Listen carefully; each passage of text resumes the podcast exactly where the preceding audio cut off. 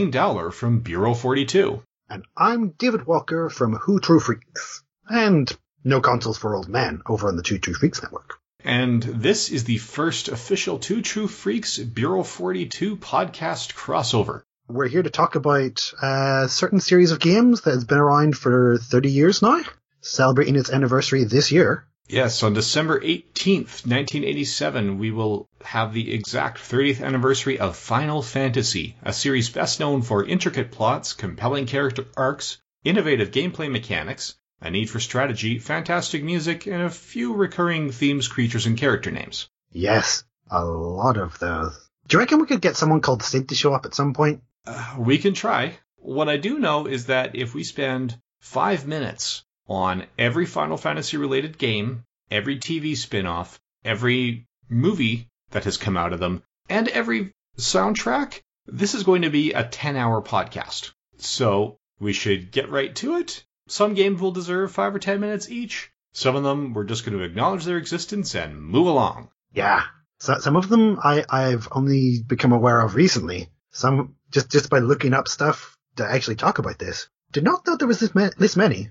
Some of them I want to play. Mm-hmm. Dice de Chocobo? Really? Yeah, they've done quite a bit with this, especially in Japan. Well, when we get to the mobile app section, there's going to be quite a few that were only tried in Japan. Which is disappointing, let's be honest. It is. But, I mean, Japan is where it all started with the original Final Fantasy, released there, like I said, December 18th, 1987. I don't have it in front of you, but I'm pretty sure that the original creator was Hironobu Sakaguchi. Yep. I believe that he's the one that gave the kind of remit that he wanted the games to have the initials FF. Yeah. And tried to get it called Fighting Fantasy to start with, but then, because there was something that already existed with that, they switched it over to Final Fantasy, which I guess makes sense. Don't Yeah. want to confuse the public. Nope. And that first version came out, like we said, the Japanese release date was December 18th, 1987. North America finally got it on July 12th, 1990. When, when exactly did Europe get it? That is not listed here. That's because we never got it. We didn't get an 8-bit version. We got Final Fantasy, the original, on, I believe it was March, possibly March 14th, 2003? That's what it's showing. The PAL version was March 14th, 2003 for the PlayStation. Yep. We didn't get it. Completely unfair. I, I could have been playing that from when I was like two, three, you know, but I'm not. Yeah. And I'm not bitter.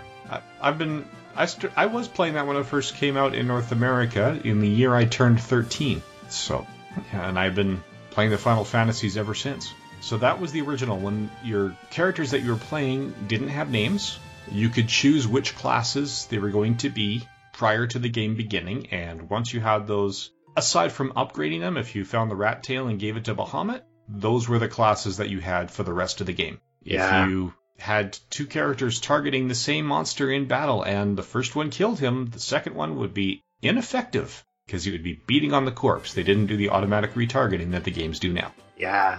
That was something they thought of a couple of games later. Probably because people were complaining. Yeah, that started in the Japanese Final Fantasy III, but I figure as we get to each game, we'll say this is what they started. So, Final Fantasy also took a pot shot at the Dragon Warrior series, or Dragon Quest as it was known in Japan and is now known here. Uh, Sakaguchi was trying to get Square Enix to release the Final Fantasy style game for quite some time, but they said no, there's no market for it. And then Enix beat Square to it. At the time it was Square Soft, but Enix beat them to it with the first Dragon Quest game, starring Erdrick as the main character, and that was a huge hit. So if you go to the second town in the first Final Fantasy, there is a graveyard, and as a sign to say, no, we're going to take down that Dragon Quest series and take their spot, they have Here Lies Erdrick written on one of the tombstones. Since Square has acquired Enix, they've changed that to Here Lies Link, because that's their next target. okay, I'm gonna have to replay that again. Damn it. It's, that is the first one is one that I never got around to finishing because I have it on my PSP. And I don't know where my PSP is currently.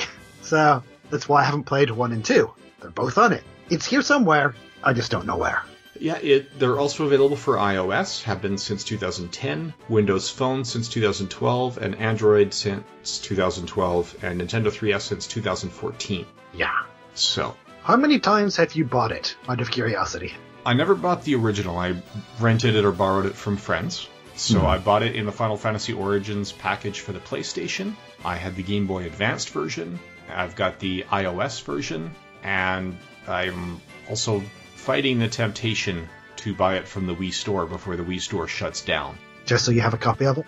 yeah, because well, partly because the other copies that I still have that are up and running are the the PSP remake, which is not the same as the original. Your characters get up to level 99. There's four extra, more challenging dungeons. They do the automatic retargeting, so they've upgraded a few things, which are nice in some ways, but sometimes I want the nostalgia going back to the original. And that's what you'll have if you get it uh, via the Wii Virtual Console in the Wii Store. And that's also the version that was included in the NES Classic, which I see Ooh. is missing from the Wikipedia entry. It was also released on the NES Classic in 2016. Oh, I missed out on that completely. Because those things sold out, like, instantly. Yeah, I haven't gotten the NES or SNES Classic, and I've wanted both. I don't even know if we necessarily got Final Fantasy on our one, because, you know, it wasn't released for us. And I know different areas had certain different games on them, and that might have been one of them. I'm Okay. not sure. Okay. But, you know, why would they give us something 30 years later, 28 years later, that we probably always wanted? Mm-hmm. Uh, so before moving on to the next game, for the first Final Fantasy, do you have any, you know, favorite parties that you, or lineups that you like to use? Because I started with the later games, I tend to always try to have a white mage, black mage, and probably thanks to um, the 8-bit theater, uh, thief and a knight or warrior, whatever he was. He starts as a warrior and upgrades to a knight when you get the Rat's Tail. Yeah. Because you know I try to keep my party as balanced as possible. Plus, the whole 8-bit theater thing kind of spoiled me as well. Did you ever read that one? I did. Yes. It's very amusing. Ah, I, I never finished it because I got distracted because there's so much of it. Yeah. I do like Black Mage though. Okay. Yeah, I went the opposite of balance. My preferred team, especially in the original incarnation, is four black belts. it's a beast getting them up to level 7. But that's what I find. I just walk back and forth in front of that first town until the whole party's at level 7. Sell off the one set of nunchucks they give you. By the time you're done the second town, you've got the best equipment they could possibly have because they can't use anything. Uh, but Ah. you build them up to level 7 before you go to that, that first dungeon, and then you can essentially walk through the rest of the game. And the Black Mages are also the only characters that don't have their stats changed by the class boost when they move from Black Belt to Master. Oh, So when you hit that second town, when you defeat the nine pirates, from there, walk very, very far east, and there's a little peninsula that juts up. In the original Final Fantasy, the random battles that you face are determined by which of the 16 map grid squares you're in. And if you go to the top four squares on that northern peninsula, you will fight creatures you're not supposed to fight for some time. When your character levels cap out at 30 and they're expecting your characters to be at like level 5 or 6 at this point, you're fighting level 30 and 40 characters. So I typically go there around level 10. I bring like, you know, all the equipment I need to bring people back to life. I save my game on the world map right before I walk into those squares, step in, hope it's one of the battles that only has one or two enemies, do everything I can to beat them, and any character who manages to survive goes up like 12 character levels right off the bat. You may or may not survive that first fight. And then I'll step out, heal with the tent cottage, probably go back to town to stay at the inn, you know, bring everyone back to life, and then lather, rinse, repeat. And my record for the first Final Fantasy is playing it start to finish, emptying every treasure chest and upgrading the character classes. See, my friend Chris and I did this one New Year's Eve. We started after dinner, so say five, maybe five or five thirty, maybe six ish, and we were done by eleven thirty. Going, okay, now how do we fill time to the new year? Surely that should be obvious. You try it with Final Fantasy II and see how far you can get. Yeah, well, Final Fantasy II, which was released in Japan on December 17th, 1988, and North America on April 8th, 2003, we didn't have access to it. Because you see, Yeah. Nintendo did not negotiate well. The first Final Fantasy game was such a huge hit, and the second game was where they introduced Chocobos and Sid, the recurring engineer name, if they're not the same character, uh, Moogles and other you know common elements. They completely changed the character development, so it was no longer character levels but skill levels. You want a black mage, you treat a character like a black mage, and their stats will improve as though they're a black mage. Right? You want to get better with an axe, you attack people with an axe. You want to upgrade your fire to a tougher version of the fire spell, you keep casting fire. So each skill had 16 levels, and 100 points per level. So every time you cast your fire spell, you add one or two points depending on how many people you cast it against or how many creatures you cast it against. The main thing with Final Fantasy II, from a player's perspective, the inventory management I found was the biggest challenge. You've got 30 spots in your inventory and there's no multiples. So if you're carrying 10 potions, you don't have one slot with 10 potions, you've got 10 slots used. Ooh. So managing inventory and visiting the white chocobos and the you know the fat chocobos who can store your equipment becomes crucial. But that was the first one where you know you get that massive alteration in the world map at some point during the game, which has become a common trope in addition to the other tropes. Yeah. Didn't originally get it in North America. It was an 8-bit release because Nintendo was saying, "Fine, you can release it in North America, but we're going to use your characters as mascots, just like we do with Mario and Luigi and, and Link and the Nintendo owned characters. And Square said, we're open to that if you recompensate us appropriately. And they couldn't come up with a number that was appropriate. Mostly because Nintendo said the appropriate number was zero and Square said it was not zero. Yeah, I can see that. Yeah, and that dragged out so long that by the time they realized that was not going anywhere and Final Fantasy II was not going to be released in North America, it was also well past time to release Final Fantasy III. That came out in Japan on April 27, 1990, and the first official North American version was the DS version, released on November 14, 2006, which is literally the reason I bought a Nintendo DS. Yeah, I've I've bought many consoles, mostly for Final Fantasy. That's one where I already had the DS. I, I did pre-buy a DS before I got three. Can't remember what I bought it for, but I did definitely get that one. I'm still working through it. I haven't finished it. I set it down for a while. I can't remember what I'm doing in three, Yeah, 3 is a challenge. It's the first one to have the job system. which I'm really enjoying. That job mechanic makes it my favorite of the 8 bit generation. Hmm. And you get four characters, again with personalities. They start off as Onion Knights, and during the course of the game, you get the ability to turn them into monks or white mages or black mages, and you can change jobs during the game. The upside to that is the longer you. Right, you've got the versatility to have a team of four black mages if it's useful, or a team of four warriors if it's useful. The downside is that to be to excel in those jobs, you need to spend time invested in those jobs. Yeah. So when I play through, I typically have a white mage that is just through the roof because I pick a white mage and stick with it. I believe I have a 99 white mage currently. The white, the healers are always useful, no matter what fight you're in. The rest is variable, and if you've got the patience to get the Onion Knight up to level 99, it is an incredibly powerful job. But it sucks until level 93. Yeah. A- apparently, for that one, the original game didn't have personalities at all or anything special about the main four. That was mm-hmm. introduced with the DS version. They were just generic characters, as far as I was aware. Mm, that's actually not true. Oh, people lied to me. Yeah, the the DS version was my first legal access to it, but when I was in first years of university, I felt I was justified in downloading emulators and playing ROMs if the game was never released in North America. And I'd Yeah. heard that, you know, it's legal for a period of time in Canada, which I found out later was total BS. But yeah, I played Final Fantasy III in a fairly direct translation of the original release, and no, just like with Final Fantasy II, we had individual characters with individual personalities. That's completely unfair. This, this I should never trust the internet for anything. Yeah, they weren't deep personalities. It was the kind of thing where, you know, they just slightly changed the way they talk. And most of the hmm. personalities were in the rotating characters who'd come with you, as it was in 2. Probably more of a personality than in the first game, where it was literally Black Mage, Knight, and th- those were. Could you rename the mm-hmm. characters in one? Because I I can't remember back that far. Uh, yes, the North American release allowed you to change their names to characters that were. You could pick names that were up to four characters long. Ah, So you could name them Dave, but not David. cool. Which I, I've heard was a holdover the fact that in Japan they use the kanji where one syl- one symbol or one Yeah. character is more like one syllable. So that's not as limiting with the Japanese kanji as it is with the North American alphabet.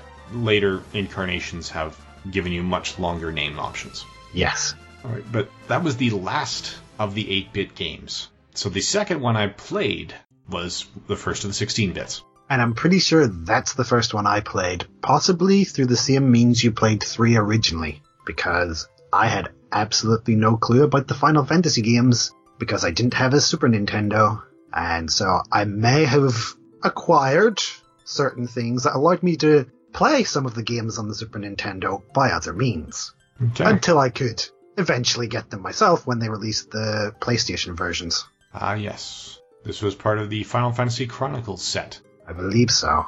Was that the three pack or the two pack? The two pack. Yeah, in North America, we just got two two packs. There was Final Fantasy Anthology with 5 and 6, and Final Fantasy Chronicles with 4 and Chrono Trigger. I think we we got a solo four, so I think I got the four by itself and the anthology for five and six. I think that's how I did it. Okay, in North America, I first played this when it was released in Japan on July 19th, 91, North America November 23rd, 91, coincidentally the 28th anniversary of Doctor Who. and it was released here as Final Fantasy II because Nintendo realized that they had dropped the ball and the North American audiences missed out on two Final Fantasy games because, you know, the new regime realized that they were being unreasonable. In previous regimes, they tried to cover that up by releasing Final Fantasy IV as Final Fantasy II. To say, yep, this is the next one, you haven't missed anything. On top of that, in Japan, there was the easy type and the hard type versions. So the easy type is where there was, you know, one remedy that was a cure for everything instead of having the antidote for poison and the golden needle for petrify and different curative items for different negative status effects.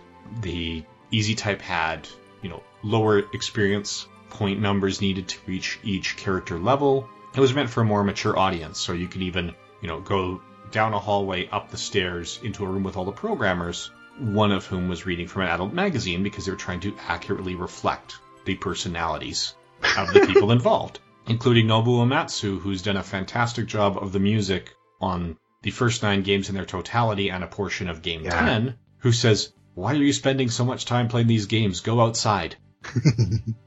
He is awesome. Yeah, the easy type version, there's a long hallway, but instead of having a staircase at the end, there's just a wall. And when I was playing this in junior high and had no idea what was going on with that wall, I cannot tell you how many times I walked back and forth, pushing against every wall, hitting A, looking for secret passages, trying to find out why is this hallway here? It doesn't fit the design to have a dead end hallway with nothing in it. Is there a switch? Where's the switch? There's a switch to open this, right? Is there a pot? Yeah, there was no switch. they just put a brick wall on top of the stairs so we couldn't go up and see that one of the creators likes looking at porn. They couldn't just briefly change it so it's saying, I'm reading a manga. Isn't that wonderful? Yeah.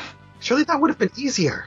Yeah. Well, they we just got a direct port of the easy type, and that's the way they Mhm. handled it there. The hard type was never released for the Super Nintendo. So if you're saying, yeah, you, you mastered that game because you played it on the Super Nintendo, well, there's a much harder version out there for you that is well worth tracking down. They, they brought over the, the easy version because we'd kind of skipped out a couple of the newer mechanics for the games. That was some of it, and also because the age of the average player, just of Mhm. video game players in general in North America, was significantly lower than Japan. So we'd already seen things where they figured, no, this game is too hard for the North American audiences and the global audiences with things like Super Mario Bros. 2, which you know, Oh, yeah. the Japanese version of Super Mario Bros. 2 was meant to be a continuation of Super Mario 1, following the same difficulty curve that the first one did. So after beating Super Mario Bros. 1 in World 8-4, World 1-1 of Super Mario Bros. 2 was more challenging than 8-4 in Super Mario 1, and they kept increasing the challenge from there. We got Doki Doki Panic. Yep, that's what we got in North America too. They took Doku Doku Panic, redrew the sprites so that they were Mario characters, and then released them, which is why there are no common enemies, no common mechanics. but it's it did establish the different differences between Mario and Luigi for the first time. Yeah, it's not just a palette swap. Yeah. So then when All Stars came out for the Super Nintendo, all four games were released in both countries. So we got Mario the Lost Levels as the Japanese Super Mario Bros. 2, and the Japanese got Mario Lost Levels as the North American Super Mario 2, which is the, the reskin of Doku Doku Panic. which, interestingly, that entire game was a dream of Mario's, and yet those creatures from his dream show up again in later games. But this is not the Mario Anniversary podcast. This is the Final Fantasy Anniversary. Yeah, there's there hasn't been a Mario and Final Fantasy crossover concert. It's Mario and Link, completely different fantasy series. Yes, although one of these Super Nintendo games, Super Mario RPG Legend of the Seven Stars, my all time favorite mm-hmm. Mario game, was a direct result of Nintendo going to Squaresoft saying, You're really good at RPGs. We want to do that with Mario. Can you make an RPG starring Mario? That one I did get through the Wii store. and I believe it's on the SNES Classic. Ooh. But anyway, the Final Fantasy IV, this was actually one of the first times where they really went hard into character development and character arcs. The main character actually completely changes class. He starts as a Dark Knight, realizes he's been following an evil leader, and goes through a redemptive arc becoming a paladin instead. Yeah. Now, in the previous incarnations, so the previous games in Final Fantasy 2 and 3, you'd have three or four core party members, and then occasional guests who would join you as an extra member for a period of time in the story. With Final Fantasy 2, that starts with Minwu. You know, Final Fantasy 3, you had you know, a variety of characters, but Final Fantasy IV, you had a cast that rotates rather regularly. Cecil was the only mainstay. Hmm. So at any given time, the characters that were in your party were dictated by where you were in that story. Story driven. Yeah, so it's not like Final Fantasy VII where you can have eight people traveling together, but only three are partaking in these very difficult fights because of technical limitations on the hardware and no story reason whatsoever. In Final Fantasy IV, everybody who was traveling with you was a part of that battle party. Yeah. Did you have a favorite character from 4? I was a fan of Yang, but I've always had a soft spot for the black belts and the monks. Uh, I kind of like Rydia. I-, I love my summoners. Yep. They bring out Ifrit and Bahamut and Shiva. So cool. Oh yes. Plus, she, she has a really depressing story, considering that you meet her, you murder her mother, and then you take her along on an adventure. Yeah, and her mother's not the only one you murder. You actually, she's the sole survivor of the town that you slaughter. Yeah, it has a really dark opening. It does. Also, the whole Kain thing, he, Kain is the name I think of when I think of Dark Knights. Or not Dark Knights, uh, Dragoons. Yep. Because that's where I was introduced to them. And there's always a Dragoon, and he always seems to turn evil for whatever reason. Don't trust Dragoons. But Yeah. then they, they generally come back to normal. They, they tend to go back to good, but Yeah, well, Final Fantasy also has a history of. I mean, you mentioned the summons are typically pulled from global mythology, right? the names at least. Yeah, so Shiva, Ifrit, Bahamut, Quetzalcoatl, a lot of these guys are coming from that, whereas Cain is a direct reference to the, you know, the, the Christianity with Cain and the backstabbing, and that's that was putting your That was character the point. arc in plain sight. Which I didn't pick up on at all, because I'm stupid. Took me so long to realize that's what they were going with. It's going, oh yes, oh. Sometimes your brain works, sometimes it doesn't. Yeah, it can also depend on how big the Christianity or how big Christianity and its writings were part of your life. It took me quite a while to pick up on it as well. Uh, I, I actually didn't. I played it in 1991. I didn't figure it out until 1995 when my English 30 teacher was talking about the biblical references in the story we read, where a, character who betrayed someone in the short story was also named Cain. And she did that, and a friend of mine and I who played Final Fantasy II together just looked at each other from across the room in that moment of joint realization where we both went, Oh, yeah. Yeah. I mean, it was right there. It was like signposted. They, Yeah. they had a, it was basically flashing lights. Yeah. But you don't think that games that are, you know, technically from another country are always going to reference stuff that you will know. Yeah, I. The only thing they could have done to make it more obvious was rename Cecil Abel. Yeah. Yeah. Or at least make them brothers instead of just friends so close they might as well be brothers. Hmm. We both fancy the same person. Yeah.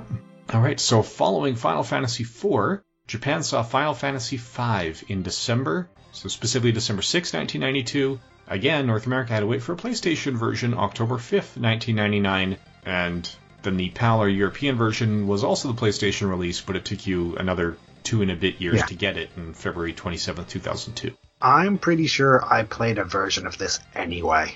I'm pretty sure that a version of this was made available on the internet somewhere, because I remember running around with Butts, because that's how they translated his name in that. Butts. Yeah, instead of Bartz. I will admit, I I also played an emulated version of this before I bought the PlayStation version, um, as well as the Game Boy Advance and iOS versions. So I've got three versions, and I've been because I've got it for iOS, I've been able to resist the urge to also buy it through Steam, which is another place you can get most of these games we've mentioned so far. Uh, I have it currently on my tablet. It's currently working away there. I am playing six at the same time, so I keep getting distracted by the other one. Mhm. but I'm I'm probably about halfway through, if not two thirds of the way through it.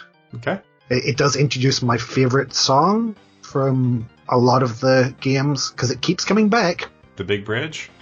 Oh, the Big Bridge! I love that song. Yes. I don't know why. I, I, to be honest, I think it became one of my favorite songs from just listening to the music in general. I just popped up and I went, I really like this song. It- But yeah. Yeah, it's it's my favorite from that game. It's high tempo, it's a lot of fun, and it's paired with your proper introduction to Gilgamesh, who is one of my favorite characters.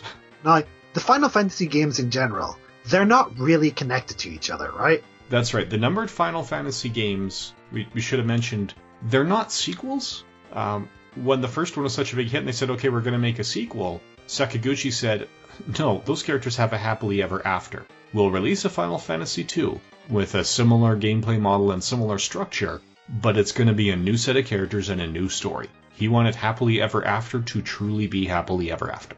Yeah. Gilgamesh. Gilgamesh pops up in other games He does. He becomes like because he got banished. Yep. Which is unique. So he's not like, you know, Sid, where each game has a different character named Sid, who is your engineer. Right. Gilgamesh, the idea with him is it's actually the same Gilgamesh because he's been sent to other realities. And I love that idea because he's hilarious, Yes. particularly in 14, which we'll probably get to eventually. Yep, we will. But yeah, I would say that Final Fantasy V is my favorite of the 16 bit incarnations. Yes. Again, the switching of the job classes. I, I love that mechanic. Yeah, and one of the things I like about 5 versus 3 is that when you switch job classes, you get stat boosts and detriments relative to the your base, your Onion Knight, according to which job it is, but you don't lose any ground you gained in that other job. Right? Final Yeah. Fantasy 3, your white mage will be a better white mage the more you use the spells, whereas Final Fantasy 5, your character level determines the ability, and each job has abilities you can learn through battle with the ability points first introduced here, and those may give you a boost. So, you know, your white and black mages can give you uh, magic point boosts, your monk can give you hit point boosts, and when you trade jobs, you've got that one default skill that you always have because of the job you switch to, and there's one blank slot you can fill in with the skills you've learned from other jobs. Yeah. And let me tell you, I was so happy the day I realized that, you know, because I am a grinder. When I got a new set of jobs the first time through, I stopped and mastered every job with every character before moving on. I realized that that was a detriment because I missed items and abilities because my blue mages didn't have a chance to learn abilities. The blue mages learn abilities by having the enemy cast those spells or use those abilities against you. And when you kill them in one hit before they call for the reinforcements that teach you those abilities, yeah. you don't get to learn them. So now I save the grinding until after I've gone through that the steamship and beaten the fire demon at the end. Uh, it's always good to have a, a Beastmaster running around with you with your Blue Mage. Yeah, Or just have your learn ability always on just in case. that's right. And what I found playing through the first time is when you master those jobs, a lot of the passive abilities, like learn or fight barefisted like a monk or detect, you know, traps and walk across dangerous floors safely, your Onion Knight, your generic class, inherits the vast majority of those passive abilities. The only Yeah. passive abilities it does not inherit from mastered jobs are the hit points and magic point boosts and the berserk attack from the berserker. And you could also argue it doesn't get the equip this item thing because yeah, it Yeah. can already equip everything. So I would typically play through the, the second half of the game as the Onion Knight with all other skills mastered and, you know, strip the weapons like so no weapons, no shields for my attackers because then they all fit fight barefisted like monks. They're decent mages but better with the physical power. That's my typical strategy. Is once you beat that chip, because there's um, there's a soldier that's actually like a, a demon claw, but you have to do a certain percentage of damage before he transforms. And when Oh, I was yeah. grinding through the first time, I did 100% damage to him. So we hit him, he died in one shot, and it said, wow, he was much tougher than the rest. There's something weird here. And I went, oh man, I missed it.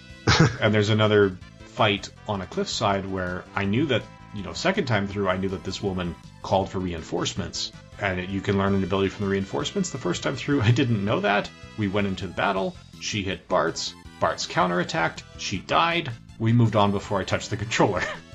Oh dear. so, Yeah, it's it's one of the reasons why whenever I'm playing these games now, I have a look at a missables guide just in case. You know, just a quick scan of it. I try, I try not to do it on games that I'm just starting to play, so I won't have looked up any of the 15 stuff because I still haven't finished that yet. But Yeah. ones where I've already kind of started and gotten through, I will go back and look at a missables list because I know the story. I want to get everything this time through. Everything. Yeah, my first time through, I don't look at any outside help. The second time through, I'll Yeah. use walkthroughs or game guides to make sure I open every treasure chest and catch everything. With the exception of one of the 16 bit games we'll talk about where I really did catch everything the first time, but we'll get there. Uh, I do know with three, I'm going to have to look at a walkthrough just to figure out where I am, just so I know what exactly I'm meant to be doing, apart from just leveling. Yeah, there were times when I, I learned once I started having you know a job and couldn't just sit down and dedicate a week to playing on summer vacation like I used to. I learned to pick up the game guides right away. I just follow along with a bookmark with where I am. Ah, just so you know if i'm coming back to it after two months it's like oh, okay that's where i'm going next and then move on I like that idea.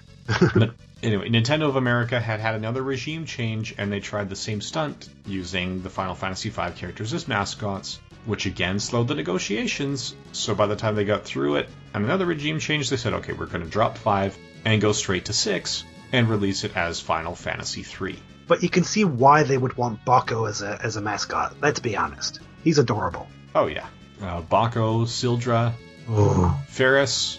I mean, Captain Faris. Yes, Captain Faris, one of the original ladies who dressed as men. Ah, cross dressing. Something I hope continues in the games as they remake them. We'll Yeah. get to that. Yeah, it started here.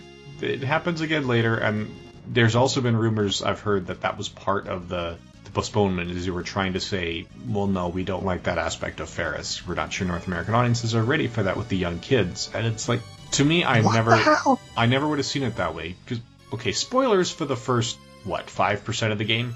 You start just playing Bartz. You pick up other members of the party as you go through. The fourth and final initial member of your party is Faris, who is the leader of pirates. You get hints. When you're in one town, someone mentions that the creatures in this canal only target women. And when you go through that canal, they only target Lenna and Faris, which is a hint that the so-called male leader of the pirates is actually a woman, which is revealed in a story cutscene not long thereafter. But it's not it's not like a sexual identity thing in any way, shape, or form. It's the you know we're in a chauvinist society and I want to be in charge, therefore I have to dress and act this way.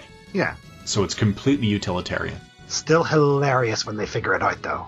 Yes. I, I believe it's uh, everyone gets drenched and they have to warm themselves by the fire. And they go, "Oh, we're all guys here," and then no. Yep, Lenna gets a private room because she's the only known woman, and then Bartz Galuf are like, yeah, take off those wet clothes, and first going, no, no, no, and then they try to help her, and whoa, sorry.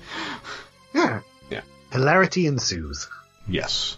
Anyway, from there, like we said, Final Fantasy VI.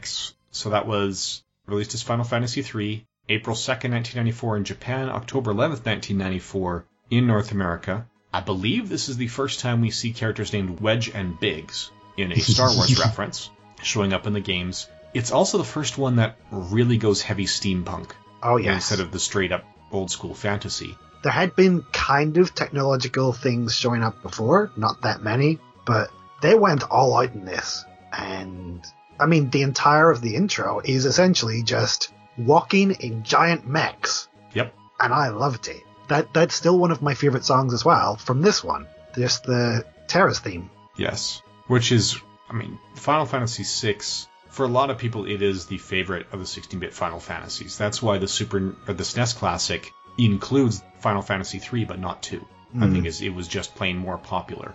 I preferred 5 because I am largely a fan of the game mechanics, and Yeah.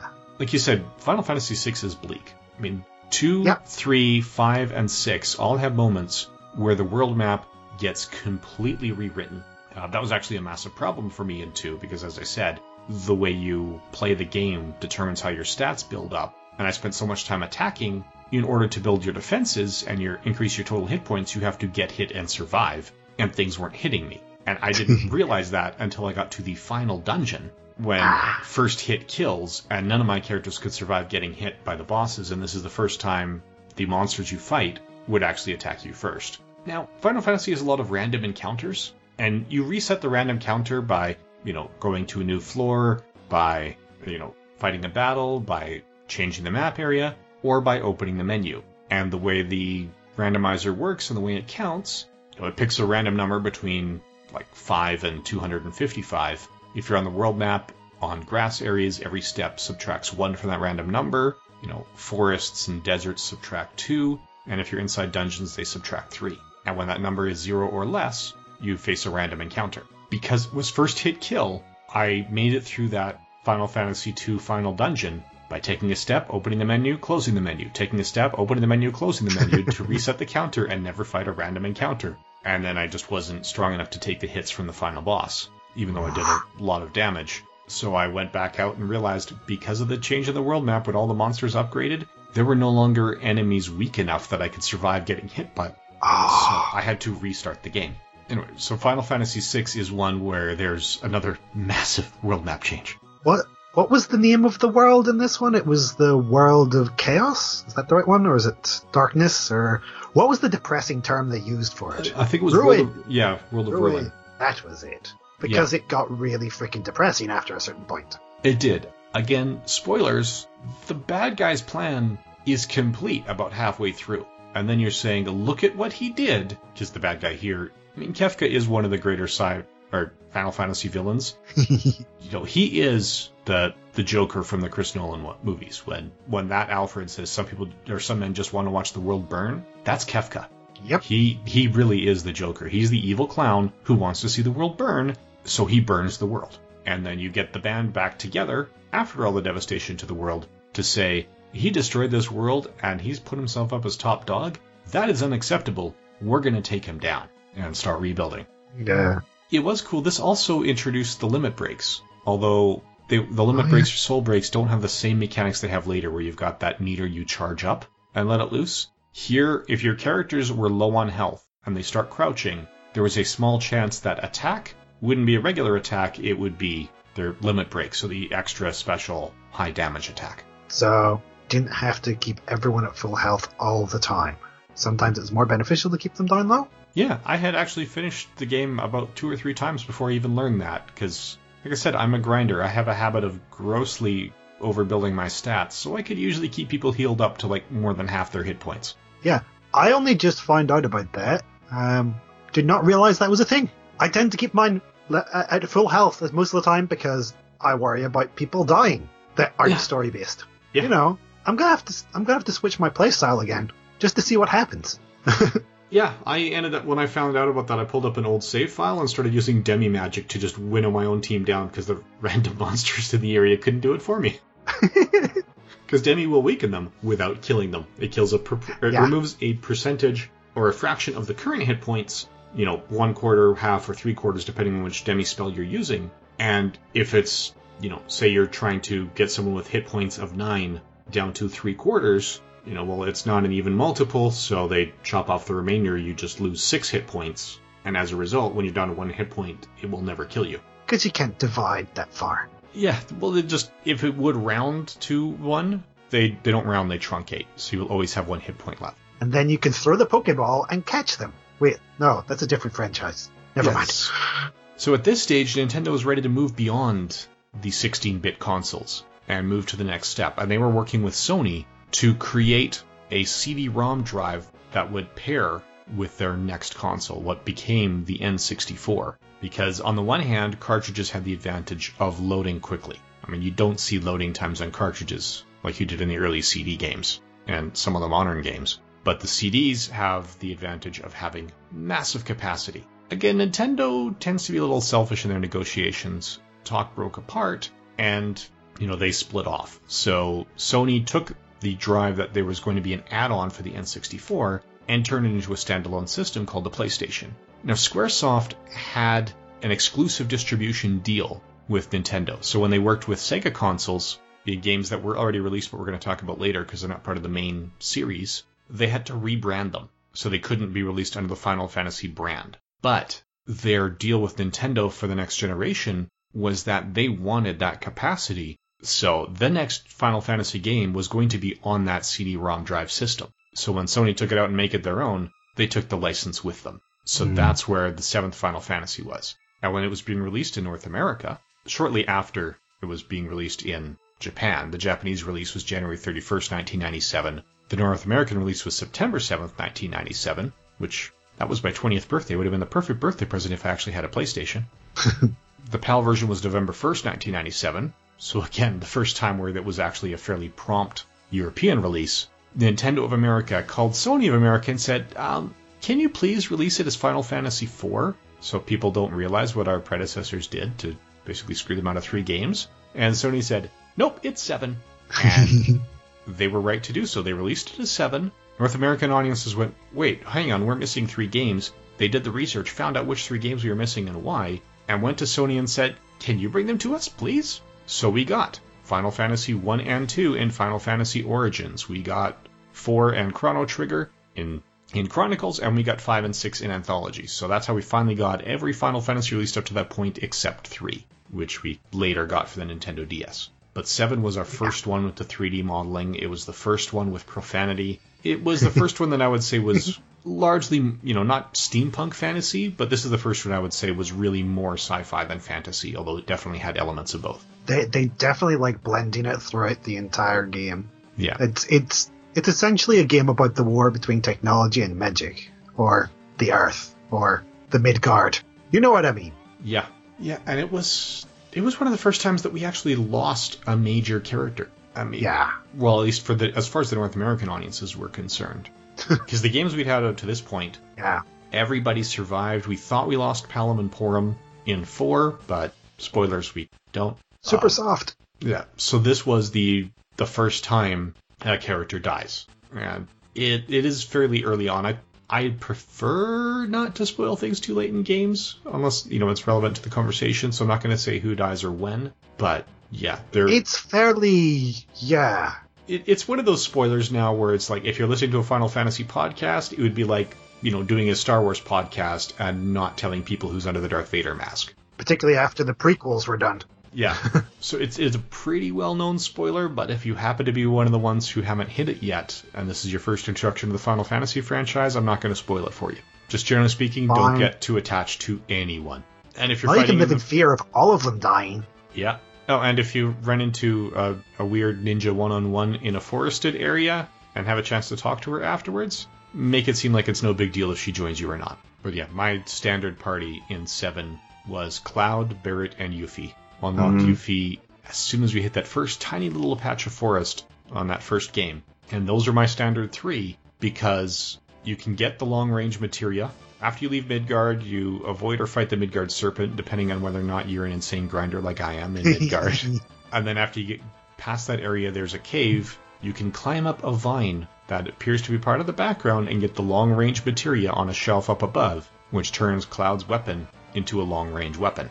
Uh, remind me about that when we hit Record Keeper, okay? Okie doke. Yeah, so then Cloud, Barret, and Yuffie all have long range weapons, so I spent a lot of the game with the three of them in the back row. Ah.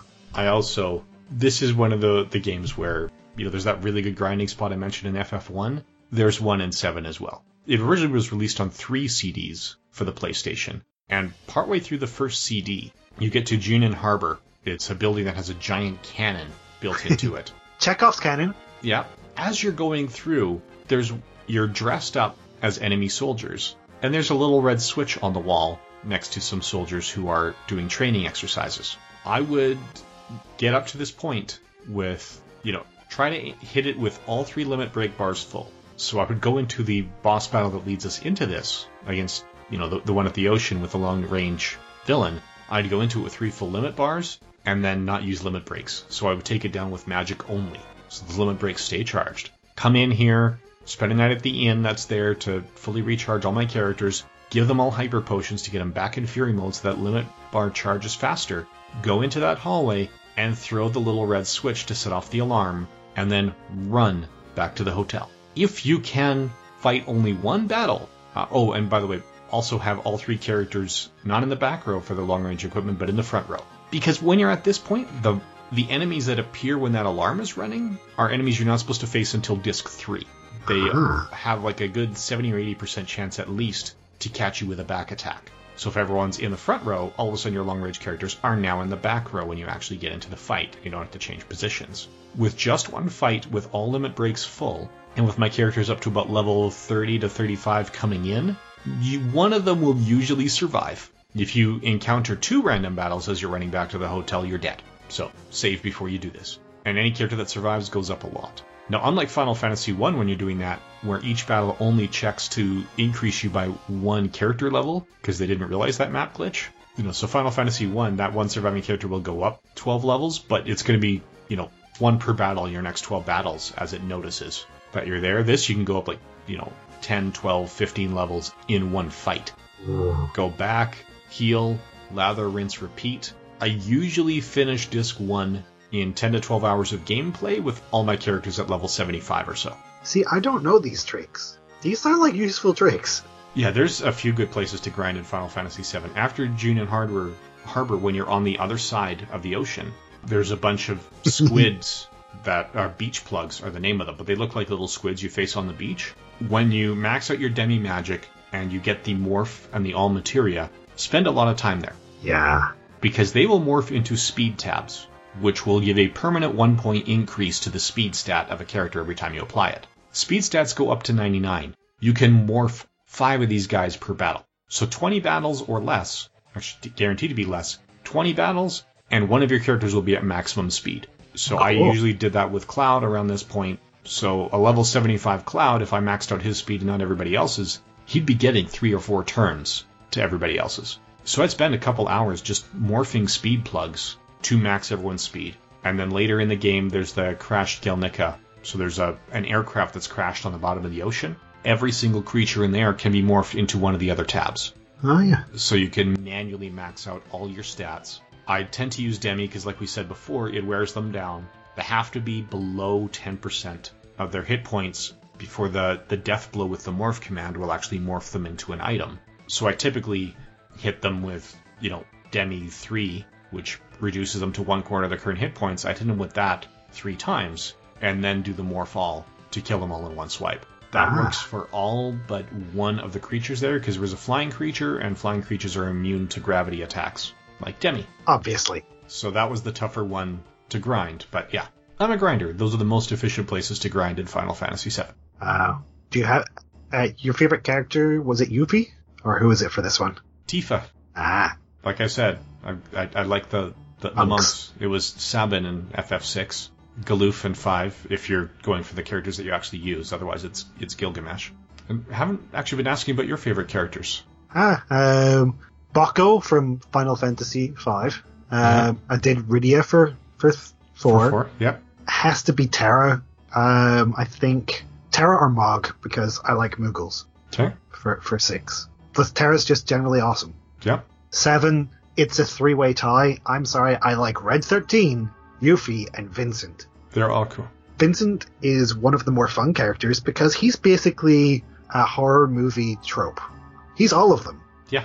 He's a vampire dude. He comes out of the coffin. He turns into Jason from from Friday the Thirteenth and uh, Frankenstein as well. Can't remember what specifically they call it because it's splatter gore for for his limit break. His uh, that turns him into Into Jason. Jason. Thank you.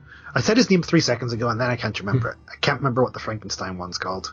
But Yeah. I just love the fact that he switches between them and or he can become these things and he has a fun story. He does. And for seven, I also have to admit, the, each character has their own theme. My favorite theme music is Cid's theme, Ooh. and it, it first plays when he he has the greatest single moment of any character, I think.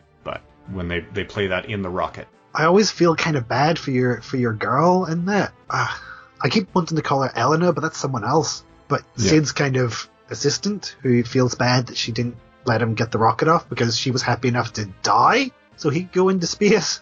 Oh, Yeah. don't worry about me. I'm fine to die. You just go into space. I'm going, what? Yeah. I, I, so many good points in that game. There are, and that's probably why they are putting so much effort into the remake, which is coming. We've seen releases that it is coming. They they have finally said it is going to be a PlayStation 4 game and not the PlayStation 3 remake we all expected because of how long mm-hmm. it's been rumored. we still don't have a release date for it. I have already purchased it, technically. I put my order in. Yep, it is available for pre-order, and it's going to be in like a, a Telltale series kind of style where they're releasing chapters. If you buy it on disc, then just each chapter will download as soon as it becomes available, and you will have the whole thing with a single purchase. If you buy it digitally, it's more of a micropayment model. Do we want to mention the awkward thing that I really hope they put into this game, that they may or may not put into this game? Involving the cross dressing. There's there's a couple things that are potentially awkward. One of my favorite bits in this entire game is where you have to basically dress up the main character Cloud as a girl so he can get into a club so that he can rescue one of the other characters or at least attempt to rescue her. Depending on your choices, depends on how that works out. Yeah. Hilarity again ensues. Yeah, and another part with your choices, Cloud will go on a date at some point in the early game, and oh, depending yeah. on who you bring with you in your party, how you interact with them when you have conversation choices, you could go on a date with Aerith, Tifa, Yuffie, or Barret. yeah, so that's one that again it would have been a harder one to get through in Nintendo because Nintendo's family friendly policy isn't so much what is inappropriate, it's what is not going to anger parents. And there Yeah. are still there's still a section of the population that would have an issue with two men going on a date. So Where do you think we get the term mandate from? Shh. yeah. But yeah, it's good reason to save once you get to the gold saucer. Yeah. That was a pinnacle game. It was huge. I believe it was the game that finally, it, was the highest selling PlayStation 1 game and hmm. the highest selling Final Fantasy game in history. It is the one that everyone thinks of when they think of Final Fantasy these days. Yeah, it's, at least in North America, it was the first one that was backed up with TV commercials. Really? Yeah, we had like TV ads saying Final Fantasy VII is coming, and it was the full motion video, and people were like, oh, wow. And then the game came out, and they're like, oh, it doesn't look like that. Because they weren't showing the gameplay scenes, they were showing the cutscenes. That's why the adverts now all have uh, not gameplay footage at the bottom, Yeah. so that people don't get burned by that. Yeah. But I'm pretty sure this one I borrowed from a friend, and that was how I first played it. I went through the entire thing, pretty much kind of, you know, just focusing and just going through the entire thing, start to finish, and going, okay, the the the the, the Nintendo ones weren't this long. What's with this chocobo thing? Why do I have to breed them this way? Oh, so I can get that one, Knights of the Round. Okay, Yes. cool. Yes, what I consider the key to defeating Ruby Weapon. Knights of the Round and yeah, Ruby and Emerald weapons were the challenges. But the biggest challenge I faced in this game, frankly, was the time I fought Emerald Weapon and realized after the battle started, I forgot to equip the underwater materia, so I had a 20 minute time limit. Oh yeah. Still beat him. I don't think I ever actually got around to beating them because I still haven't finished my most recent playthrough. I was planning to do it on that, but I can't remember where I got. And again, PSP. I downloaded it for that. It's about somewhere. I'll get to it again eventually. Yeah, you should know they each will will counterattack with Ultima, but only under certain conditions. I believe it's Emerald Weapon that counterattacks physical hits. Ah. and Ruby that counterattacks magic hits. Yeah, so Emerald is a little bit easier to face because you can come in with three members of your party. And if you go magic heavy, you don't have the ultimate counterattacks to deal with it. It's a matter of just damage per second. If you have the underwater materia, you can do it in an unlimited time. It lets you breathe underwater. Otherwise, you've got a 20 minute time limit for any battle underwater. Yeah. Ruby weapon is much more challenging because if you go in with more than one active player, it'll swat two of them out of the battle. You can only face Ruby one on one. It's the desert one, yes? Yeah, that's the desert one. You can actually see its its tentacles coming out of the sand by the gold saucer. You can see them both. They're not random encounters. My strategy for Ruby weapon, I would kill off the two characters I didn't want to use in the grassy area prior to it. Because if they're dead and stated, it doesn't swat them out. It just keeps your active character. I would come in with Cloud. I would make sure that I had a maxed out Knights of the Round paired with a maxed out HP drain. And then counter and magic counter maxed out, both linked to Mimic. Ooh. And if you make sure that your magic is over 200, you can probably survive. You go in and you hit him with Knights of the Round, and then, you know, it'll counterattack. It's got to hit you twice in that first round. So you cast Knights of the Round, and then you leave it alone. Because from then on, like, you know, when you cast it, you can you'll restore Cloud to full health because Knights of the Round sends the 13 Knights of King Arthur's Round Table and a maxed out HP drain means 10% of the damage you incur is taken as healing points, and they will do more than 99,999 damage. So you get the 9,999 heals, you're back up to full health after every attack. So if you can survive two hits of his Ultima attack, the first is the counter attack, the second one he just hits you, then you magic counter with Knights of the Round and get brought up to full health and just sit and watch every time he hits you, you hit him harder and get restored to full health.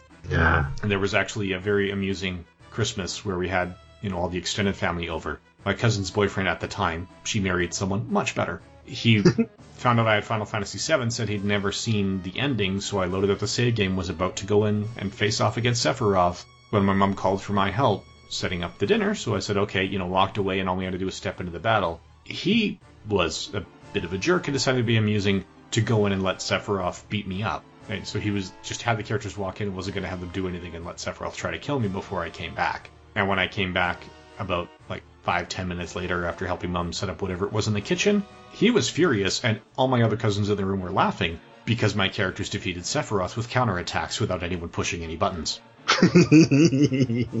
Because, you know, I was trying to get everyone geared up so that anyone could take on Ruby Weapon. yeah. But in the Sephiroth battle, it rotates between three positions, and yeah, I had some of them where it's like counter, cast Knights of the Round, some of them was counter mime because I didn't have them all there. So, yeah. I mean, I don't think I maxed out my characters to beat Sephiroth. I think it was mostly Cloud and Vincent using his limit break. That's that's how I mm-hmm. beat him originally. But it was a while ago. Depending on how strategically you play, you can comfortably beat him with characters between the, the high 30s and the low 50s. Yeah. Like I said, I was at like 75 by the time I finished disc one. So, Yeah. I think I was probably 75 when I actually faced him, give or take. yeah, for Emerald Weapon and Ruby Weapon, yeah, you want higher. If, like me, you go against Emerald Weapon without the underwater materia, I strongly recommend not using Knights of the Round just because the animation takes so long. I would use Ultima. You get more damage per second with Ultima than Knights of the Round. Yes, Knights of the Round is the longest cutscene of anything that is unskippable, Yeah. and you can't do anything about it. I strongly suspect that Knights of the Round is the reason all future Final Fantasy games gave you the option to have long, short, or random animations for your summons. Although there there is a slight kind of reason to keep it in for the next game, Final Yeah. Fantasy VIII. Yes, first released in Japan on February 11th, 1999, North America September 9th, 1999, and PAL October 27th, 1999. So Sony seems to value the European market much more than Nintendo do- or than uh, Nintendo of America did. It means you can get the hype out globally and get all of the things, all of the you know various promotional things. Just translate them, get them out. It gets you the money back quicker. Yeah, and when you're getting into the late 90s, you're also getting into the era of high speed internet where it's like, okay, this is now fairly easy to pirate. And there are people who will pirate this game because they want to play it that badly who will not pirate the game if we can give them legal access to it. Mm-hmm. But yeah, it it annoys me for one specific reason, and that's because they swapped out Ramuh. Ramuh is my summon monster. Well, he's not really a monster. You Mhm. know, he's a cool guy, long beard, lightning based. He's awesome. They switched him for Quetzalcoatl. That Yeah. disappointed me.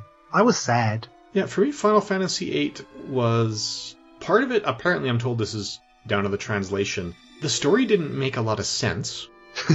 you have a cast of eight or nine core characters who grew up at the same orphanage, but only one of them remembers that and doesn't mention it ever. If he remembers it at all, he's just, yeah, I knew that. It's just no one else was saying anything, so I didn't either.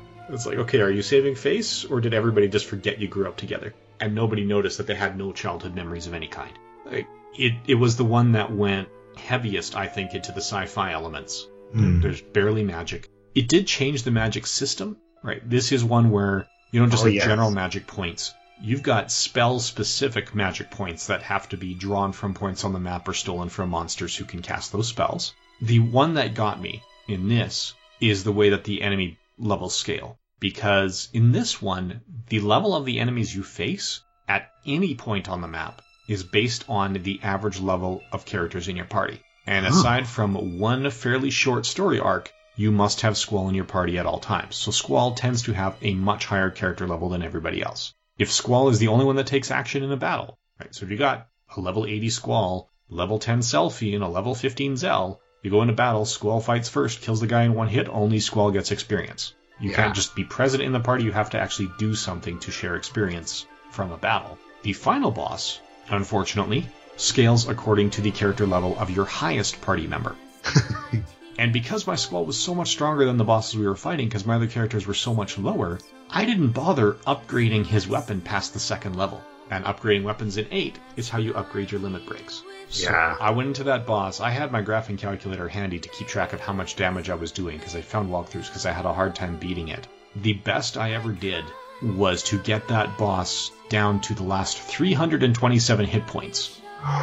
So this is the point where like my healer can step forward with a stick and kill this thing, but I just didn't survive long enough to land that blow. But if I had managed to upgrade the weapon to Lionheart, I would have slaughtered it. Yeah, that was an interesting way they did the kind of leveling up in this. Because you had to collect various different items scattered across the world for some of them to get the recipes. Yeah. And, you know, it, it kind of made you want to explore the entire game and make sure you went to all of the places once you realized that was a thing. Yep, it even had a, a, a PSP component. So if you had the portable PlayStation, there was there was elements of the game and minigames built in that you couldn't play any other way. It wasn't the PSP, it's the Pocket, Pocket Station. Pocket Oh, Pocket. Station. Yeah. that was something that I don't think we actually got released over here. Essentially, it came out during the era of Tamagotchis. Little creatures that were on little devices that, you know, you basically played around with. You fed them, you watered them, you cleaned up their, you know, leavings. Mhm. And, you know, that was a thing back then. They've probably made a comeback by now and gone away again, and they're due to come back again sometime soon. But there was basically a game for Final Fantasy VIII that was the equivalent of this, where you have a little chocobo that runs around on a map and collects items and does little battles, and you can play this away from the PlayStation. And then, Yeah. once you kind of finished up with that, you plug it back into your PlayStation, it transfers the information, and you get the items in your actual Final Fantasy game. Yep. And the reason I stopped upgrading a lot of the weapons and just went by stats is because one of the weapons for one of the characters can only reach its maximum level with items that are exclusive to that little chocobo game. Yep. Now, the PC version, I'm pretty sure came with it as a kind of separate app, so you could still get it because there's obviously no way you can plug a PlayStation component into the PC. And it may or may not be running currently on my PC just because it's fun. Because you don't have to do anything either. It just runs in the background as well. It does, and that's how I found out about it because when I got the game guide for my second playthrough, they were out of the PlayStation game guide, but they have the PC version. And I believe this Yeah. was actually the first game that was. Oh no, um, sorry, they Final Fantasy VII was also Windows PC, but that was the first one that was multiple system exclusive. Their the deal with Nintendo was Nintendo exclusive. The deal with Sony was we are your exclusive console. If you want to go to the PC or Macintosh market, go ahead, because they didn't view it as being sort of the same target audience. Yeah. I mean, I didn't get it for the PC, the 7. Mm-hmm. I got it for the PC as part of a bundle that I bought Yeah. recently. Well, I say recently within the past like five years. But you know, I, I this I was console gamer. That's what I focused on at the time. So Yep, I, I had a friend of the family who got it for the PC because he kept seeing all the TV ads, said it looked cool, but he was having a heck of a time playing it, and I went over there, and I, I ended up getting him a Gravis gamepad for Christmas because Final Fantasy was not the kind of game you wanted to play on a keyboard. no, It's not that the keyboard control were bad, it's like you can't translate to the keyboard better than they did, and it was totally Mhm. configurable if you felt like it, but some games just, they're meant for the gamepad.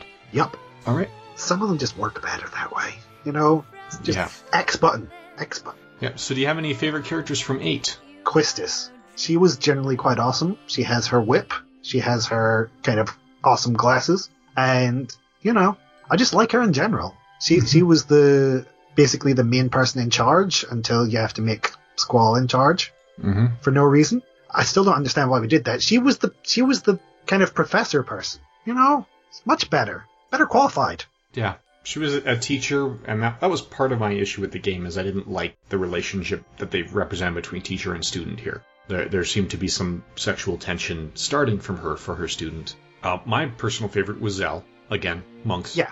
So he was the one where I did upgrade all the equipment. His final limit break was, was quite good. But yeah, 7 is one I never really cared for, partly because, like I said, the story made no sense. Partly because I wasn't a fan of the game mechanics and had that frustrating experience in the final battle, and I've just had a hard time replaying it. Partly because the triple triad mini game doesn't entertain me, but is also key to checking every box and getting every item. Yeah. I got good at that at one point. I can't play it again now. I need to relearn the bloody thing.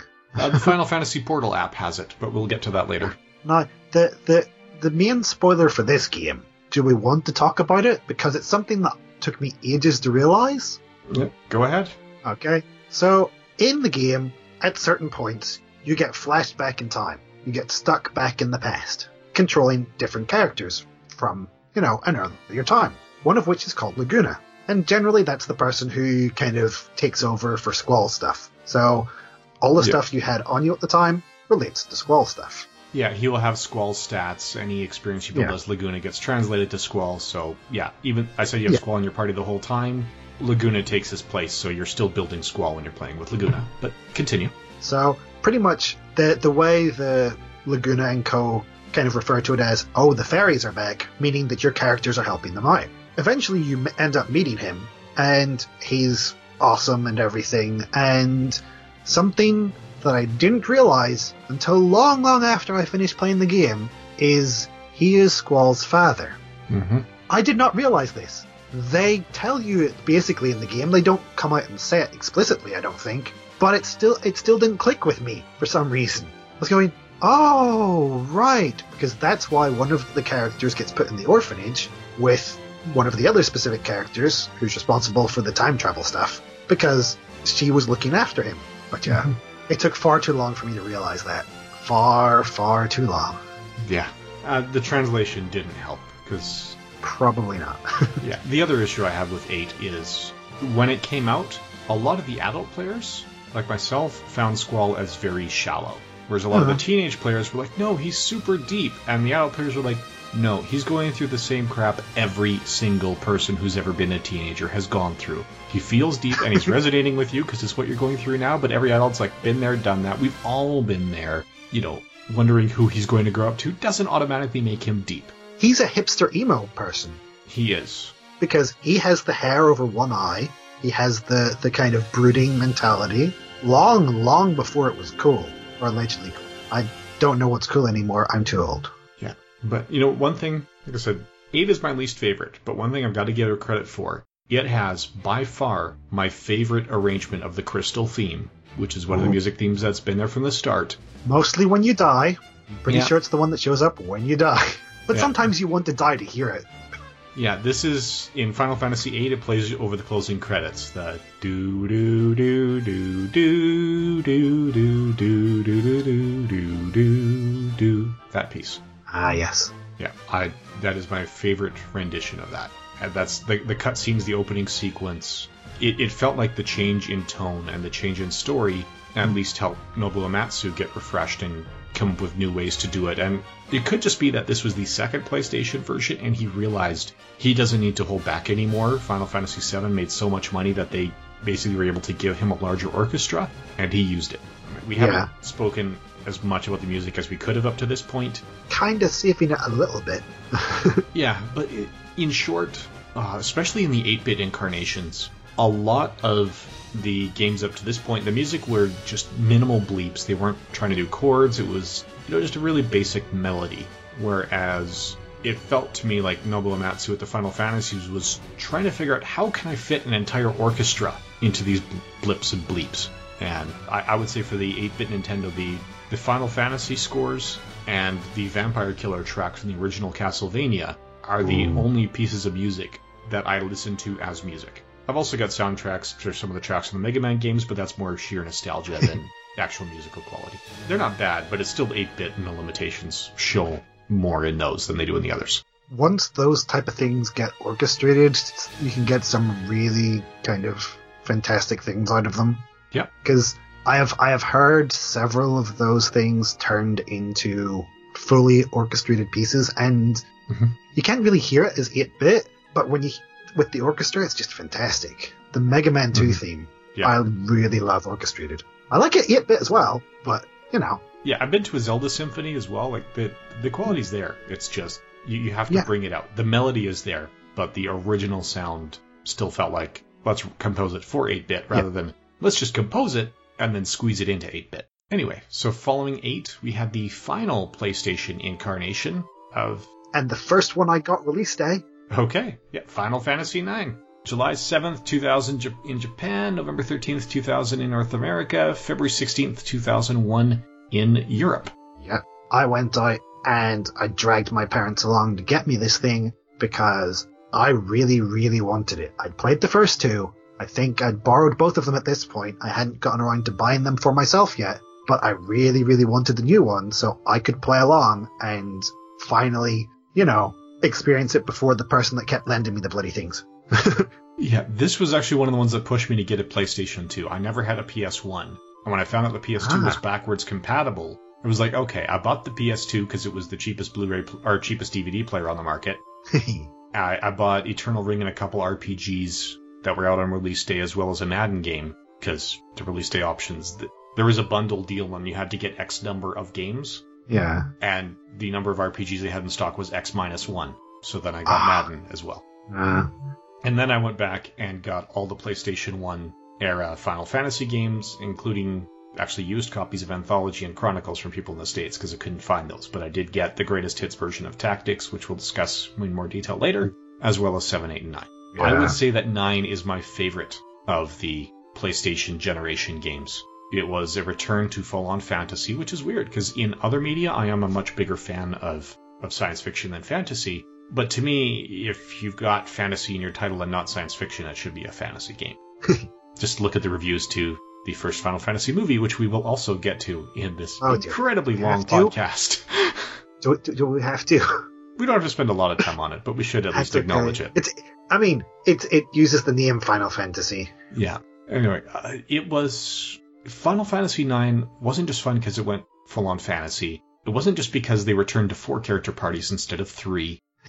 it wasn't just because it's a nostalgia fest where they actually go back and make references to past games. Like, you know, you see a, a, a gun blade like Squall used in 8, and, or, you know, a cloud like the Buster Sword, that, or sorry, a Buster Sword like Cloud used, and, you know, you heard a story about somebody who used a weapon like that named after some kind of weather pattern. The, um, the upgrades for a couple of weapons or some no um, you can buy two items from the auction house that allows you to listen to a song in the I think it's the Black Mage Village uh, which is named after two characters from three. Yeah, there's a, a, bedtime story you have to assemble at one point, which is actually Joseph's character arc from Final Fantasy II. He's one of the temporary party members and the first character to die. He sacrifices himself to save the rest of the team. But yeah. Yeah, so 9 is is great and it's it's got depth and you have to take notes in this game, frankly. Early on when you're Steiner, the king of the guard or the the head of the, the guards, and you're walking around, you meet guards in pairs and overhear some of their conversation, take notes of who is talking and what they're saying. Because two discs later, when the princess has to assign tasks to the guards, that dialogue is what reveals what the guards are best suited for. And according to the quality of your assignments, you will get higher and higher rewards for how you assign yeah. It's also got the first speed run in it, I think, that I'm aware of anyway. Yes, and that was the frustrating part with playing it on the PS2. You cannot yeah. actually get Steiner's best weapon on the PlayStation 2. Seriously? Is it the clock doesn't work? The clock works. The only way to make it to that treasure chest in under the allotted time is to open the cover of your PlayStation 1 so this video cutscenes do not load. You, wow. You literally do not have enough time to run from A to B if you're watching the cutscenes as well. So you have to skip the cutscenes to get there. And in the PS2, you can't skip the cutscenes that way. If you try to eject it, it ends the game. Wow. So it's got to be the original PS1 to get there in the time frame to get Steiner's best weapon. That's I opened every treasure chest, but if you don't get to that treasure chest on disc 4 in under 12 hours, it's got something else inside. Yeah, I keep meaning to consider trying to maybe do that. No, I'm not doing that. I'd rather play through the game and have fun and, you know, get all my characters up to ridiculously high levels so I can kill stuff. I do remember one thing about Final Fantasy IX, and that's that a lot of people didn't like the change in style for the characters because hmm. they all had big, massive heads. I mean, people, the people I was talking to about it at the time, they said, "Oh, I don't really like what they've done with the characters." I loved it; it was great. Yeah, I love the designs. Yoshitaka Amano had done the character designs for all of them up to this point, and I think he's even still doing them. Yeah, he's always involved in some way. Yeah, so they, they are great designs and they're more fully realized because they, they actually had simpler polygons than 7 and 8 with much more detailed surface textures, so it gives the impression of being more complicated, which is part of the reason their heads got bigger. But that that's how they managed to use fewer polygon surfaces so that you can have four character parties instead of three. There was also I've seen a lot of negative flack because there's one of they say, oh, we want to make the Mist Cavern Harvard. Well, let's just jack up the random encounter rate. There's a lot of elements in this game that aren't random. In that early Mist Cavern, where people are saying or complain in all the walkthroughs I've seen on GameFAQs, they complain about the super high random encounter rate. When you're in that cavern, there will be mist running through in currents that's visible on the map. There are two kinds of monsters in that cavern. One is a random encounter at the normal random encounter rates. The other one is a non random encounter that you will face every single time you walk through a mist current. So if you're collecting your cards for the Tetramaster, which is the built in card game, you walk through one of the mist currents while it's running to get that card, and then from there, if it's running when you get up there, stop and wait for it to, to pass in a few seconds and then walk through, and you will not hit that random encounter rate. Similarly, there are friendly monsters that you have to give resources to. Right? So you give them ore or gems or garnets, and then they will give you higher and higher rewards and higher gems. And there's a quiz. Yeah. There's a pop quiz. There's a weird monster. I can't remember his name. Is it the Trick Mouse? Could be. It's been Something far like too that. long. I need to revisit now. So it will ask you questions about things within the game, and you have to either kind of go yes by attacking the tick, or no by attacking the X. I think that's the way around it was. Yeah. Circle, no, circle and X. There'll be a circle and X, won't it? Yep. And so you hit one, and depending on whether it's not it's right, you get a prize of some kind. Mhm. But I can't remember. I think it's either an item or more experience points. It's been a while. Yeah. But yeah, those the friendly monster encounters are also not random. The Oh. first one is outside a village. There's a little forest, and after Yeah. replaying it many, many times, I realized that if the first monster encounter you face in that forest is on a particular corner of the hexagon uh, at the top of that forest sprite, you are guaranteed to face that friendly monster. Oh. If you if your first encounter in that forest is anywhere else, you will not face that that monster. So if you go in, you have end a battle, it's not the friendly monster, you leave the forest and go back in. So again, I've seen people online complaining about going back and forth in that forest for four hours and not facing this thing, and I can usually encounter in, in like two, three minutes tops. And there's probably a reason why they did it that way. So you can do that. Yeah, and that's there's even character dialogue that hints that this is the way to do it. That they they there's very special spots that they like, and they'll tell you like which forest it's in, and you just have to find the spot within the forest. And it, one it actually says one corner of the forest, which is why I tried finding on the corners and found the corner that works. and it's it's the one that appears as the top corner if you orient the camera so that you're facing the town that you came from. So the corner of that hexagon closest to the town is where you encounter. And all the friendly monster encounters are like that. First encounter in that region, in that spot on the map, and it's the friendly monster. Was this the first one where the overworld kind of rotated when you were walking? Or was that an earlier one? Was that eight? That was maybe eight. Trying to remember. Yeah, I, I don't remember five and six kind of scaled, or four, five, and six scaled, but they didn't rotate. They were just at an angle with the mode seven graphics. Yeah. When you hop into airships, you tended to change perspective usually. Yeah, on the PlayStation era for sure. I don't remember about that for the for six. I know in four and five it was still just the sprite over the map, Yeah. but I think six might have done that with the mode seven graphics. Hmm. Anyway, this uh, favorite characters from nine. Vivi. If Yeah. you couldn't guess from the picture. I love Vivi. Vivi is awesome. Yeah, Vivi. He's the black mage. Vivi, I mean, the, the Amarant is a cool monk in this game, or the Black Belt, and I'm also going with Vivi. Yeah. So you've heard my other choices. You know what that means. But yeah, um, as a runner-up, I would probably go with Garnet or Eiko, or Dagger or Eiko, just because summoners. Summoners are awesome. yeah. Plus, Garnet actually has a great character arc. Yes. So, so that's nine is great, and a lot of people complain about how it, it's young and goofy and more. I wouldn't say it's aimed at a younger audience, but it is more appropriate for younger audiences than seven and eight were. I mean, considering the games aren't sequels, I mean, they can be whatever they want to be. You could do one where it's kind of all completely serious, and you could do one where there's a lot more humor if you really want it. Mm-hmm. And, you know, if people don't like it, well, there's other options. There You know, are. Play one of the earlier ones. Okay, so from here, we actually have the PlayStation 2 generation with Final Fantasy X. which I actually bought a PS2 for. This is the reason why I got a PS2. This is the era where I start doing that crap.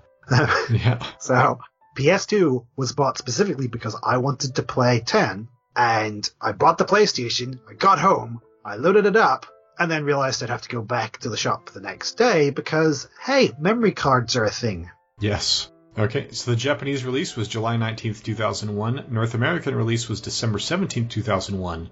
The European release was May 24th, 2002. So it took a little bit longer to come out than the rest, but you guys actually got, excuse me, Uh-huh.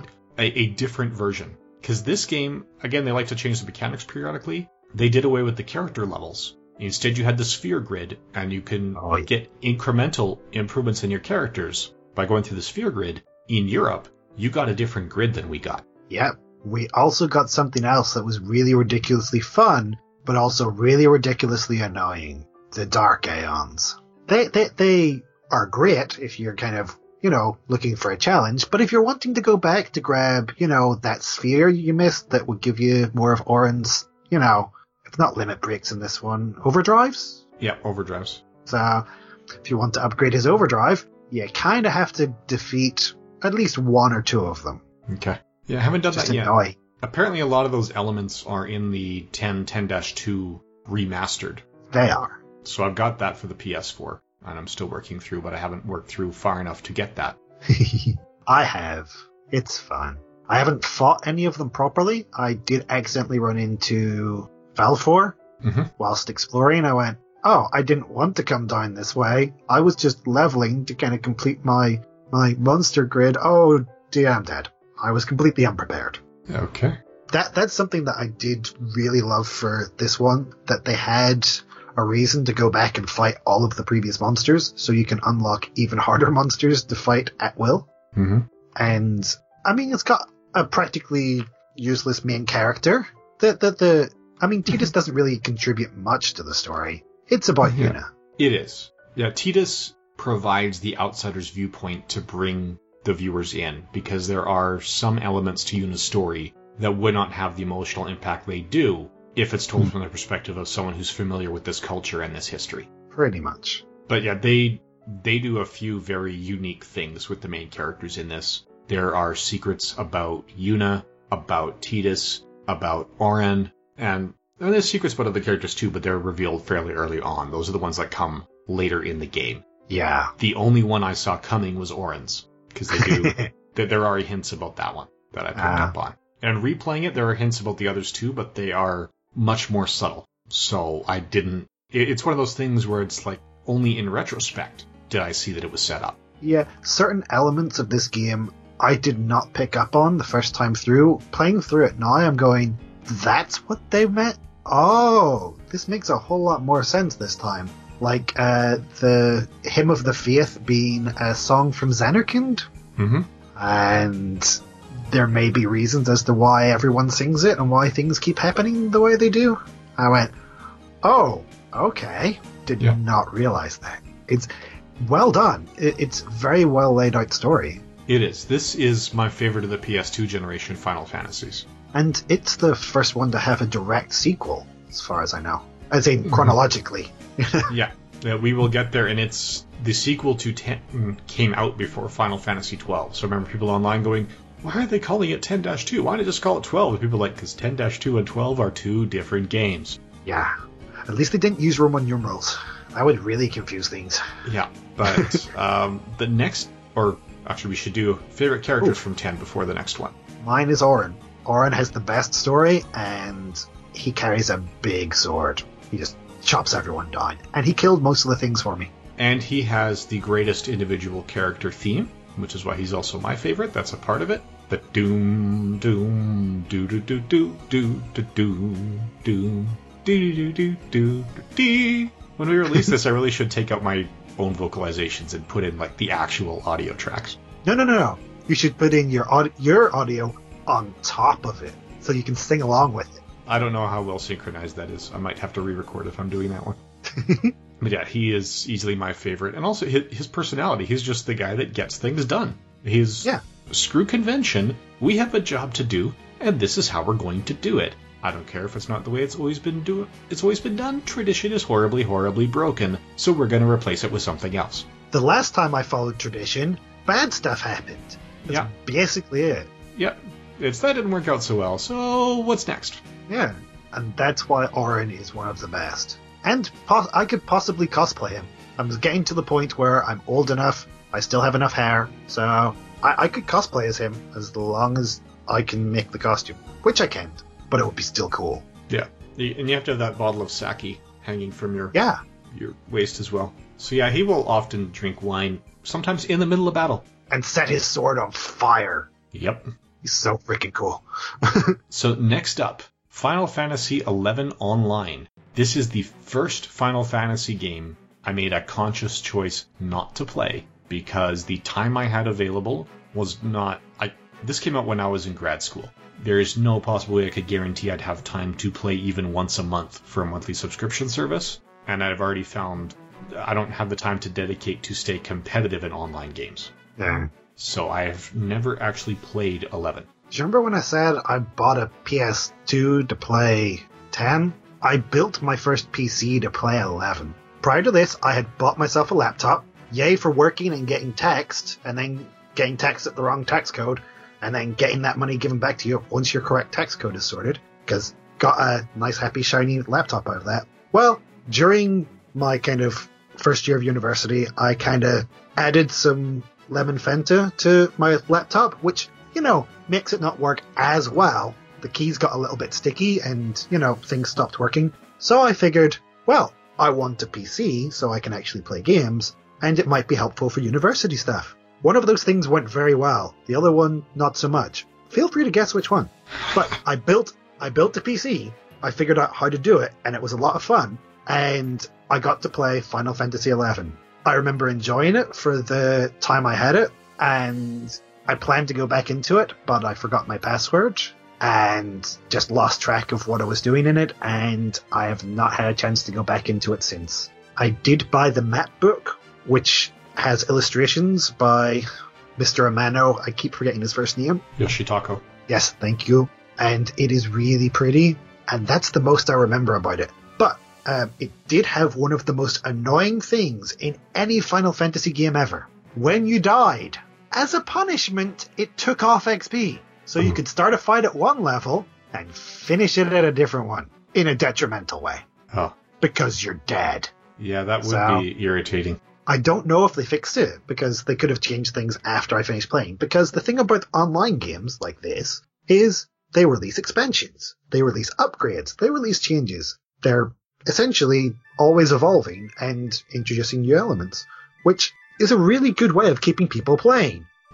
I think I got, I did actually buy a nice cheap version with the three, uh, two expansions in it and never got around to installing it because then my PC died and never got around to installing it and it's probably dead somewhere with the unused code. It's very sad. Yeah. But I do remember joining a free company or whatever the equivalent was back then and being able to play the card game with them whilst waiting for various different things to load up. I've mainly focused on being a black mage and a white mage with a little bit of dabbling into scholar or not scholar, summoner at some point. I think I wanted to kind of get the summon monsters because again, summon monsters are cool. Mhm. And, you know, I eventually couldn't keep up with the subscription because I actually had to, you know, live away from home for university and, you know, I had to buy, what's the word? Um, Food? Food. Food. Food. That's the word. Food. Games are lower down on the list than food. There, there is a priority of needs. Games are still below food. Sorry. Yeah. Possibly not by much, but yes, they need No. to be lower. Above oxygen, below food. Really weird system I have. Um, but yeah, that was basically how things went. From what I understand from other people who've played it, it's a lot of fun. And, you know, if I hadn't played it, I possibly wouldn't have considered playing 14. We'll get to that. Yeah, so original release dates on this one were May 16th, 2002 in Japan, October 28th, 2003 in North America for the PC, and September mm-hmm. 16th, 2014, again PC for the European version. The Xbox 360 and PlayStation 2 versions did come out in 2006 and 2002, respectively, as well as iOS versions and Android versions in 2016. The Xbox 360 and PlayStation 2 versions terminated on March 31st, 2016. Yeah. So this is the first one that you can just no longer play if you bought it in a particular format. hmm The PlayStation 2 one took a while to come out, as far as I'm aware, because they introduced the what do you call it? The, the hard drive. That was how you, Mhm. you had to have the PlayStation 2 hard drive in order Yeah. to play this. And I don't know that they ever actually released that over here. I don't think they did, but I could be wrong. But Yeah, it- I had no reason to buy it. yeah, I don't remember even seeing it for PlayStation 2 in North America. I only ever remember seeing the PC version, and I suspect it was that hard drive because you had to be able to expand the online games. Yeah, it may just be that it was released in Japan with the hard drive, and that was it. Yeah. But Uh, from there, we got to Final Fantasy XII, the last of the PlayStation 2 generation, and the first actual sequel in the core series, which is not a sequel to anything in the core series. Basically, one of the PlayStation 1 games that's a spin off we'll get to is Final Fantasy Tactics. In Yeah. Final Fantasy XII, that takes place in the same world about 150 years later. So when they're talking about the past of these great heroes and how the world changed and what problems they're dealing with now, all that mythology is Final Fantasy Tactics. This had a license board in it, so as you're going through, you get license points in addition to your character levels, which allow you to unlock new abilities and, or you know specific equipment. So it's not just can equip swords; it's can equip that sword. yeah, And every character starts with their own license board and their own spot on it. Although summon monsters can only be unlocked by one character. So one character unlocks it, nobody else can. I still have not unlocked any summon monsters on my current playthrough because I don't know which ones I want to be chosen for each character yet. I have I've just gotten the second license grid because you can get up to two. You have a choice of um, any of them. You can make everyone do the exact same job, but let's be honest. I like to have some sort of balance, or at least some sort of synchronicity. So I had them split perfectly evenly amongst amongst all of the characters I have. I still only mainly use about three characters. Yeah, and that It's just how it second that second license board was something that was originally exclusive to the PAL version. So Yep. It came out March 16, 2006 in Japan, October 31st, 2006 in North America, and the PAL version was February 23rd, 2007, and that's the one that has the international Zodiac job system. hmm This year's Final Fantasy XII The Zodiac Age PS4 release includes that international Zodiac job system for the North American audience. I still haven't picked that version up. That's the one I'm currently playing. I do have the PS2 version floating around somewhere. I started playing it in 2007. I started my current job in 2007. I got a tax rebate in 2007 and bought a PlayStation and a new TV. That PlayStation was the original PS3, which allowed you to do backwards compatible stuff. Mm-hmm. It died, which Yeah. meant I could no longer continue to play Final Fantasy 12. As did mine. Yeah, really freaking annoying. Yeah, I've got a bunch of PS2 and 3 games that I can't play on the PS4, although it is still PS1 compatible. I bought a second PS3, so I can still play my PS3 games. I have my PS2 somewhere. It just about works, uh, but I don't think I've got the controller for it anymore. I think I lent it out to someone, so I can't play certain games because it doesn't have the dual. What do you call it? The specific Yeah, controller DualShock. for. it. Yes, thank you. And so certain things won't allow me to play them because I don't have that. Yeah. Stupid system knowing what things I plug into it. Yeah. So Final Fantasy XII, I personally didn't have a lot of standout favorite characters from this one.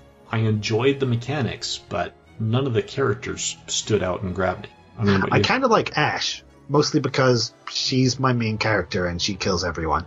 The fan, again, doesn't really have much in the way of kind of personality and story for me.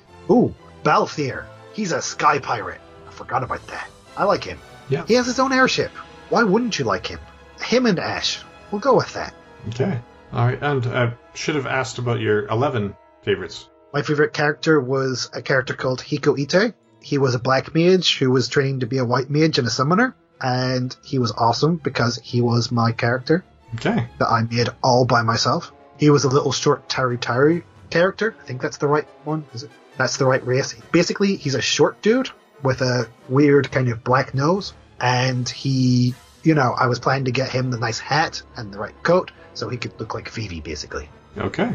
And, you know, he was pretty cool. there are actual characters in the game that have names. I don't remember very many of them except for Shantoto, but he was my character. I played as him. He was the best. Yeah. I, if I were to pick a favorite, I would say Shantoto, but that's entirely because of Record Keeper, not because of 11. we'll get to Record Keeper for sure. Yeah.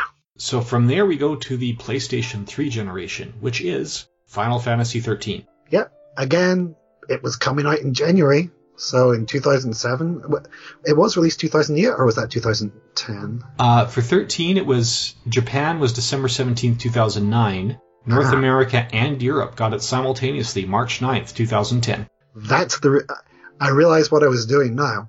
I bought my second PlayStation 3 in December of 2009 because I had pre-ordered 13. And since my PlayStation had died, I really needed to get the, the thing ready so I could play the bloody thing. It's one of the two. Generally, it works out like that. It does. This was the one that introduced the Ruin spell, which is, Ooh. you know, the powerful non-elemental black mage spells. Because uh, with the exceptions of Flare and Ultima, Yeah. you know, you had some really high-end, powerful non-elemental spells, but the most of the lower level black mage spells all had some elemental attributes. Which is really annoying when you're trying to fight a bomb with a fire spell. Yeah, you. It does mean that you have to put a lot more thought into what's going into it, and some of the tougher battles the first time through, you can go, oh well, that just healed him. I'm not going to do that again. Whereas at least with Ruin, it won't necessarily do as much damage as an element that the boss is vulnerable to. But at least anyone who gets hit by it will be damaged. You're not going to accidentally heal your opponents. Yeah. And this had another new kind of leveling system. trying to remember what specifically they called it. Was it is it the Crystarium? Is that this one? I think so. That sounds right. So it's kind of similar to the Sphere Grid, where you kind of work your way through things. But it's been so long since I played this. Yeah, it's been a while for me too because I enjoyed it and particularly enjoyed the character of Lightning, but it's not one I've ever replayed. So I picked it up pretty much on release, finished it in 2010, and haven't gone back to it. so it's I think it was 12 was the one where your limit breaks were called quickenings. Yeah. Anyone who's been in the room when I played it will know because that's every time I hit someone with one, I you know sit there watching the animation. I do a bad Sean Connery expression with the uh, sensation you're feeling is the quickening. I'm not gonna not be able to do that now. Damn it! but yeah, 13 stuff. It did something kind of interesting with the summons, where instead of just being your own summon monster that you could bring in through various kind of spells and whatnot, it was the equivalent of your limit break in this, wasn't it? I believe so. Yeah. And it also turned into some sort of vehicle Mm-hmm. all of them became some sort of random vehicle, and I don't know why they went that way, but it's kind of cool in some cases. Uh, Shiva becomes twins who turn into a freaking motorcycle. Yep. Was it Hecatoncheir was a car? Is that the right one? Bahamut was a freaking jet. Yeah. Because he's awesome. Who were the other ones in this? I can't remember. Yeah, it's been so long. I think Anima was one. Hmm. Yeah, it's it's a quality game. My my lack of replay and my lack of clear memory on it are not a reflection of the quality of the game. They're a reflection of how much time I've had to play games and the fact that because this came out when I was already in my 30s, it doesn't have the nostalgia to replay like the ones I grew up with. Now, when they released this game, they were also working on another game that was going to be part of this whole Fantasy Christa Nobilis, I think was the term for it. Uh, Fabula Nova Crystallis Final Fantasy Yes. Collection. Yeah. Thank you. So it's all going to be part of this whole kind of series with 13 as the kind of main one. And it didn't quite happen. It kept getting delayed. And then it got shifted to a different platform. And because of that, we have to we have to wait till we get to that because another game came out between them actually getting that thing released. hmm Yeah, I think 13 has more direct sequels than any other game. Yeah, they they really like to expand that story. I'm trying to think. Yeah, because seven didn't. Seven only got the one direct sequel, and ten only got the one. Yeah, well, seven. There's there are a couple things that came out of seven, but there's direct sequels versus expansions in the mini games. But we'll get to those. Yeah, So next up is Final Fantasy XIV, which was originally just PC. So Mhm. Windows computers again, massively multiplayer online, and I believe it's now out for PS4. it was actually released for PS3 as well. Um, initially, Okay. Yeah, I, I swore I saw it for those, but Wikipedia is only releasing or is only listing the Microsoft Windows release date of September 30th, 2010. yeah, it may be it may be slightly different. I don't know. It's it. Final Fantasy XIV was never on the PS4 because they got rid of Final Fantasy XIV. Final Fantasy XIV does not exist anymore because they wiped out the world. There was a whole thing because it wasn't doing as well as they would like, and because there were certain problems with it. They decided to just take the game and redo the entire thing, and that's where the Realm Reborn comes from, and that's where I started playing because Okay. I skipped out the first part. I missed all of that. Yeah. I started playing 2012-ish, maybe 2013. Yeah, it's it's saying the original version terminated November 11th, 2012, relaunched as Final Fantasy XIV: A Realm Reborn on August 27th, 2013. Five years to the day that we're recording since Oh, the first cool. version was ended. See? But yes, one of the main reasons I started playing this, I think, I think at this point I'd kind of decided, do you know what? It probably would cost me too much money at this point. I'm not going to get into it. But then I went to one of the Distant Worlds concerts Mhm. and I heard one of the songs from it and I went, I kind of want to see what the other music in it is like now because the song Answers from that is one of the most beautiful songs and I love listening to it except for the reprise version that sounds like it's being sung in a while. It's not as good. Okay. But the song itself is really good. So I tested it out in August of that year. I just gave it a try to see if I would like it on like a, I think it was a weekend kind of trial. Most of the servers were kind of filled up. So I ended up on a Japanese server because I didn't expect to make any kind of new friends through it. So I, sta I stayed on the Japanese server and then I didn't get it. I waited until the February following that and it happened to be on offer. I went, you know what? I'm just going to buy the thing and I've been playing it ever since. And I changed servers without transferring my character, so I had to start from level one again. okay. Technically, it's an alternate version of that character, but they have different names. I got to level 50, and then that was it. Because uh, level 50 was the original level cap, but because of how they did the games, every time they release a patch, it continued on the game further and further and further. You introduced new things, but you just couldn't increase your level and give you gear that increased your level. You know, you had a specific gear level that was much higher than your actual level that allowed you to fight more powerful monsters and bosses and whatnot, and expanded the story further past the initial section. But they've had two expansions since, and it's been really, really fun. I I am buying the music for the current expansion whenever it comes out because I love the Japanese style they've put into it because you've gone to a far eastern area. The 1st Mhm. expansion took you to kind of a snowy mountainous area where you get to fight a whole bunch of dragons, and the new one takes you to kind of far eastern style area where you get to kind of see lots of beautiful Japanese architecture. It's great.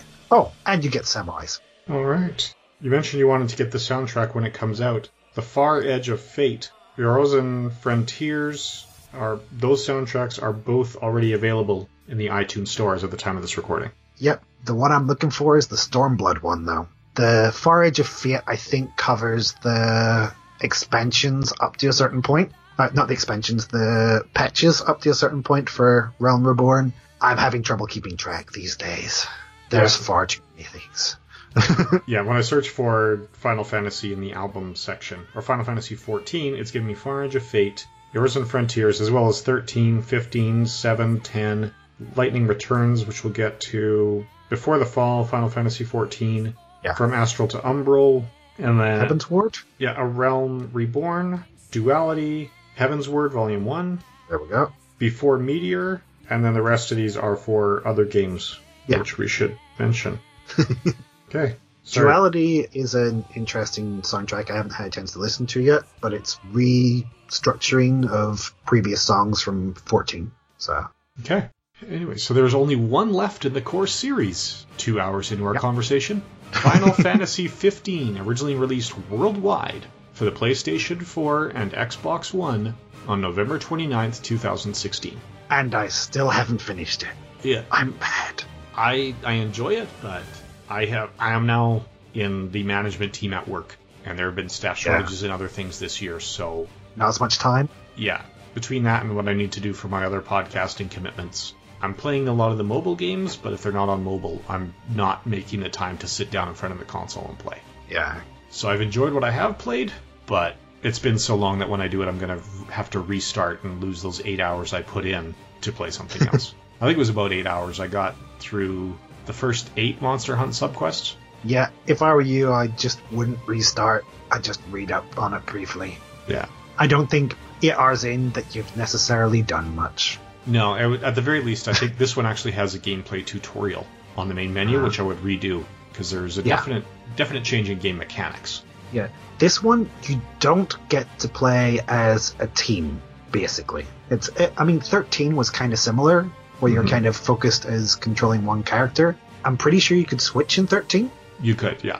You could give anyone be the specific other characters? commands. Yeah. Yeah. Whereas with this one, you are one character. You're controlling it more. It's I would compare it to the Zelda games more because you're in charge of one character and what he can do and his movement, and the other three team members, you know, they react to what you're doing. Uh, you can give them commands a little bit. You can ask them to help you, but it's more focused on you fighting, controlling the one character who is a prince, which is lovely. Yeah, you are playing as Noctis, and as far as the other characters are concerned, like you could say play aggressively, play defensively, right? Hmm. Or fight aggressively or fight defensively. Like you could dictate the style, but not the individual commands unless it's, you know, some sort of joint command where you say, Hey, come Yeah. here, we're going to do this together. So you can go B aggressive, B E aggressive, and that's about it. Yeah. So I remember it liking Prompto from the dialogue, but if you're talking about your favorite playable character, for everybody that's Noctis by default.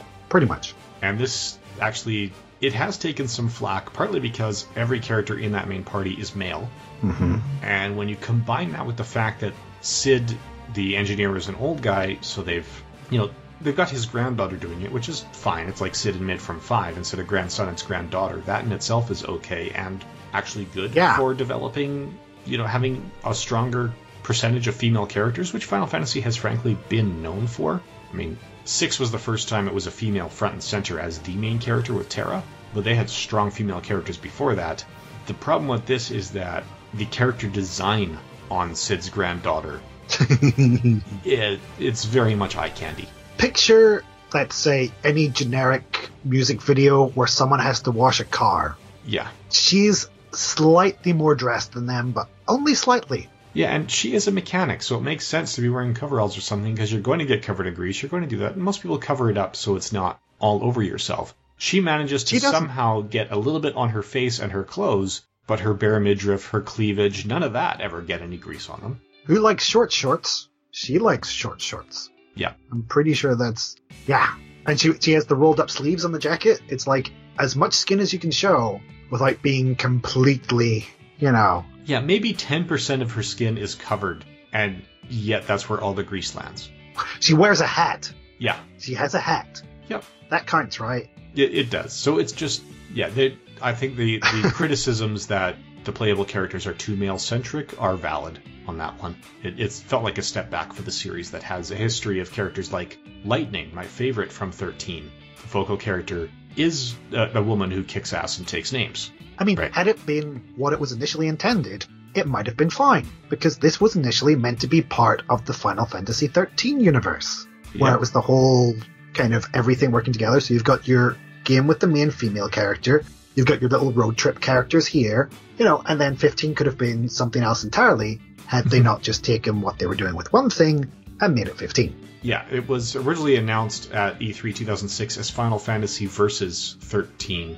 So there would have been a spin off of 13 that was all female and another spin off of 13 that was all male. And had they come out pretty much simultaneously as that pairing, that would not have been an issue. But because of the changes since then, it's now a legitimate issue. Pretty much. Uh, but I think that actually moves us through the core series and into the. Now we're into the direct sequels of those main Yeah. series. Now, what's the best way to handle this? Chronologically? Numerically? Yeah, I've, I've got the list of them all up on Wikipedia, so I think let's just do it in that order. In the list of the Final Fantasy video games. Li- like I mentioned earlier, I think 10 was the first one to have a direct sequel. But It was. there have been direct sequels for 7, 4, 13, 12. you know, Yeah. yeah, So let, let's. all that kind of thing. Yeah, like I said, it. This is the easiest way to keep it organized is the existing list, which Pretty appears much. to be release date. So it starts with Final Fantasy X-2 or 10-2, which is the PlayStation 2 game released in Japan March 13, 2003, North America November 18, 2003, and Europe February 20th, 2004. This was the first direct sequel. It was a sequel to Final Fantasy X with an all female cast. You hmm. change jobs by dressing for the job you want, not the job you have. You literally change dresses. If you want to be a white mage, you put on the white mage dress. If you want to be a fighter, you put on the fighter dress. If you want 100% completion, you grab that freaking Moogle suit and don't have that one tiny percent that you can't ever go back and get. Not that I'm bitter. You know the maximum completion percentage on this one is 106, right? You had to get the Moogle suit in order to get the specific ending to get certain things. Yeah. It was the one thing I couldn't get. I couldn't go back and get that. The thing is, when I started playing this, I didn't realize that there were two quests. So you play through it, you finish it, you get a chance to play through it again. And early Hmm. in Act 2 or Chapter 2 out of 5, you can choose which side of the Civil War to support. I didn't Ah. know we were going to get that choice, and that your second playthrough you can make the other choice to hit that full completion percentage. By the time I was done Chapter 1, every character had mastered four of the jobs. See, I didn't do the second playthrough because I was still trying to figure out how to get the bloody Moogle suit. Yeah, you actually can't get your maximum completion on one playthrough. You have to play through twice. Which also means that if you are a grinder like me, when you come to the end the first time with all your characters maxed, that final boss is a cakewalk. Because it's meant to be faced at about level 40, not about level 99, you know, which is something that they took from Chrono Trigger, which is Hmm. it it comes It's up a cousin. yeah, it comes up a lot. It's called a cousin because Square Enix made it as well, and there are some elements in that. It's another Square Enix RPG, but totally different stories, totally different characters. No Moogles, no Chocobos, or any of the other common elements. Does have a character that's turned into a frog. Yes, but yeah. So X2, it is enjoyable. It is uh just a different type of game. It Mhm. feels more action, less strategy, and it it I'm I don't know. I had issues with it even existing, even though I bought it release day, just because, like we said, there's secrets about characters in 10. One of which I really, really liked. I, I love the original interpretation. I thought it was a gutsy move, and then the Mhm. last 20 seconds of the ending theme I found undermined it. And X-2 is continuing along those lines. Hmm. I enjoyed this game, but I was also confused as to why I didn't get to play as Lulu, one of my favorite characters. Because we didn't do the ten favorite characters either. We forgot about that. Oh no, we did. We did. It was it was Auron, but I liked her because she had Black Mage. Black Mage Yeah, again. She she she had things. And, and her instead happily- in this one, yeah, Yeah, Sorry. her happily ever after in Final Fantasy X mm-hmm. meant just to show that her story was continuing and they were happily ever after, she chose not to participate in battles because she was pregnant. which I guess makes sense. Yeah, it makes perfect sense in the character space, but the designers didn't have to write that part in. They could have had happily ever after with no kids or the kid already born and left with the husband while she goes off and does the fighting. But they did introduce us to Paine, Yes. who is basically the same character model to me with spiky hair. That's that's what she reminded me of. Somewhat, yeah, it's they're filling in that character dynamic with a new character. Yeah.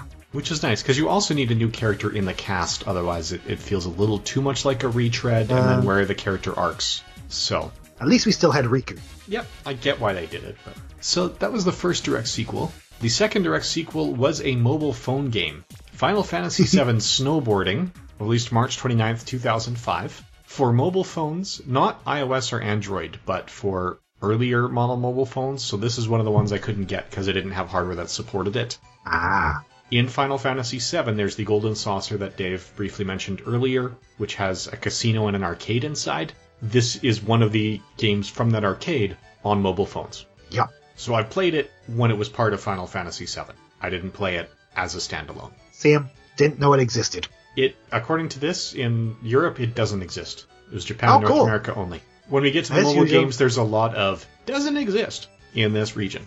The next direct sequel was Final Fantasy XII Revenant Wings. Came out for Nintendo DS April 26, 2007 in Japan, North America November 20th, 2007, PAL February 15th, 2008. I bought it. I wasn't going to play it until I finished 12. I did finish 12, but before I could start it, I went through some personal things involving a bad breakup with a family who were serious gamers when she and the kids moved out and took gaming stuff with them. They took some of my gaming stuff with them, including my DS and all the DS and Game Boy Advance games. So I no longer own this and never actually got to play it. I didn't finish 12, so I never got around to playing it. I think I have it somewhere, somewhere in amongst my games, but I don't know where.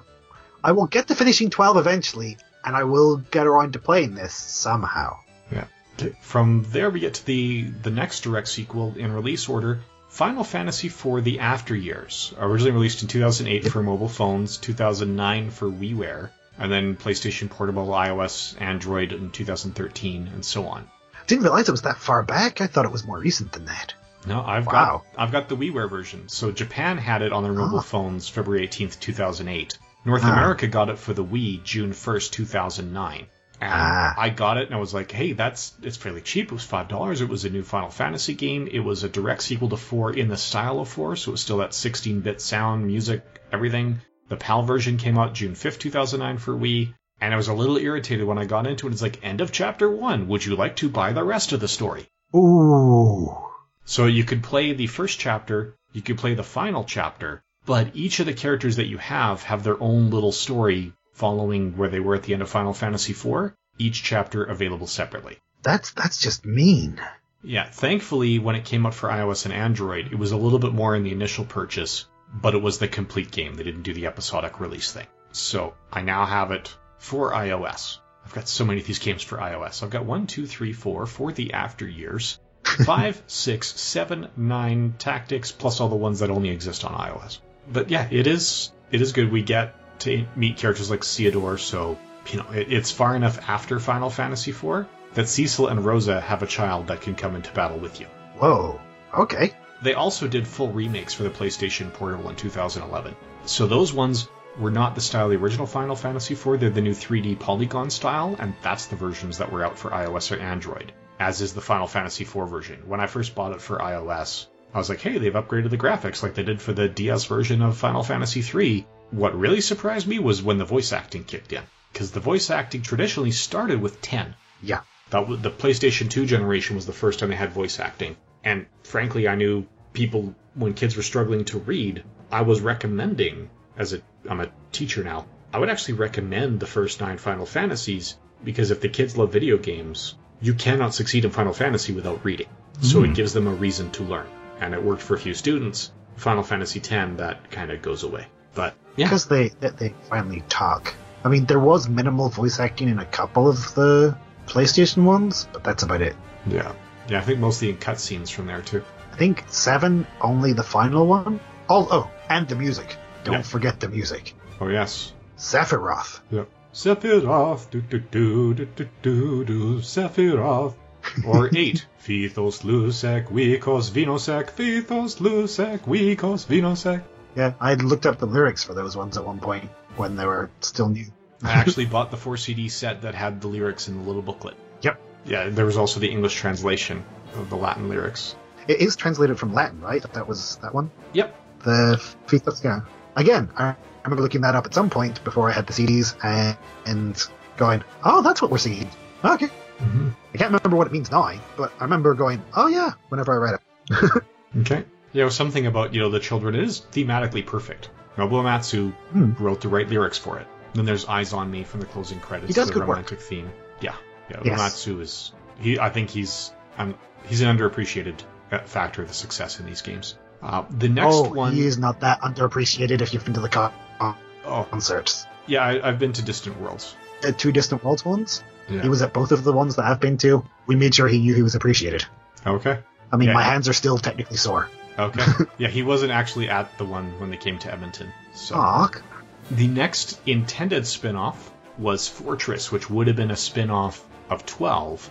Uh, Grin was developing it, then another studio started developing it, and it just got canceled. So that one never came out. So Oh. clearly, neither of us have played that one. no. We've already discussed Final Fantasy XIV: A Realm Reborn from August 27th, 2013, with the hmm. expansion packs Heavensward and Stormblood. So next, Final Fantasy VII G-Bike has Android and iOS release dates listed. It was terminated in December 2015, and the international release was cancelled. It was only released in Japan on October 30th, 2014. This is another of the Golden Saucer mini games. Crazy motorcycle? Yep. again, another one of my favorite themes from that game. Just Yeah. yeah. Yeah. Next, we have Final Fantasy Grandmasters, which was a 2015 Android and iOS Japan only, September 30th, 2015, spin off of Final Fantasy XI. That's all the notes Oh. Wikipedia has as Japan only and a spin off for the core game I didn't play. I couldn't tell you anything about it. Then we get more detail on the direct sequels to Final Fantasy VII. Yep. There was Before Crisis Final Fantasy VII, Japanese mobile phone, September 29th, 2004, and it was only on the iMode mobile phones, SoftBank Yahoo mobile phones, and AU EZweb mobile phones. So it's a prequel of Final Fantasy VII, dealing with the duelings between the original Avalanche organization and the Turks, which is part of the Final Fantasy VII compilation. I had no opportunity to play that one. Me neither. Although I think I heard of it. So Yeah, Dirge of Cerberus actually came out for the PlayStation 2 as well as mobile phones. So, January 26, 2006 in Japan, August 15, 2006 North America, November 17, 2006 in Europe. It's a third person shooter to Final Fantasy VII. and it was pretty fun. Yeah. I enjoyed that one. I never got a chance to finish it. Again, got distracted by things, and then PlayStation 3, I shifted over my save game to that, and then it died. Yeah, unfortunately, by the time I even found out this existed, yeah, I couldn't find it for sale anywhere. Aw, Next up was Crisis Core, Final Fantasy VII. It was a PlayStation Oh, yeah. portable release. Japan, September 13th, 2007. North America, March 25th, 2008. Europe, June 26th, 2008. Having never owned a PlayStation Portable or the PSP, I haven't played this one either. I believe I got the collector's edition with a nice little art book Okay. came with it. It was fun enough. It takes you through the story of Zack, who is a character that you find out about in Final Fantasy VII, and I don't really want to go into much of his story if we're trying to keep 7 spoiler free. Yeah, we, we don't want to go into those details, but he is he is tied to the shared backstory between Tifa and Cloud in their childhood. I think Yeah. we could comfortably say that much. Also connects to Aerith a little bit. Yeah. So that's the direct sev- sequels to 7 in video game format. We'll get to other formats later. Yes. Next up is the Fabula Nova Crystallis Final Fantasy. So there's a whole chain of these, which sparked out of 13. For example, Final Fantasy Type 0, which was released in Japan October 27th, 2011, and then PS4, Xbox One, and PlayStation worldwide March 15th, 2015, was originally titled Final Fantasy Agito 13. It was an online RPG, but not massively multiplayer. Was it online? Wow. That's the way Square, Square Enix describes it. I didn't notice any online elements playing my PS4 version. It ta- neither. it takes place in a different universe from 13, but with a similar mythology, which is Oh. why ah. they folded it in. So it was a PSP game that had the, the graphics and sound upgrade for the PS4. It's a very different format from the rest. It's not a turn-based battle system. It's more of an it, it's closer to 15 when you're actually in battle, leaping, dodging, fighting, attacking. It's it's more of a Zelda Yeah. style combat. And the characters are named after players or cards in a card deck. So not necessarily all English. No, no, I just picked it up last fall, so I've played it a bit, not as much as I'd like, but yeah, it's it's interesting. It was just when I picked it up, the, it was one of three Final Fantasy games with the, that Worlds of Final Fantasy, which we'll get to at Final Fantasy 15. I picked up all three within a very short window, Ah, and haven't had a chance to devote reasonable time to any of them really. So have you played it much, or I got to a certain point and stopped, I think, because I maybe got 15, so I started playing it, or I got distracted by 14 again, okay? and I got distracted from 15 by 10, and got distracted from 10 by 12, and so the cycle continues. All right. So from there, we've got a direct sequel to Final Fantasy 13, namely 13-2, released in. Japan December 15th, 2011, North America January 31st, 2012, Europe February 3rd, 2012, so just a few days behind there. For the PlayStation 3 and Xbox 360, PC, and iOS and Android, though not in the North American stores. I'm betting those might be Japanese only because some of these console games, the controls don't translate well to the mobile screen. Not really, no. But yeah, did you get a chance to play this one? I picked up this and the the next game that we're going to mention, but I haven't played either of them because I hadn't. I wanted to replay 13 at least enough to remind myself where the story was before getting into the sequels. But I Yeah. had I got these for PS3 and then it died, So in the past couple months, I've I rebought them on Steam when the Final Fantasy games were on sale through Steam. Yeah. So I haven't played them yet, and honestly don't even know if my hardware can handle it. I just figured when I upgrade the computer, my Steam account will still be there, and then they'll work. Yeah. Uh, it's got time travel elements, which is always fun. So should enjoy it. I enjoyed it. I completed that one. I got the whole way through 13.2. Still working on the next one. Ah, the next one being Lightning Returns, Final Fantasy 13, Japanese release November 21st, 2013. North America February 11th, 2014. Australia February 13th. And Europe February 14th. So I'm guessing European releases for games are standard on Fridays, because here they're standard on Tuesdays, and there seems to be a three day lag in the recent releases. I would assume so. It, I mean, as far as I'm aware, games are released on Fridays. Films are films are allegedly released on Fridays, but not Thursdays or Wednesdays or whatever. But the main the main releases is Friday, so I think the games kind of adopted that initially and just continued it on. Yeah. Um, I think there's the new Pokemon games out in a week or two, and it's a Friday as far as I'm aware. But hey, I could be completely wrong because things are like that. But I remember buying Final Fantasy IX on a Friday, went to the shop after school, dragged my parents along, so sounds about right. Okay. But yeah, um, it's more again like 15's playstyle because you've got one character, which is surprisingly Lightning from Final Fantasy 13 because she has returned. Mhm. I assume I haven't gotten far enough into it to know exactly what the plot's meant to be, but it's all right. It obviously wasn't kind of gripping me enough to kind of continue playing it right away, so I might have to have another look at it and see how I do in once I finish off 15 and 12 and 10 again. You know, all of the other ones I'm also currently playing. Yeah. I think the only ones I don't really have going currently are 1, 2, and 4. Also 9. I'm not currently playing 9. Okay. Yeah, I, at one point I was gonna, because I've got the iOS versions of them, I was going to take them as far as the classic and elite dungeons in Final Fantasy Record Keeper had gone. that became challenging because of the time involved in moving forward and the Record Keeper release schedule. But anyway, we'll get to Record Keeper. the next one was Final Fantasy Agito, which is a mobile spin off for Type Zero, which was originally announced as Final Fantasy Agito 13. It was iOS and Android Japan only May 14th, 2014, terminated November 2015, international release cancelled. Again, never had a chance to play. Me neither. For all I know, it was folded into maybe the Type Zero release. Probably not, but you never know with these things. Yeah. Uh, there was a Final Fantasy Type Zero Online for iOS, Android, and PC released. The abbreviation is CHN, China. That Oh. was released in China on December 14th, 2016, and worldwide August 15th, 2017. Okay. Didn't have a clue. Yeah, I don't recall seeing that, and I actually fair, search for Final Fantasy in the iOS store fairly regularly. So this worldwide may be like Japan and other countries outside China, but I don't know that it's crept into Canada yet. It wasn't there November 1st, I know that. I'm just typing Final Fantasy into my App Store or Play Store to see what comes up.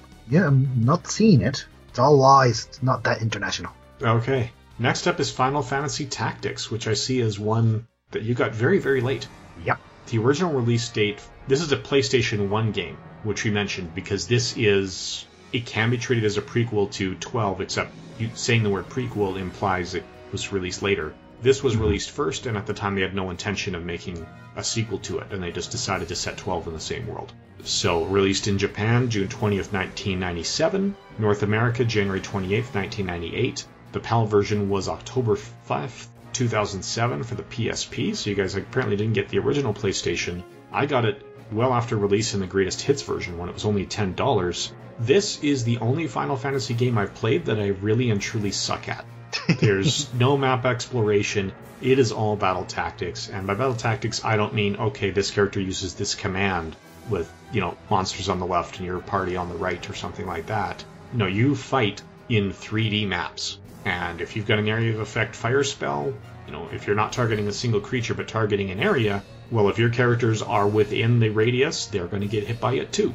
It is very, very detailed and intricate into the battles. I am not that type of strategist. I've leaned a little too heavily on grinding, so in Final Fantasy games, You know, there's some strategies I've learned to employ, but sometimes it's just, oh, I lost this battle, I'll come back in 10 character levels and see what happens next time.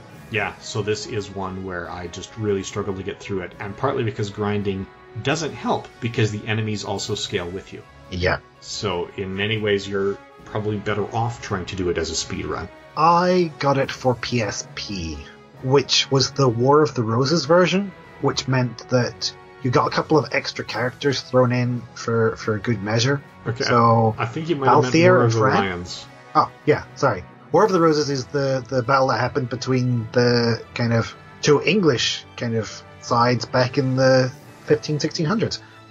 It's basically the same general idea, okay? Okay. But, you know, Or, or it's a 1980s drama about a messy divorce from people with the last name Rose. oh. No, I'm, pre- I'm pretty sure it's closer to the first one. There was actual war in that. Yeah. Yeah, you get to run into Balthier and Fran from 12. They show up in it. And I'm pretty sure you get Cloud and Aerith showing up in it as well. Just just because they can. Okay. That That's what separated it from the original version, at least. That's all I remember. Okay, that's the version that I do have for iOS. It's been available in iOS since 2011 and Android since 2015. I still suck at it, so I haven't gotten far enough to do any of those. Yeah, again, it's on my PSP. Same rule applies with the other one so far. I got so far in it, and it's disappeared. That was followed by Final Fantasy Tactics Advance, which was a Yep. Game Boy Advance upgrade. Mhm. It's not really a sequel, it's more of a, a redraft. it's it's an alternate reality type thing. So these ones, if I remember right, because I do have both of them, because there's a Final mm-hmm. Fantasy Tactics A2, which is the sequel to this. Yeah. You're basically someone who's reading the story of Final Fantasy Tactics, and then you get pulled into that world because of reasons, and you have to deal with special rules and judges and all that kind of malarkey, and that's you and your friends have to kind of find a way to escape the Final Fantasy world whilst also, you know, not dying. So you can get it for Game Boy Advance. It was released in Japan February 14th, 2003, North America September 8th, and Europe October 24th in a PAL version.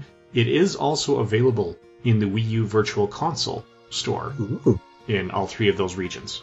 So if you don't have a Game Boy Advance or access to a cartridge, which 14 years later may be hard to find, you can get it that way. I mean, it's in my room somewhere. It might not be that hard to find, but I can't remember exactly where. Yeah. the next up is the Final Fantasy Tactics A2 Grimoire of the Rift that you Yeah. just mentioned.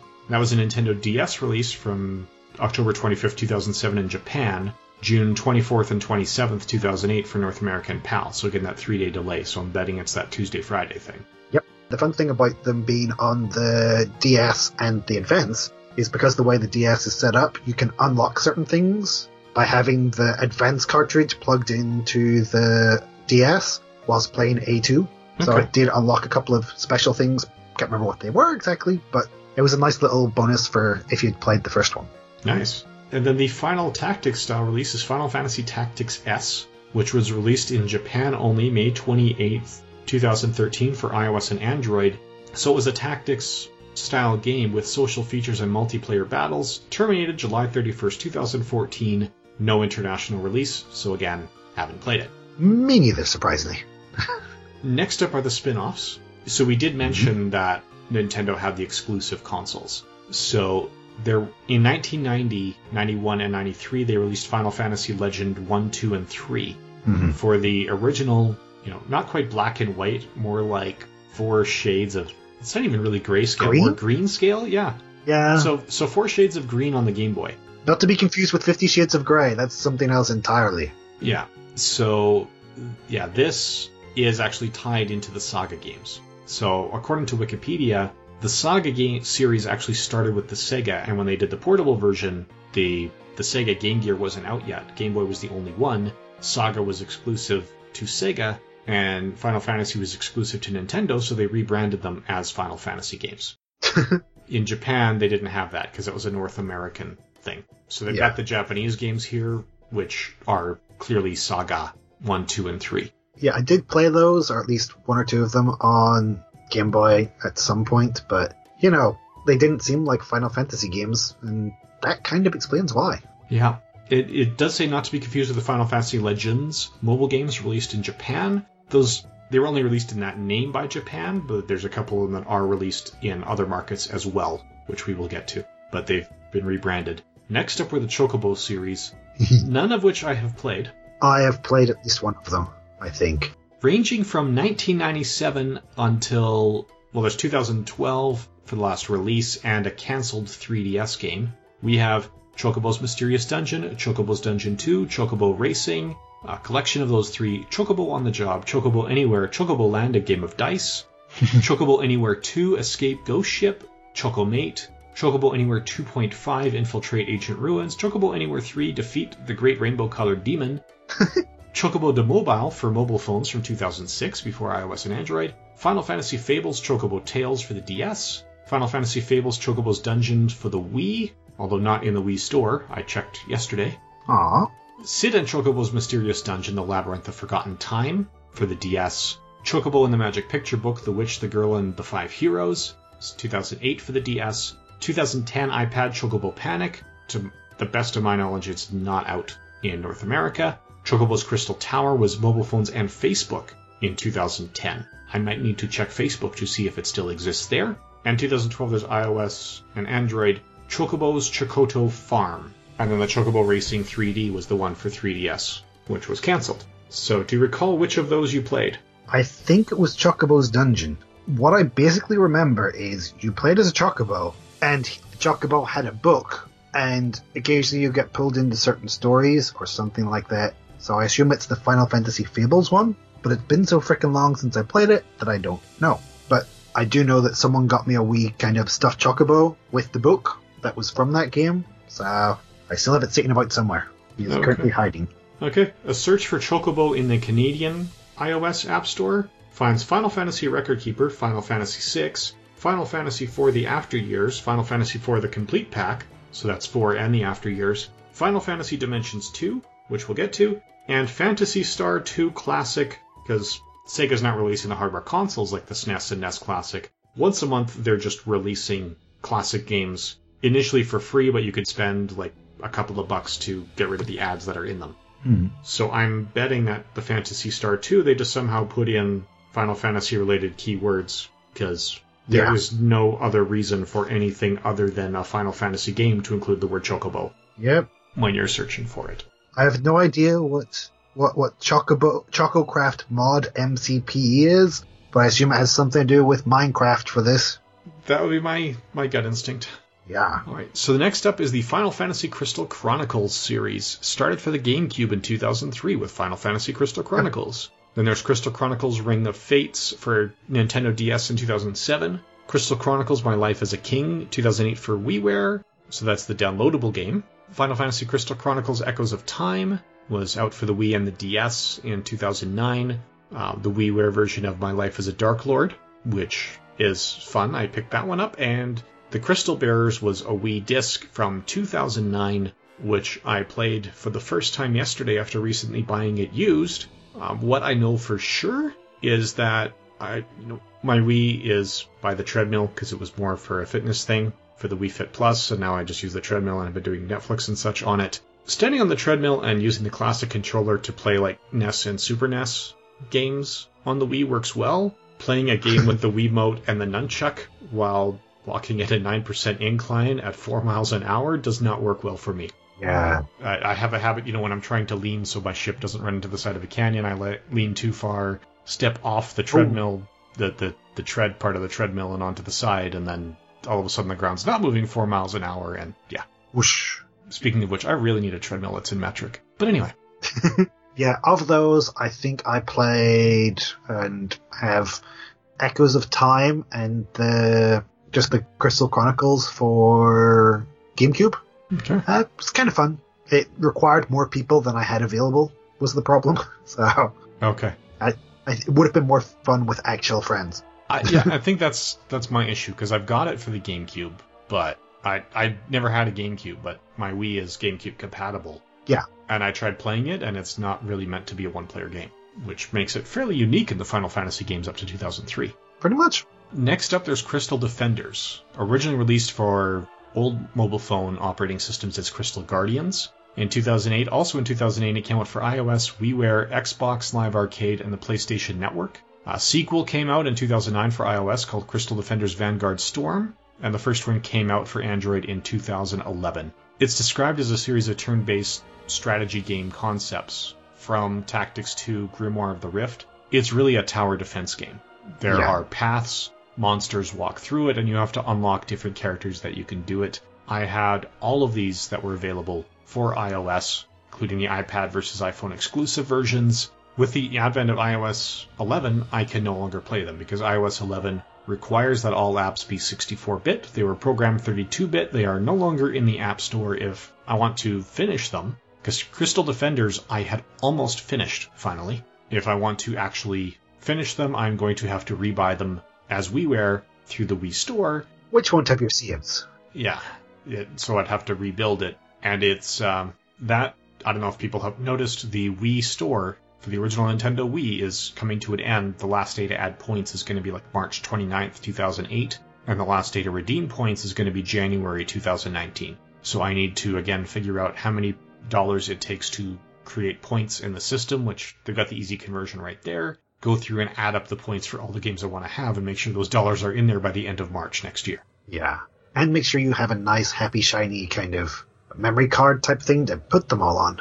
Yeah, I've got most of those downloaded to SD cards already, but yeah. Ah, That's good. I don't think I have that many of the WiiWare downloads. I think I'm mostly stuck to discs for it, so I'm mostly covered. But you know, it's it's kind of sad that they're doing that. Kind of hope that they'll at least keep something available. Yeah, there are a number of games we're going to get to that I can't play at the moment, but I can't bring myself to delete them from the phone because part of me is hoping that they will upgrade it, even though they've lost so much faith in it that it's not in the store anymore. Yeah.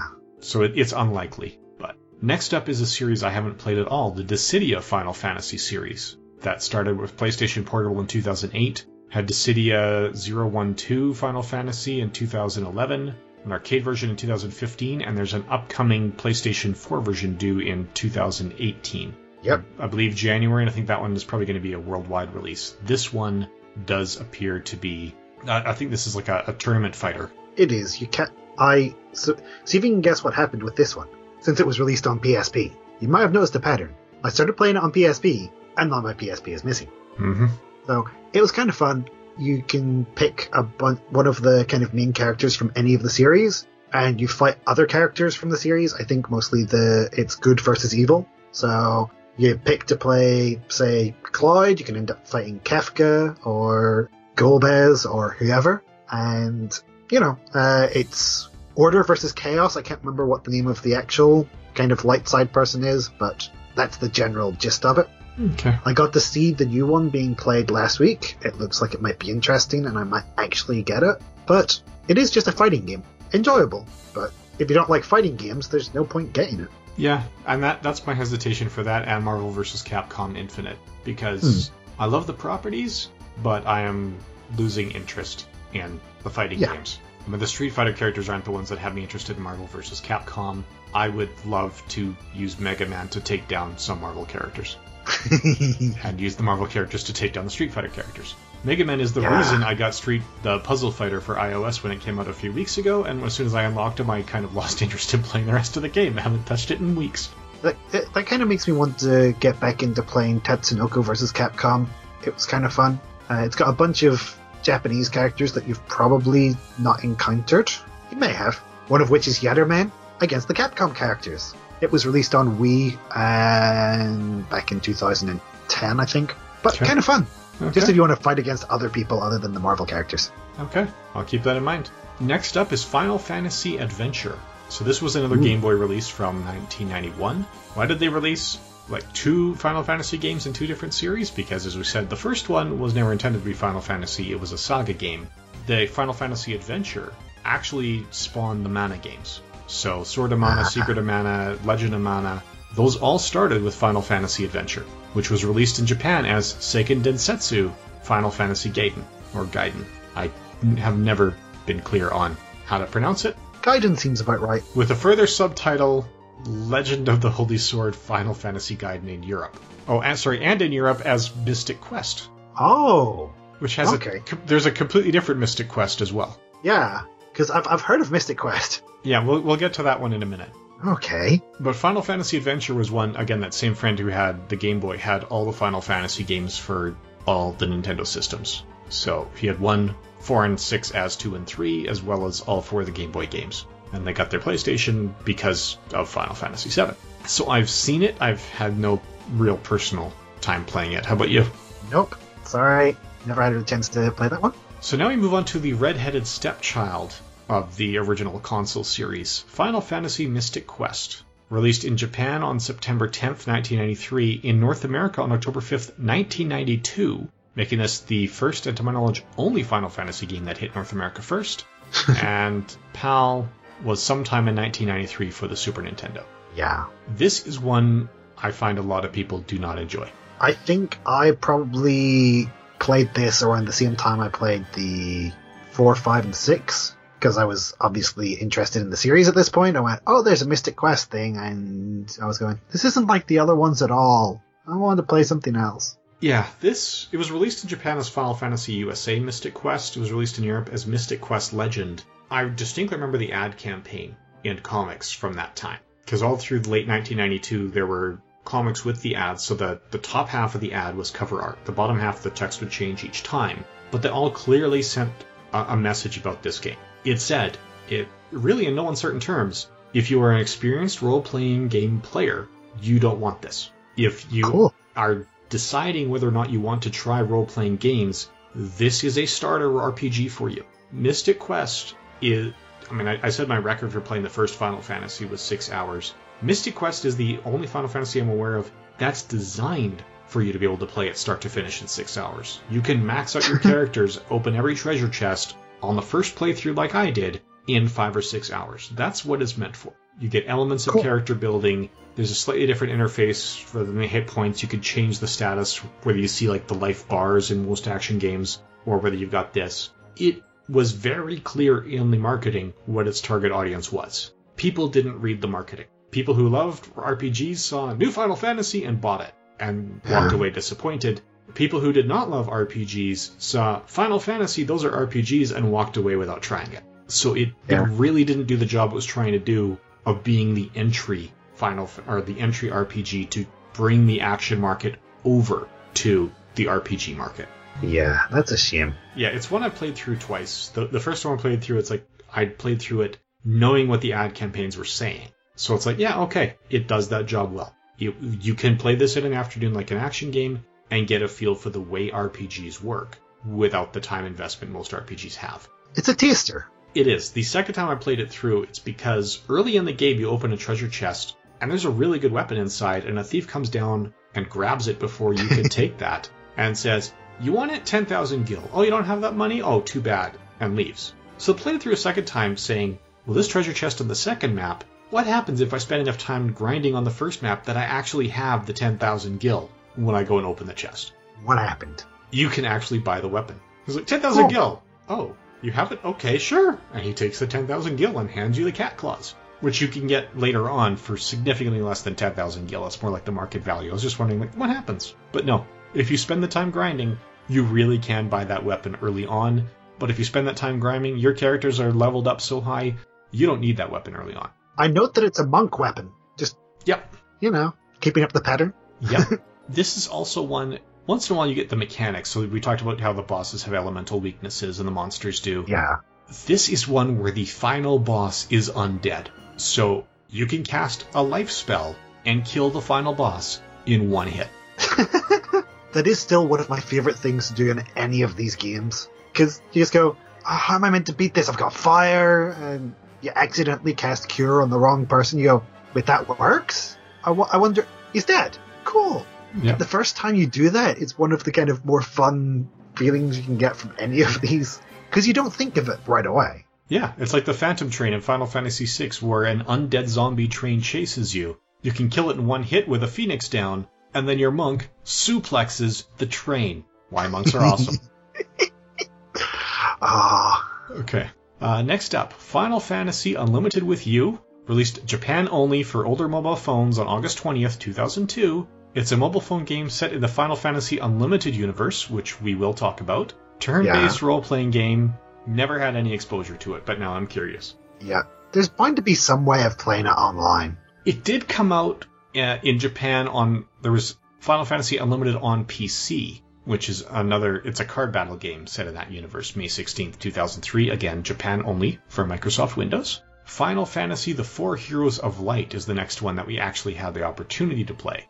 That's on my Amazon wish list. It has been for about five, six years. Yeah, the PAL release was October 8th, 2010. Again, three days after North America of October 5th. The Japanese release was October 29th, 2009. So, and it's the Japanese name is Final Fantasy Gaiden, which leads me to believe it's more the it's his side story to the Final Fantasy series. So I'm thinking it's in the Legend Seiken Densetsu series, which became Saga. Uh, like I said, it's on my wish list. I wanted it. I don't think I can get it anymore because, you know, it's been five years. It's not freely available. It's probably only available as, you know, secondhand at ridiculously overpriced values. Yeah, that's the tricky part with the DS games. Next up, Final Fantasy Dimensions. It was released for older mobile phones in 2010, iOS and Android in 2012. Japanese release of September 6, 2010. The smartphone version hit North America August 31st, 2012, same day for the European Union. This was another one that was released as episodes, but unlike mm. the after years where I paid for it and then found out I had to pay more to keep going, this one is free to download and you play the first chapter free. So it's very clear up front, right? When you read it, the first chapter is free. To finish it, you have to purchase. And I think it was like 20 bucks Canadian, so it would have translated about 15 bucks US to get the complete package with all the chapters, or you could buy them one chapter at a time. That's not as bad.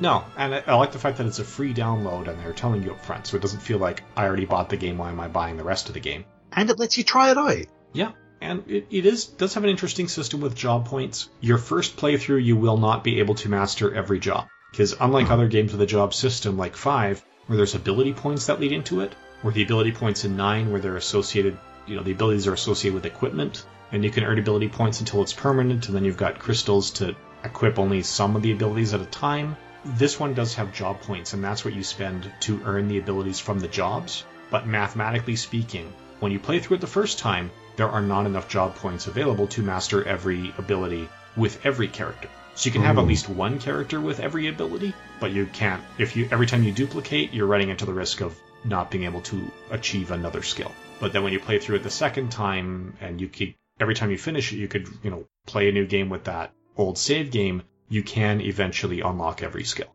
It just takes multiple plays. Cool. It is a mobile game, but it, it feels like a translation of consoles to mobile. So it, it, it feels like uh, Final Fantasy IV or 5 style, that, that top down console game when you're playing. Cool. Our favorite characters in it? I I'm only on chapter two, and I haven't played it much since 2012. so I, I not so much. Yeah, I haven't. None of them really grabbed me just yet. Cool. The next released was iOS and Android in Japan and North America. Apparently, I missed it. Final Fantasy Airborne Brigade was an online social game in the Final Fantasy series. It came out in Japan January 6, 2012. It came out in North America December 14th, 2012. It was not well received. It was not popular. Apparently, it was buggy. It had issues. It was discontinued within three months of the North American release. So by the time I learned it existed, it didn't exist anymore. Yep, that's how these things seem to go. Yeah, also not available in Europe. That's how these things seem to go. Yeah. Uh, Theatrhythm Final Fantasy uh, was released for Nintendo 3DS and iOS in 2012. So Japan, February 16th, 2012. North America, July 3rd, 2012. European Union, July 6th, 2012. It is the only Final Fantasy game on the Nintendo 3DS not available in the Nintendo eShop. This is a Final Fantasy rhythm game. It's awesome. I love this game. I only have the iOS version. I had the sequel for DS, but that went with the rest with the 3DS, as we already mentioned. Oh. I really enjoyed what I saw. What I didn't like is that yeah, it is it was free to download for iOS, but it would have cost I think adding up everything in the store if you buy the bundles for discounts for all the songs and all the characters to keep playing the game beyond the three songs it comes with, the one of each type, it would have cost me about 180 bucks. Whoa. Cuz you get all of them built in basically with the DS one. Yeah, it was literally at the point where continuing it on iOS, it was cheaper to buy the the 3DS cartridge and the 3DS to play it on. Wow. Than it was to unlock everything in iOS. And that's a new 3DS, not pre-owned. new. Yep. Bloody hell. Yeah, so I never really got into it. I've tried going back to it, but like Crystal Defenders, it's no longer in the App Store. It was only 32 bit. It, it Aw. will not open. That sucks. But yeah, I I wish I had played it more on the 3DS because that does strike me as a game I would probably my favorite rhythm game. Cause, Yeah. If you can get a hold of it, get it. Because it's still fun. yeah, and the music in Final Fantasy is awesome, as we've mentioned several times. Yes. Curtain Call, I would get over the first one because you've got a wider selection of songs. I think some of the songs are kind of duplicated. Okay. But, you know, if that's if you're trying to save money. If you're going for completionist, get both. Because, hey, then you have both. yeah, Curtain Call was the one I had. I just meant in general for people listening. But, again, Battle on the Big Bridge is really fun to play. Yes. But yeah, this is one where it is kind of Final Fantasy. You have the characters, you increase their levels, you gain experience by successfully playing the rhythm songs. Every time you hit a note, you attack. When you miss a hmm. note, you get attacked on top of the just the time delayed attacks. So the better you play the rhythm, the more easily you defeat the bosses. Pretty is- much. I found it just a heck of a lot of fun to beat the crap out of a Tonberry in rhythm to Sephiroth, do do do do do do, Yeah. Sephiroth. Ah. My DS is currently charging so I can play that again. Just in case you're wondering. Okay. I went to London last week. I took three games with me. One was Final Fantasy III, because I still haven't finished it, and the other two were the Theatrhythm games, because I was going to a Final Fantasy concert. It seemed appropriate. They have a wide selection in that. They even have Final Fantasy Mystic Quests and uh, songs on the Curtain Call one. There are some DLC ones, which I haven't purchased because they're DLC ones that I have to purchase, and I'm kind of against DLC in general, where I have to pay for it. It just annoys me in certain cases. But if I like the song enough, I would consider getting it. I just can't remember which ones it is. All right. Next up, actually, the next two games seem to be related. They're hmm. Final Fantasy Artniks and Final Fantasy Artniks Dive, released November 30th, 2012, and November 10th, 2014 for iOS and Android in Japan only. The descriptions for both are free to play social multimedia role playing game and terminated. Ah, So, card game apparently. yeah, never had the chance to play either of those. I do still have and can still play Final Fantasy All the Bravest, released in Japan, North America, and the European Union on January 17th, 2013. This was the first Final Fantasy game available for mobile. I was there on day one. This Yes. is what you get when you take a Final Fantasy game, but take away the intricate plots, compelling character arcs, innovative gameplay mechanics, and the need for strategy. They have the sprites from games that we see, some of the characters from games, but there's really no story. There's one text screen, much like the introduction to the first Final Fantasy. When you finish it, there's another text screen at the end. All your characters have one hit point each. You swipe your finger over them and they attack with the only attack they have available, except for Aerith, who brings a dead character back to life and does not attack ever. and it, when they get hit, they die. Again, one hit point. But if your team gets wiped out, you can wait, because every three minutes, one of them comes back to life. And then you can go back and replay and pick up whatever battle you were in where you left off, so you never ever have to lose. Yeah. I think I played this and completed it without paying any money because I didn't want to pay any money for it and I deleted it off. That's a good plan. See, Yeah. I've got there's premium and non-premium content, but me, I'm a sucker for checklists, and they use mm. the Game Center for iOS. So it tells you what percentage of the premium enemies have you faced, what percentage of the premium dungeons have you completed, have you unlocked all 40 characters. And when I say 40 characters, it really feels like people who enjoy the Final Fantasy games but don't like strategy, and they prefer strategy would be to just bring another character to the fight. So you can eventually have up to 40 party members, which are chosen at random. If you just do the free version, you get standard character classes like warrior, summoner, and so forth. To get any character that you recognize as having an individual name, you have to pay for them. And you actually pay for a random character. So to unlock all the premium characters, you have to pay for all of them one at a time. If you want to just buy Cloud, you've got to keep buying premium characters until Cloud is your random selection. On the plus side, every time you buy one, you're that much closer to getting Cloud because, you know, there's less of them. Yes, when, you know, Once you get Vaan, obviously you'll get Vaan first because, you know, he's not brilliant. He's just there. Yeah, so there are there's 25 core characters that you can get, and there is a chance to get t- all 40 characters the same when you're playing, which is awesome when you get 40 Onion Knights, not so awesome when you get 40 Dancers or Piglets. now, for the premium characters, there are 35 of them. So yeah, you do have to pay for it. There, we've got Firion from Final Fantasy II, Dark Knight, Cecil, Kain, Rydia, Bartz, Krile, Terra, Locke, Celes, Setzer, Cloud, Tifa, Aerith, Red 13, Squall, Rinoa, Seifer, Zidane, Steiner, Eiko, Tidus, Yuna, Auron, Shantotto, Vaan, Ashe, Balthier, Lightning, Snow, Sazh, a Chocobo, a Moogle, a Pig, an Imp, and uh, a random character in Magitek armor. So yeah, the, when you're first buying a premium character, you've got that 1 in 35 chance of it being Cloud. But if you've already bought 34, well now you have a 100% chance of getting Cloud. Woo! As you defeat monsters, they will randomly drop gear. If it's a sword, well then every character who can equip swords gets an attack power boost. There are 93 free pieces of gear for the non-premium characters. I currently have 100% of the pr- free characters, 100% of the premium characters, 100%, so 93 out of 93 of the premium gear. I need, I'm at 80%, or so that's the non-premium gear, I'm at 100%. I'm at 80 for the premium, I've got 24 out of 30. For the non-premium enemies, I'm at 100%, found and defeated 91 out of 91. For the premium enemies, 97%, 29 out of 30 and I make myself play it at least once a day, hoping to get one of those to drop so I could finally walk away and never play this again. Wow. I'm just addicted because, you know, checklists. The next mobile game on the list is actually much more fun. Pick Logic of Final Fantasy, officially released exclusively for Android and iOS in Japan on October 28, 2013. For reasons I don't quite understand, it's also available in the iOS app stores in France and Canada. Now, it's not translated, which is the challenge. You may have seen the picture logic puzzles, right, where they'll tell you, you know, there's five across, and they have a two and a two next to it, so you have to fill in two pixels, leave a space, or at least one space, and then two more pixels, and try and make pictures. I don't know if you've seen those Yeah. logic puzzles. I think so. Uh, sometimes they're called Picross because it's like a picture crossword. Yeah. Yeah.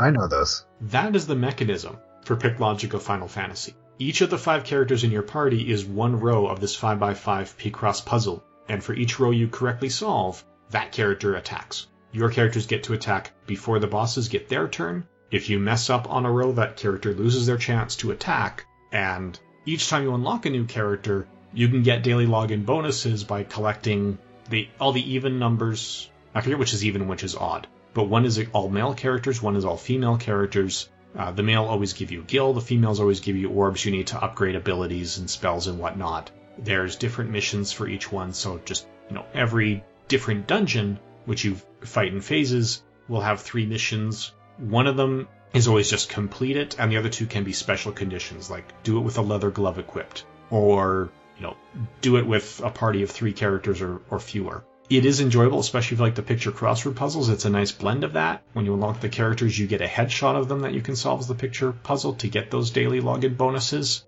The downside is that it's really hard to play if you can't read Japanese because the game is in Japanese. I have sent many screen captures through Google Translate to try and get through this game. But it, it is enjoyable. I just wish there was an English version. It does look like it's fun.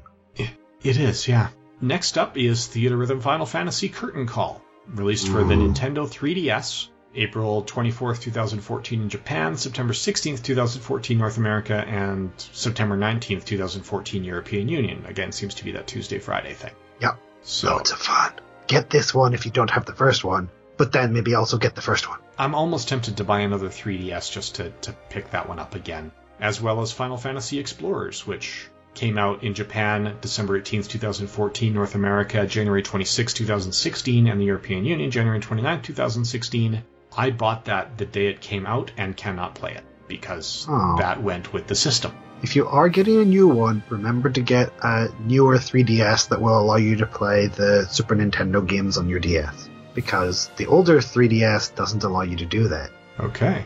Just in case you were considering any kind of nice Super Nintendo games like Super Mario World that you kind of felt like playing and thought, oh, I'll download that. Oh, wait, I can't. Okay. Great.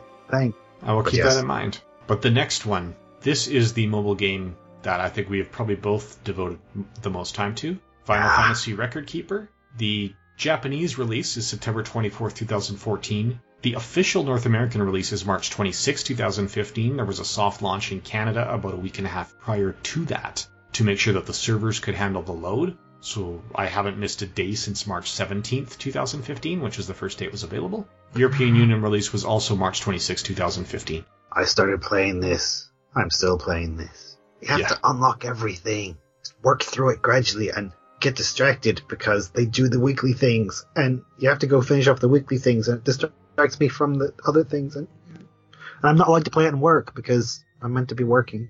Yeah, I I also don't play at work. I am happy that I've built up to 100 and I think 97 or 198 stamina now. I've got every norm stamina shard that drops because I finished every classic and elite dungeon. Yeah.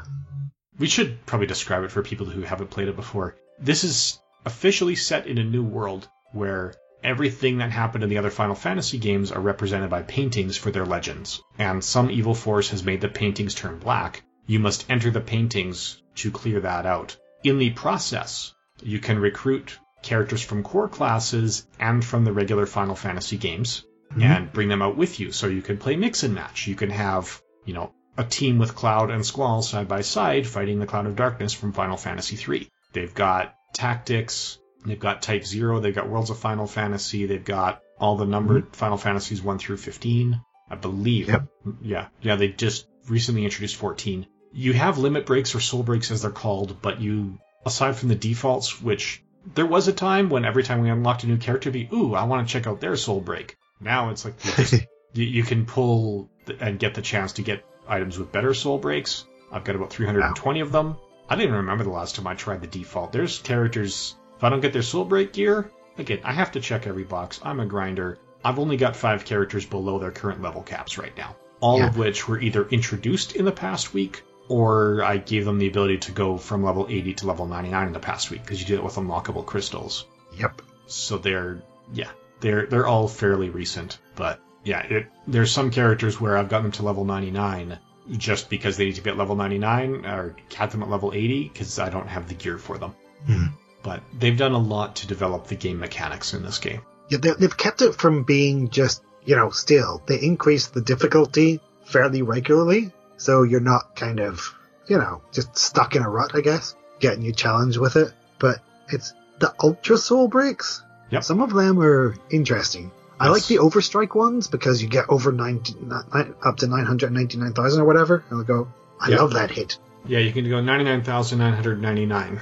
Yeah, I always love doing that. But you can get over that with the Ultra ones if you get the, from what I understand, the Sephiroth one, which you told me about. I didn't know he did 15.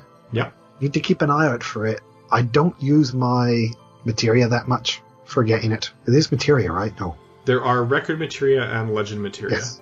Uh, I think you're thinking mithril though. Yes, to actually you. get the items. There's mithril and gems because they've got the premium and non-premium currencies. Yes. Which is nice. You don't have to pay anything to play this. No, y- this is a free-to-play game. Hmm. It would be tough to max out every element of the game as the chapters are released if you're not paying Yeah. for it. But it never feels like things are unattainable in the long term. As someone who's Yeah. been playing since day one, if I struggle to beat the weekly dungeons and you know, get the six-star fire crystal or something like that, I've I've never felt like it's not because I haven't paid enough. It's because I haven't figured out the right strategy to defeat this boss, or you know, haven't been honing the right abilities. Right? It, it feels like I. It feels to me like you don't have to pay a dime and you can still succeed in this game. Now I have paid more than a few dimes because any free to play game that I'm enjoying this much, I like to support so they continue development, especially since, as Dave said, they're adding new content at least once a week. I mean, it's they- they're trying to get as many of the characters that you have played as in any way, shape, or form, or even fought in any way, shape, or form into these games somewhere. Yeah. I mean, it's it's not just heroes you can play as. You can play as some of the villains too. Yeah, I can, right now, if I wanted to, I could go in and build a team that was Exdeath, Sephiroth, Cloud of Darkness, Garland, Kefka, um, and that's Final Fantasy 1 Garland, not Final Fantasy 9 Garland, sadly. I would love to have that Garland in the game. See, but he could come out next week for all we know. So Yeah. depends what the thing is. I also find that the programmers are very responsive. There's about a six month lag between when things come out in Japan. You know, Japan will get things about six months Yeah. before the global game does. A while ago, I actually emailed tech support with a suggestion saying, you know, I would like to see a long range materia inspired by the long range materia from Final Fantasy VII we talked about earlier in this podcast that basically turns it into a long range weapon. So you can have your heady hitters, but keep them in the back row to reduce the damage they take when you're fighting physical enemies. The response I got was, we'll take that under advisement. And then a month later, that um, a long range materia showed up in Japan, which we now have here. That may be coincidence. I may be giving them a, a little too much credit in that, but I, I've spoken to others who've pointed out, you know, there's, you know, we'd like a material that does this based on that in the in the game, and any suggestions that don't break the business model seem to have been seriously considered. Hmm. You know, there are people who say, "How about a free gem giveaway or a mithril giveaway?" Or and it's like Oh. eh, that, you know, obtaining these soul break relics is how that you know they're enticing people to actually pay to support the game. Yeah, I have not paid yet. I don't play it enough to consider paying, but I get enjoyment out of going through it every day and seeing what they've got going on. I mean, the events are also kind of fun. They have a fat chocobo thing that's Mhm. there every week. You can give him food and he gives you stuff. Yeah. Depending on what you've you've managed to achieve this week. Yeah, you could do that to increase your stamina, to get record modes that you can use to increase character stats. Various things to get you what do you call it? New attacks. Yeah, your your soul breaks and yeah, and your abilities. I am actually really happy with the the recent Ultra Soul Break I picked up for Minwu, the the Final Fantasy II mage, the first one to join your party in FF2. Um, have you seen Minwu's Ultra Soul Break? Not yet. I managed to pull his Ultra and his Legendary materia. Ooh. His ultra. There are a few things you look for in the special abilities for the healers. One of them is instant heal a large amount, which he's got. Another one is re-raise, so if you die, it just restores you with moderate hit points. It, it doesn't have that. Last stand is instead of dying, you just get reduced to a low number of hit points. It doesn't have that. There's barrier. So Minwu's Ultra Soul Break will heal your instantly heal your entire party. Um, uh, actually a large amount, not even a moderate amount. It'll throw up a barrier that will protect you from damage adding up to 30% of your maximum hit points, and it'll auto heal. So once that barrier is done, the next 2,000 point hit points of damage get healed automatically anyway. Nice. So I tend to throw that barrier up, and then by the time all the barriers and the auto heals are used up, I'll give him the, the Knight's Charge materia that lets him, you know, build his soul break faster when he attacks, uses abilities, or gets hit. And by the time it drops, I'm ready to replenish it. He he has become my star healer by miles. Cool. And the legend material I have, when he's doing a single character heal, which is what he does in between using the Ultra Soul Break, there is what they describe as a small chance. I'm finding it's about a 7 or 8% chance to put Blink on the character so that the next physical attack that goes after them will miss. so he's a bit of a beast, especially with Holy, because his mind stat is through the roof. So Hmm. yeah, he is my current roaming warrior. So people who have friended me and, and followed me have the ability to access Minwu. I believe that's the only place I've spotted him so far. That's I I haven't had a chance to use them yet because I was trying to do other things Mhm. that were a bit more. Basically, I had to attack things with thunder, and I couldn't be bothered changing my my current thing to have someone with a thunder thing. So I just used the Yeah. nice helpful person. Okay. But yeah, that Wow. one I find is a lot of fun, and that so far is my favorite of the mobile Final Fantasies. More of which we have to discuss. Yep. Final Fantasy Worldwide Words was released in Japan September 16th, 2014 me, for iOS and Android. It blows my mind that it's a typing game and it was only iOS and Android and not PC. yeah. But this was a typing game. Every keystroke you successfully typed meant you attacked the boss, and every miss meant the boss attacked you. Unfortunately, it's been terminated. This is a game I actually would have liked to have. This would have struck me as a more fun typing tutor than any other typing tutor out there. Yeah. I have played one, not a Final Fantasy one, that was rather fun, and they did it with another game, The Typing of the Dead. Do you ever play any of those? No. Okay, so House of the Dead 2, they released as Typing of the Dead, where to fire shots, you typed the words, and when you got to bosses, sometimes you had to type the answers to questions. They did it again for um, House of the Dead Overkill, where it became Typing of the Dead Overkill, and same general idea. You type in the words, the letters, whatever comes up, to fight the monsters. Otherwise, you get hit, just like any other shooting game. So it's kind of fun in that respect. But that's the only one I've seen that was like that. Did not know there's a Final Fantasy version, essentially. Okay. Disappointed, Molly. Yeah. uh, there's a Final Fantasy Portal app. It's not a game in itself. It was released in Japan February 4th, 2015. It was released worldwide August 19th, 2015 for iOS and Android. I installed it on day one. It's mostly Final Fantasy news, uh, but it does contain the Triple Triad card game from Final Fantasy VIII that I played and was doing quite well on, except you must log in with a Square Enix account, and it, that login expires after 30 days. And uh, my second or third month playing, I forgot what my username and or I forgot my password and just haven't wanted it badly enough to go back to it. Yeah, kind of the same here. Yeah, I, I, still check in once in a while just to to check out the Final Fantasy news, but I lost interest in Triple Triad a while ago. Yeah. I was just mostly doing it because one of the Game Center achievements is win 100 consecutive matches it, when in the player Ooh. versus player stuff. So I had it set up with Bluetooth, logged into the app on my phone, not logged into the app on my iPad, and I would, you know, delete and reinstall it from the iPad periodically and fight over Bluetooth, so I would always fight myself and lose to try and hit that 100 consecutive battles to unlock that really powerful Sephiroth card. And then I was going to play against actual people because really, it didn't take long before everyone had so many of the existing cards that we were all pretty evenly balanced and you weren't, they were also matching you according to how you've been playing before. Yeah. So winning 100 consecutive card games without playing against yourself or someone else who's chosen to lose in some fashion is just not realistic. I don't think. Ah, well. Next up, Final Fantasy Legends Touhou no Suisho was originally released February 12, 2015 for Android and iOS, which was a free-to-play mobile role-playing game literally translates as Crystal of Space Time. Ooh. On November 1st, they took out the social aspects and made it instead of free to play mobile game where you were, you know, paying for upgrades and stuff. They dropped the stamina system, they dropped the random daily dungeons and logins, they dropped the roaming warriors, and they released it as Final Fantasy Dimensions 2, unrelated to the first oh. Final Fantasy Dimensions. So it's somewhat like a console Final Fantasy game. You don't have like free roaming in on the map or in dungeons or things. There's destinations you pick, you go to when you're in a town. There's a list of people in the town you can talk to and you speak to them. But now it's 15 US, worked out to 20.99 Canadian. I don't know what the European Union translation is but it's a console game that eliminates a lot of the control problems you have converting console games to mobile. So, I, like I said, it's been out for about 10 days now. It was released November 1st, 2017, and yeah, I'm I'm quite enjoying it so far.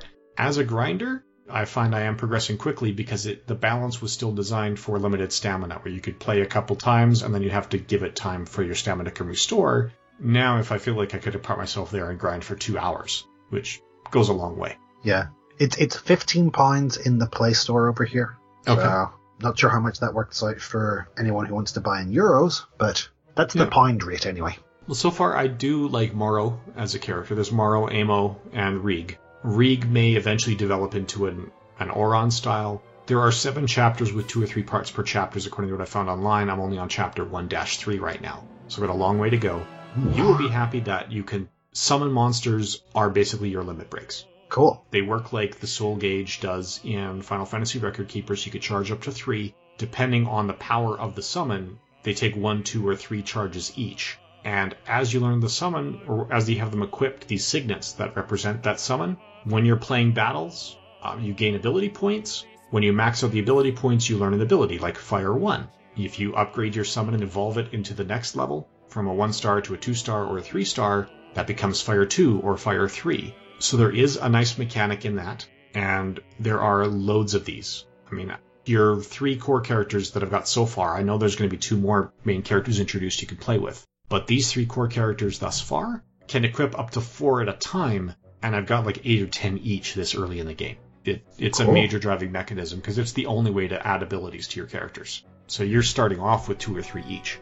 So we've got I've got Chocobo, Ramuh, Ifrit, Shiva, I've got Siren, I've got Titan. it, it is well worth checking out. And it is a one-time payment. It's you, you pay that 15 pounds or 15 or 21 dollars or whatever it is in your region, and you've got the entire game from the start. that's not terrible. Hmm.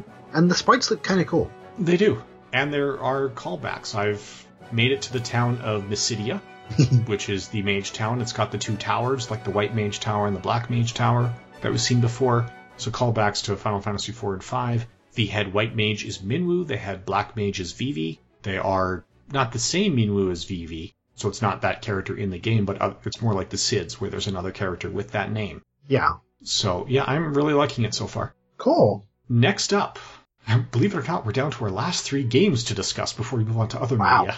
Mobius Final Fantasy. Tried it, didn't really get into it, but you know, it seemed at least mildly interesting. It's 3D on the mobile platform. Yeah, I'd, I'd say that the graphic quality is somewhere between the PlayStation 2 and 3 generations. Yeah. Uh, like, it, it is the most beautiful of the mobile games. Yeah. Ca- Came out in Japan June 4th, 2015, worldwide August 3rd, 2016. And for the first, I'd say, six or seven weeks, I never missed a day and played it very faithfully. I've since then just kind of lost interest. I've checked back like once every three or four months, but yeah. It was using up too much power on my phone for me because I was playing it whilst walking into work, and my phone was getting really quite hot. I figured I should probably leave it for a bit, and then just forgot about it and had to uninstall it to install other things because I ran out of space on my phone. Yeah, if you're playing it on, I, I would recommend playing a lot of these on Wi-Fi because they they do the cloud saving and syncing quite a bit. Mm. Cloud saving is actually optional for Dimensions 2. It's more like they're the console port adaptations where you can you have the save games, but they're on that device unless you deliberately save or load them from the cloud. But yeah, it is Mobius is the prettiest one. The characters have shown up in Record Keeper, which is nice because otherwise your Final Fantasy 1 roster would be like Warrior of the Light and that's it. Yeah. It, it took a long time before you could have a full party of FF1 characters.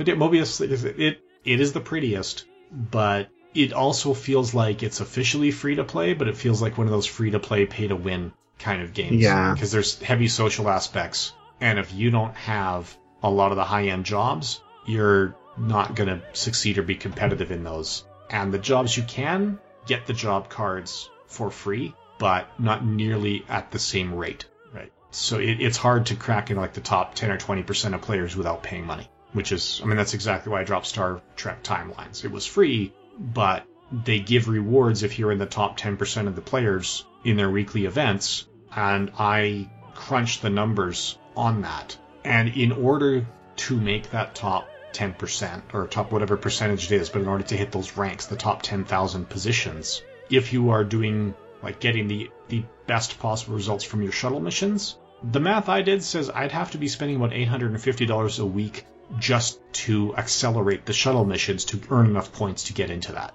Like if, if you have a 100% success rate with the best possible characters, you're still spending about $3,000 a month just to accelerate the game to do this. I think you shouldn't just convince like the entirety of like two or three small countries just to join in. Because I mean that that would work as well, right? Yeah, but in order to do it, it's got to be with your account, and you have a maximum of four shuttles.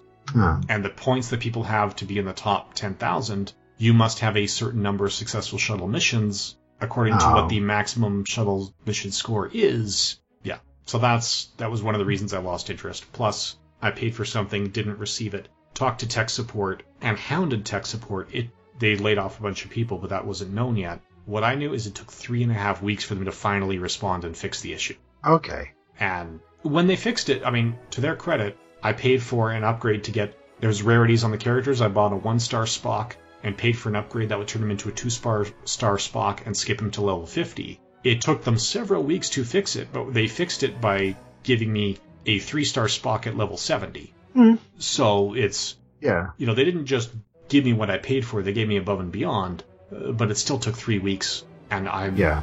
and that was three weeks where I was when I say hounding them, it, w- I was following up about once a week, going, I haven't heard anything. What's new? And they were Yeah. asking for like screen captures of the purchase. I'm like, I'm not in the habit of doing that. I can send you an iTunes receipt. Eh, So yeah, it was. I just found in order, and when they started releasing characters, you could get. Ex- like I had at one point, I had every version of Spock, but in then they released a new version of Spock you could only get by landing in the top ten thousand, and yeah. that that was what turned me off. Although apparently he's now a random drop. It was just a limited exclusivity period. But so I just found I wasn't enjoying it anymore. It just I it would just become a you know if I wanted this box, I would just buy things, and I don't need to just keep buying something.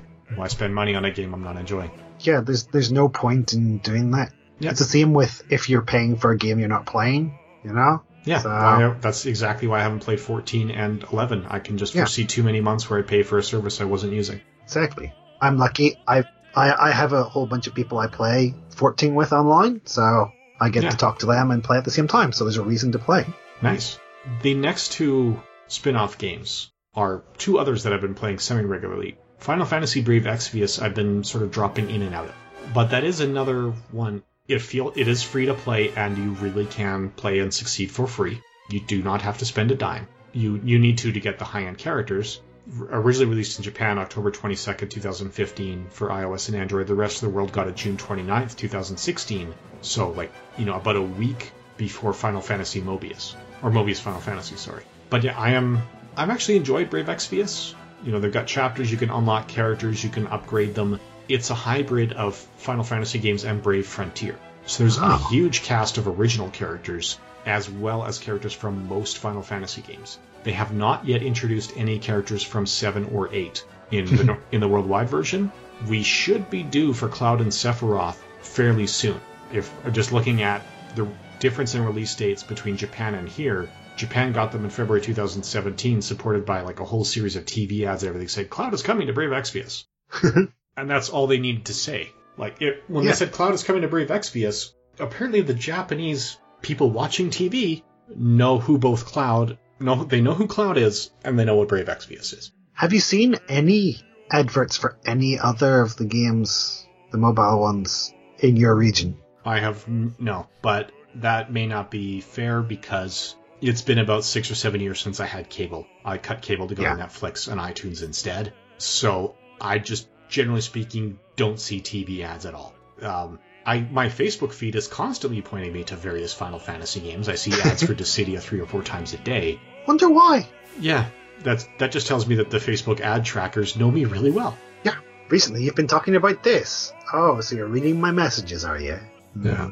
Yeah. So have you tried Brave Exvius at all? No, not yet.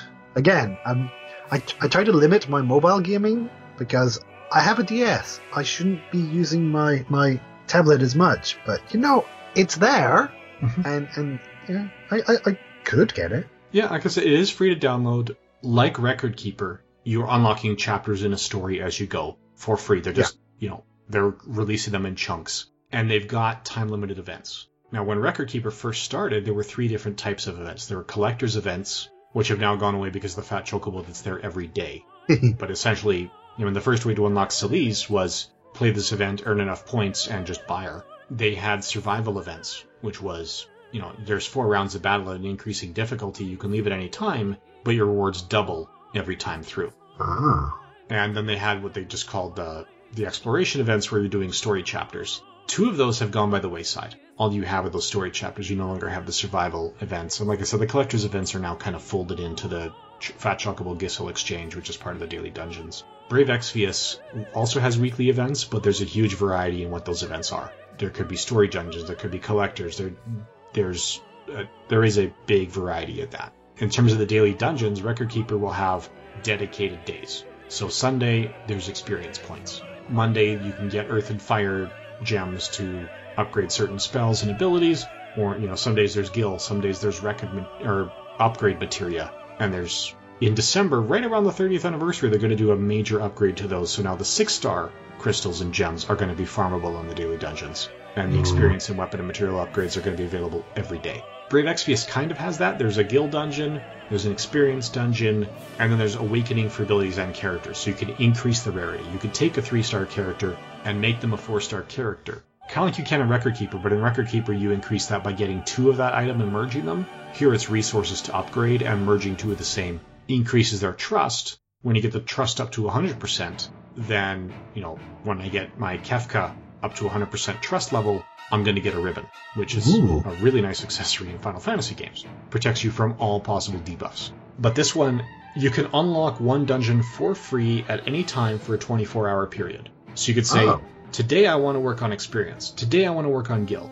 You can spend a little bit of the premium currency, which you can get each day, to unlock two at a time. So if you want to unlock experience and Gil, or you know Gil and Awakening, so that you can upgrade your characters, you can do that.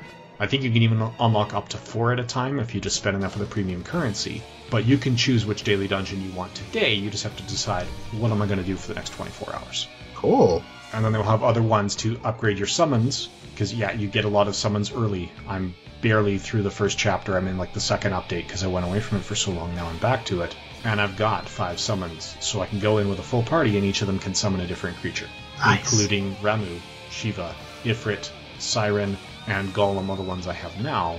And I've also seen Carbuncle and Diablos are right around the corner. My favorite Trinity are in there. We're good. Yeah. So as as far as the the free to play mobile games are concerned, Record Keeper's my favorite, and I would put Brave Exvius as number two. Cool.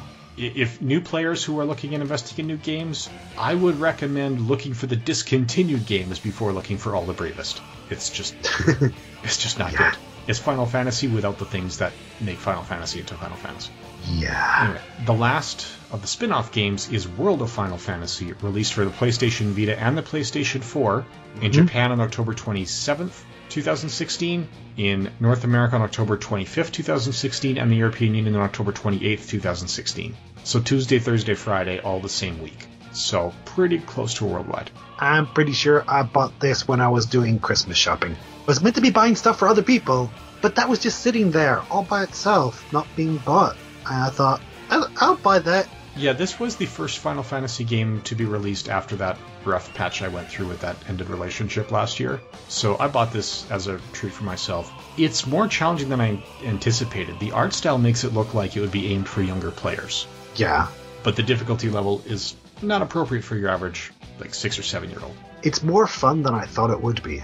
I'm, I'm really enjoying it. I, I really like the mechanic of the fact that as you're going, you can capture and recruit monsters and then stack them. So they can stand on your head, you can stand on their heads, you can have up to three of you in a stack. And it changes, whether you're stacked or not, changes the gameplay mechanics. It's, Yep. it, it's, it's a really neat concept. Again, Final Fantasies are good at innovating gameplay. It also depends on which size you are as to which ones you can take with you, because you can change the size of your character. You can either be a medium sized character or a large sized character. Yep. But I find it more fun to be the, the, the medium sized character, because then you can ride in like Magitech armor on top of a giant kind of death claw, mm-hmm. on a behemoth, on a chocobo. So much fun. Yeah. All right, that's the last of the core Final Fantasy games. There are also compilations and collections. Final Yeah. Fantasy characters also show up in the Kingdom Hearts games, which are like Final Fantasy and Disney together. So Yeah. Squall, Cloud, Mickey, Donald, and Goofy can all be fighting side by side. Squall?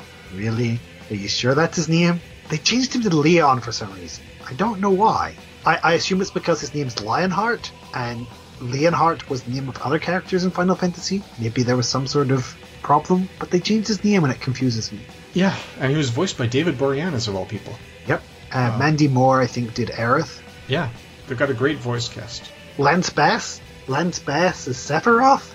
Yeah, there's some are questionable. Uh, the Disney characters they've got the current Disney voice actors. So Yep. like they're Disney is good at having oh Mickey there is one voice of Mickey and it's this guy. There is one voice of Donald and it's this guy. Winnie the Pooh. Yeah, Goofy was Pinto Colvig even after Pinto Colvig left Disney and went to the Fleischer Studios. During that period, they started the How To cartoons for Goofy because the contract they were paid by recording sessions, not by cartoons. So they had the narrator providing the new content, and they were just reusing Pinto Colvig's existing recordings for the new cartoons. That explains why his Yahoo gets used a lot. Yeah, the yeah ho ho ho hoi, as well as anytime he's sitting down to relax, he sings "Old world owes me a living, deedle loo lay."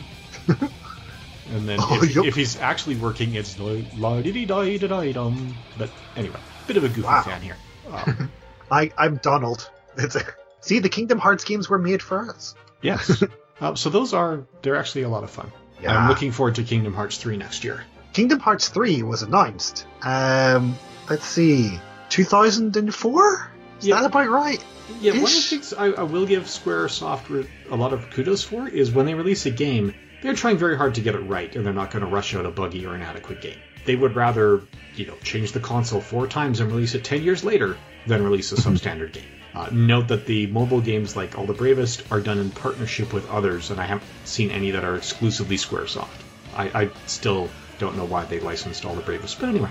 Well, seemed like a good idea at the time. Yeah, it was also early enough that they didn't quite know how to translate console games to mobile, and it was like the mobile tapper games that were popular. So it, I can see why they thought, well, maybe with a check that big, it's worth trying. Anyway, so then Final Fantasy has branched out into other things. Yes, it has. There are three movies. The first was Final Fantasy: The Spirits Within, and the only one to get a major theatrical release. Yeah, which is probably the worst way to do it because I'm pretty sure the other two are much, much better. The, the Spirits Within, there was no Bahamut, as far as I remember. There was no Ifrit. There was no real thing that tied it to any of the other games. Or any of the games, sorry. Yeah. You know, Final Fantasy: The Spirits Within came out around the same time that Final Fantasy VIII was coming out, and it was similar where they were pretty much heavily into the sci-fi, yeah. not much into the fantasy. The animation on a technical level is very impressive. It- Yes. it's photorealistic, but not video realistic. If you give me still images from that movie, you know, it, it's not immediately obvious that it's all CGI and not humans in a CGI background.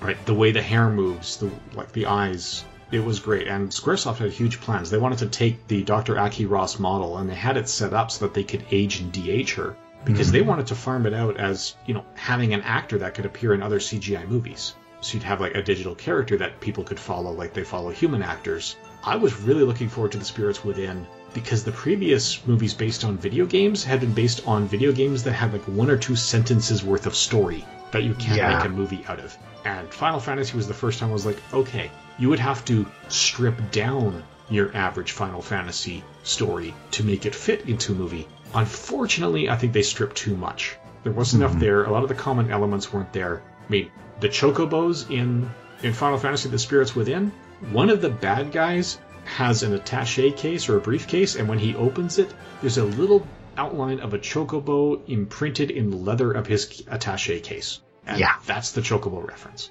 Great voice cast. I did find, like I said, it was photorealistic, but when they started speaking, there was actually a really difficult problem, which even shows up with Grand Moff Tarkin in Star Wars Rogue One, that was getting all that great press last year for basically bringing bringing him back from the dead. You know, Peter Cushing, the one from the crappy Doctor Who movies from the 1960s, was Grand Moff Tarkin. Hmm. Uh, th- I I have issues with those because I'm a huge fan of Ian Chesterton, and he really gets the shaft in those. Yeah, comic relief. Yeah, I mean, good as an introduction to Daleks, that's about it. yeah.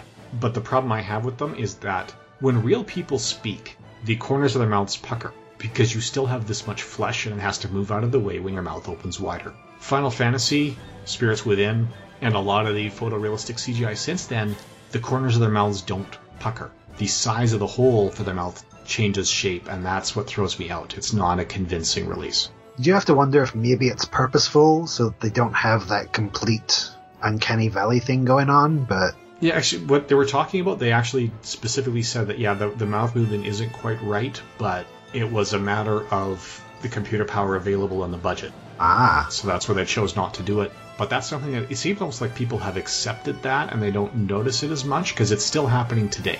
And Yep. to me, that's the piece that throws me out because there's somewhere I can't tell if they're CGI or human or not until they speak. And that, for me, is the dead giveaway. have you seen The Mummy Returns? Not the Brendan Fraser mummy returns. Ah, in that they have a CG Scorpion King because he's the character in it. He's the one played by The Rock.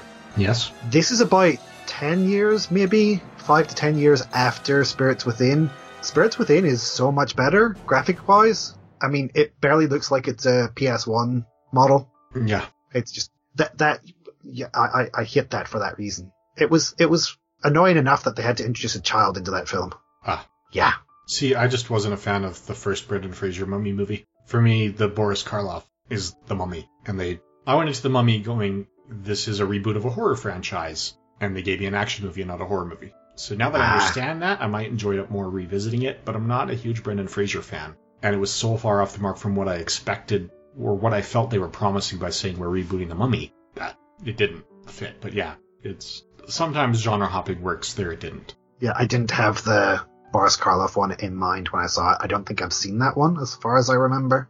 So I didn't have any expectations when I went to see it, so I enjoyed it and still do. Um, I'm not going to see the Tom Cruise one unless I can see it for free. Okay. That, for, based on what I've heard of the reviews, that's a good plan. Yeah.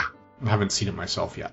Anyway, so the, the next movie, actually the next two movies are both direct to video. They're also both uh, tied into actual games as well. Yes, Final Fantasy VII Advent Children is a sequel to Final Fantasy VII, in which eight of your nine playable characters return, because, like we said, spoiler, one of them doesn't make it through 7. Yeah.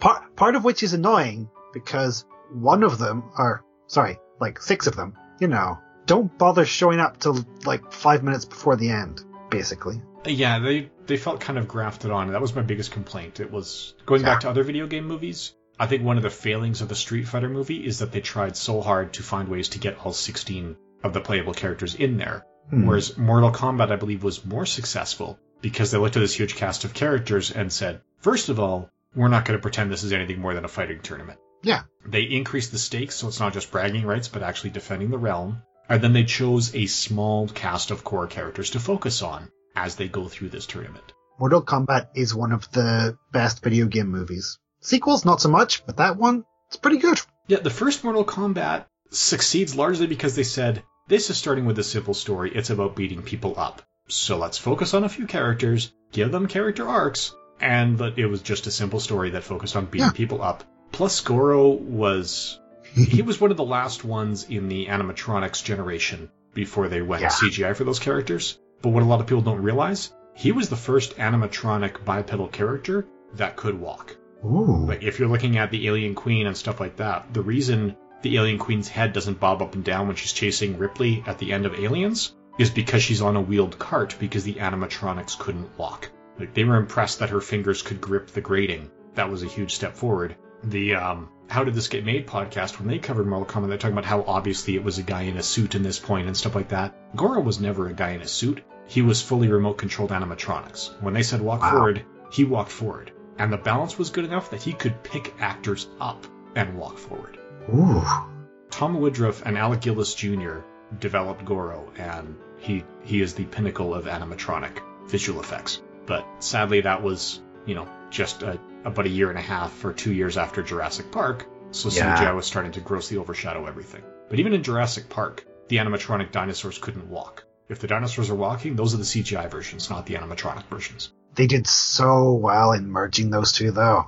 Yeah, And just kind of keeping it consistent. It's the fact that the CGI couldn't cover all of it. And so they did Hmm. some animatronics and some G- CGI. That was a big part of what went forward is they said, okay, these things where the animatronics can't do what we need them to do, you need your CGI to look exactly like the animatronic versions. Yeah. And then from there on, where they weren't basing on this physical prop right here, they got overly shiny and glossy. Like, Mortal Kombat has some good CGI, but when you're looking at it, there is absolutely no question in the viewer's mind where the physical prop ends and where the CGI begins. Yeah. But anyway, the, back to the Final Fantasy ones. Advent Children. Advent Children is it is worth seeing, but do not see it until you have played Final Fantasy VII through in its entirety, Yeah. or you will spoil a very good game. I mean, it's like like we said, it it is focusing on the main character from the game. He, he is the main character. It's his story essentially, and it just concentrates on the aftermath of what they did in the first game. Yeah, it, it really is.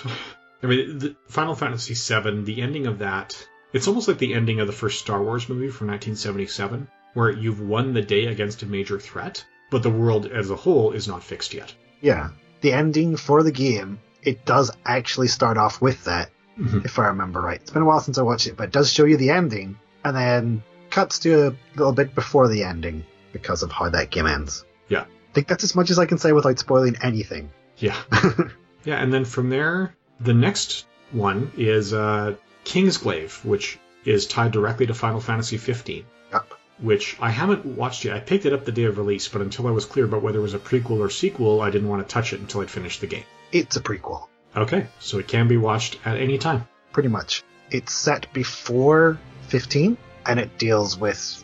It kind of focuses more on Lady Lunafreya. Um, I only watched it once. Uh, it's on Netflix currently. At least the last time I looked, it was on Netflix currently. and it wasn't terrible. I enjoyed it. Spoilers: uh, Sean Bean shows up in it somewhere. Okay. So that's it for the movies. Final Fantasy has also spawned two TV series, both anime. Now, at the time I bought one, I thought I was actually buying the other. The first Oops. was Final Fantasy Legend of the Crystals, which Ooh. is actually an anime sequel to Final Fantasy V, oh, which is my favorite of the 16 bits. I regret not buying it the first time I saw it at a local London Drugs of all places in its only North American release, because that, and that one is very well regarded, but I, I haven't seen it myself. And based on your your sounds here, I don't think you have either. no. I, I didn't know. Uh, I knew of one of them. I'd seen like one episode of it, and there was a chocobo in it. I was going, oh, that's kind of cool. But I never got around to watching the rest of it. Did not know there was a sequel to 5 anywhere.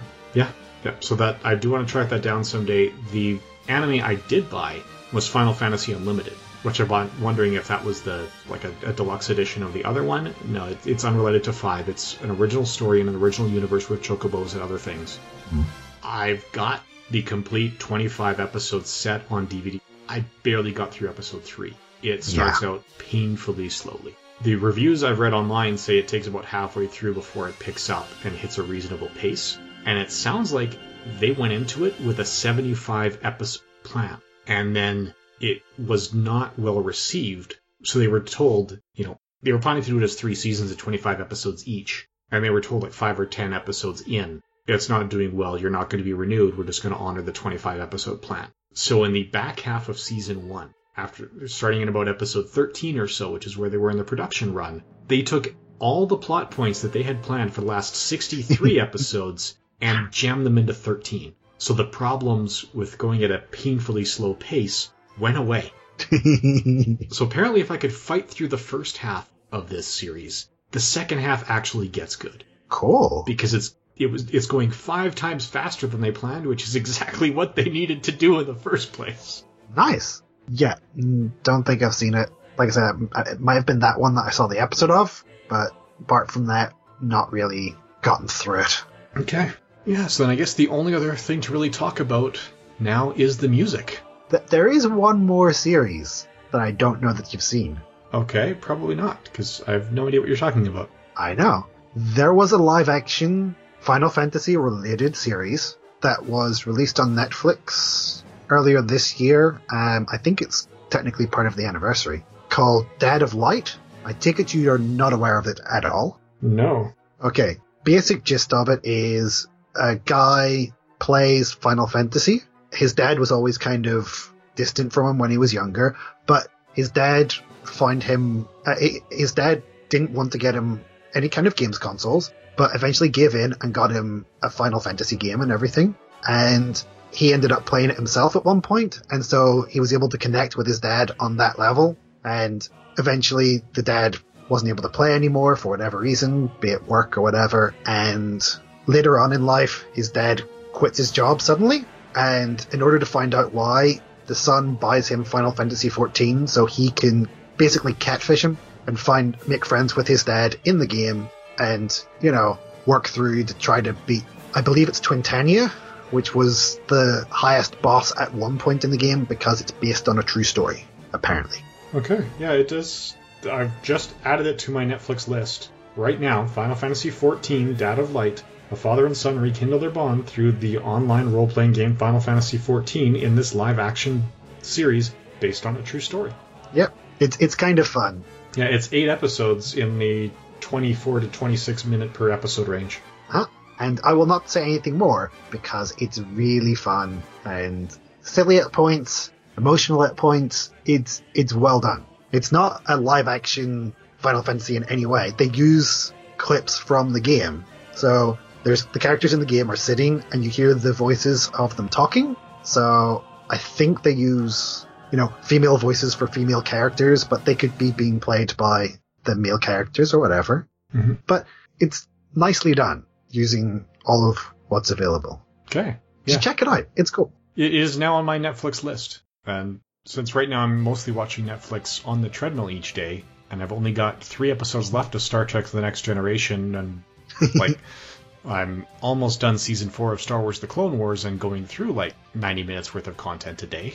I will need something to add to my list shortly. And at four episodes a day, I could do that in a weekend. Yeah, remember subtitles. So you might have to pay attention at certain points. Yeah, I do have the subtitles on by default on Oh, that's okay. Netflix. Partly because, well, two reasons actually. One, it's great for the treadmill because that way you can hear it even when the treadmill gets noisy. Uh, but I started it because I'm actually now uh, involved with someone who's got English as a second language who appreciates having the subtitles for the extra support now and then. That's cool. All right. So then from there, yes, the music, the incredible music. Yeah.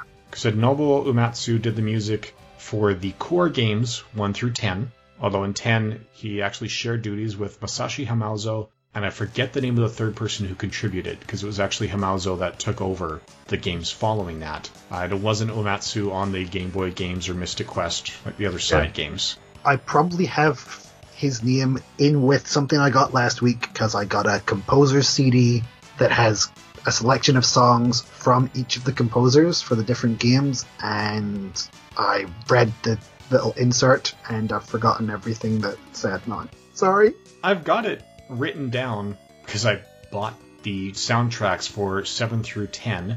8 actually had a North American release, so I bought that one in English, but the rest were the Japanese imports. Yeah. So in an audio medium, I cannot translate it in any way, shape, or form because I have no idea what sounds these kanji symbols make. But pictures are I know a lot of them. I can guess some of them. Um, but, you know, uh, if it's hiragana, sorted. Katakana, sorted. Kanji, mm, good luck. Yeah, my uh, my Japanese vocabulary is aso, yoshi, and kyaoshao. which is the very weird combination, if you know what kyaoshao is, if I'm pronouncing it correctly. It's photon. Hmm, considering what you do, it's probably useful to know. Yeah, I've got. When I was planning on doing graduate research in physics, they were recommending learning other languages, and research shows that if you learn Esperanto, learning other European languages comes more naturally. So when I was learning Esperanto, I found out that there actually exists an English Esperanto Japanese dictionary of physics terms. So I have this. Nice. Yes. anyway, yeah. So the music is it is incredible. I think we've both been to Distant Worlds. I have been lucky enough to hit it twice. I went first time was Edinburgh, I think about I would assume 2012 because it was before the release of 14 and Okay. they did a live version of Answers like I said. They had the person that sang Answers in the game and it was breathtaking and just hearing all of the music live having certain emotions tied to certain characters from Final Fantasy VII specifically hearing their themes just kind of brings back everything. Mm-hmm. And it, ah, I went again last week. Both times I've been lucky enough to have Nobuo Uematsu there, but they brought him out at the end for two encores, one of which we got to sing along to. We only had to sing one word. Do you know what the word? Sephiroth. Yep. Yep, that was the same one that we had in the encore when they came to Edmonton for the first time earlier this year for the 30th anniversary. I did not know they were doing two encores, but when the first song came up for the encore, I was going, there's two encores. Because you cannot go to a Final Fantasy concert without One Winged Angel being played. Because Yes. it's awesome. Yep. Do you have a favorite song from the entire series, or or a selection of favorite songs? Because it gets really hard to narrow it down. Uh, if I had to pick just one, it would be the arrangement of the crystal theme from the closing credits of Final Fantasy VIII. Yeah, My top five have that one, Liberi Fatali, yeah, which is That's the opening music from Final Fantasy VIII. One Winged Angel, which mm-hmm. is the one when you're fighting Sephiroth that we mentioned. The Battle on the Big Bridge from Final Fantasy V, which we've already talked about. And I would say probably Auron's theme from Final Fantasy X. yeah. Cid's theme is also very good. There's a few fun ones from Final Fantasy III. yeah, it, it's kind of hard to narrow it down. There's even some. I mean, Final Fantasy VIII, I think, is the best soundtrack. Maybe I'm a Lion is great. Black Mage's version. Yeah, I don't know that I've heard the Black Mages cover. Uh, from Final Fantasy IX, also Freya's theme, "Protecting My Devotion." Oh, That that's a good one. That.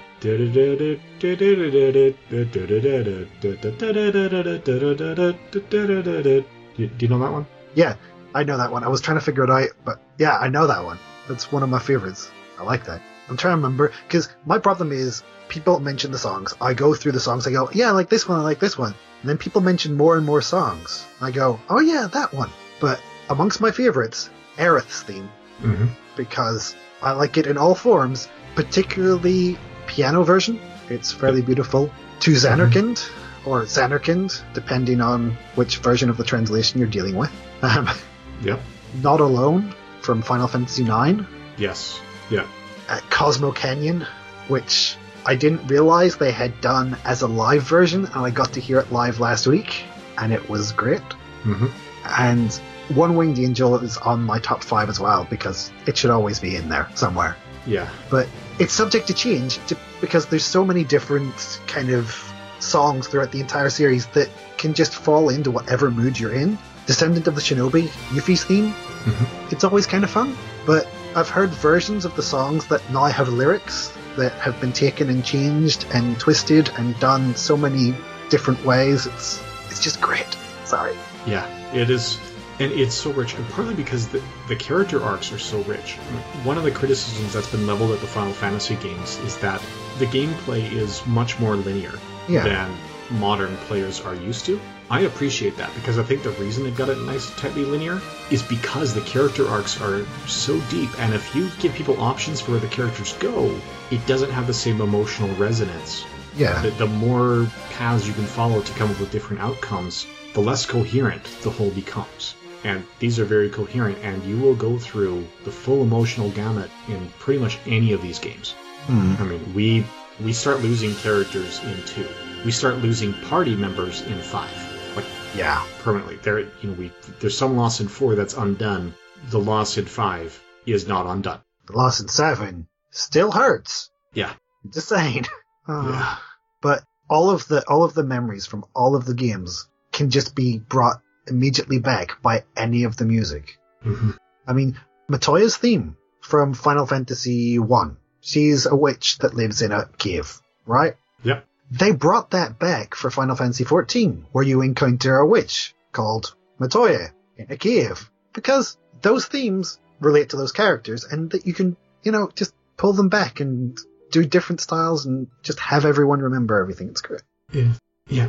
It it ties in so well. There's like nine had a lot of echoes of other things too. Like Hmm.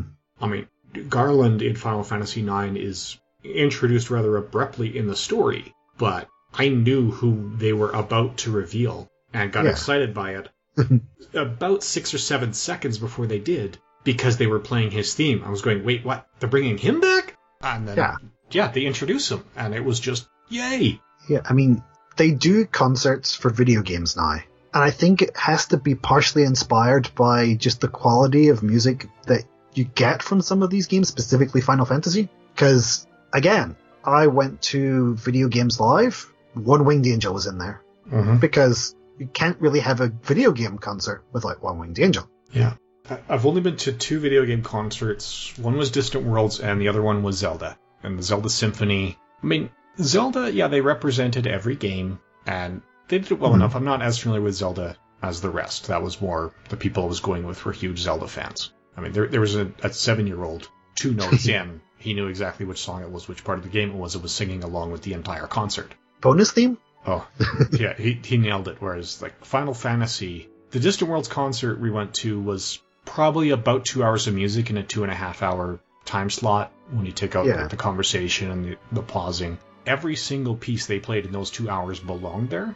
And it's probably about a quarter of the list of songs, if not less, that you could argue were in a concert. It's, it's like, you know, I, I look back at movies like, you know, the Star Wars trilogy. Would that be the same without John Williams? Right Nope. with Superman, I, I, I mean, they were debating between John Williams and Jerry Goldsmith, and hearing what Jerry Goldsmith did with Supergirl, I'm glad that he was unavailable and he went with the still new and unproven John Williams for Superman because music is one of those things that a lot of players. So if you talk about video game music, you respect the music from Final Fantasy hmm but a lot of people don't have the conversation. They just play it and they don't realize how much of their exposure of their emotional experience is coming from the music tying in so perfectly to what they're seeing. And I can't think of a game series that has the history like Final Fantasy. I mean, Zelda's had some good themes for parts of their games. Yeah. The first Castlevania, that level one, the they call Vampire Killer, that. You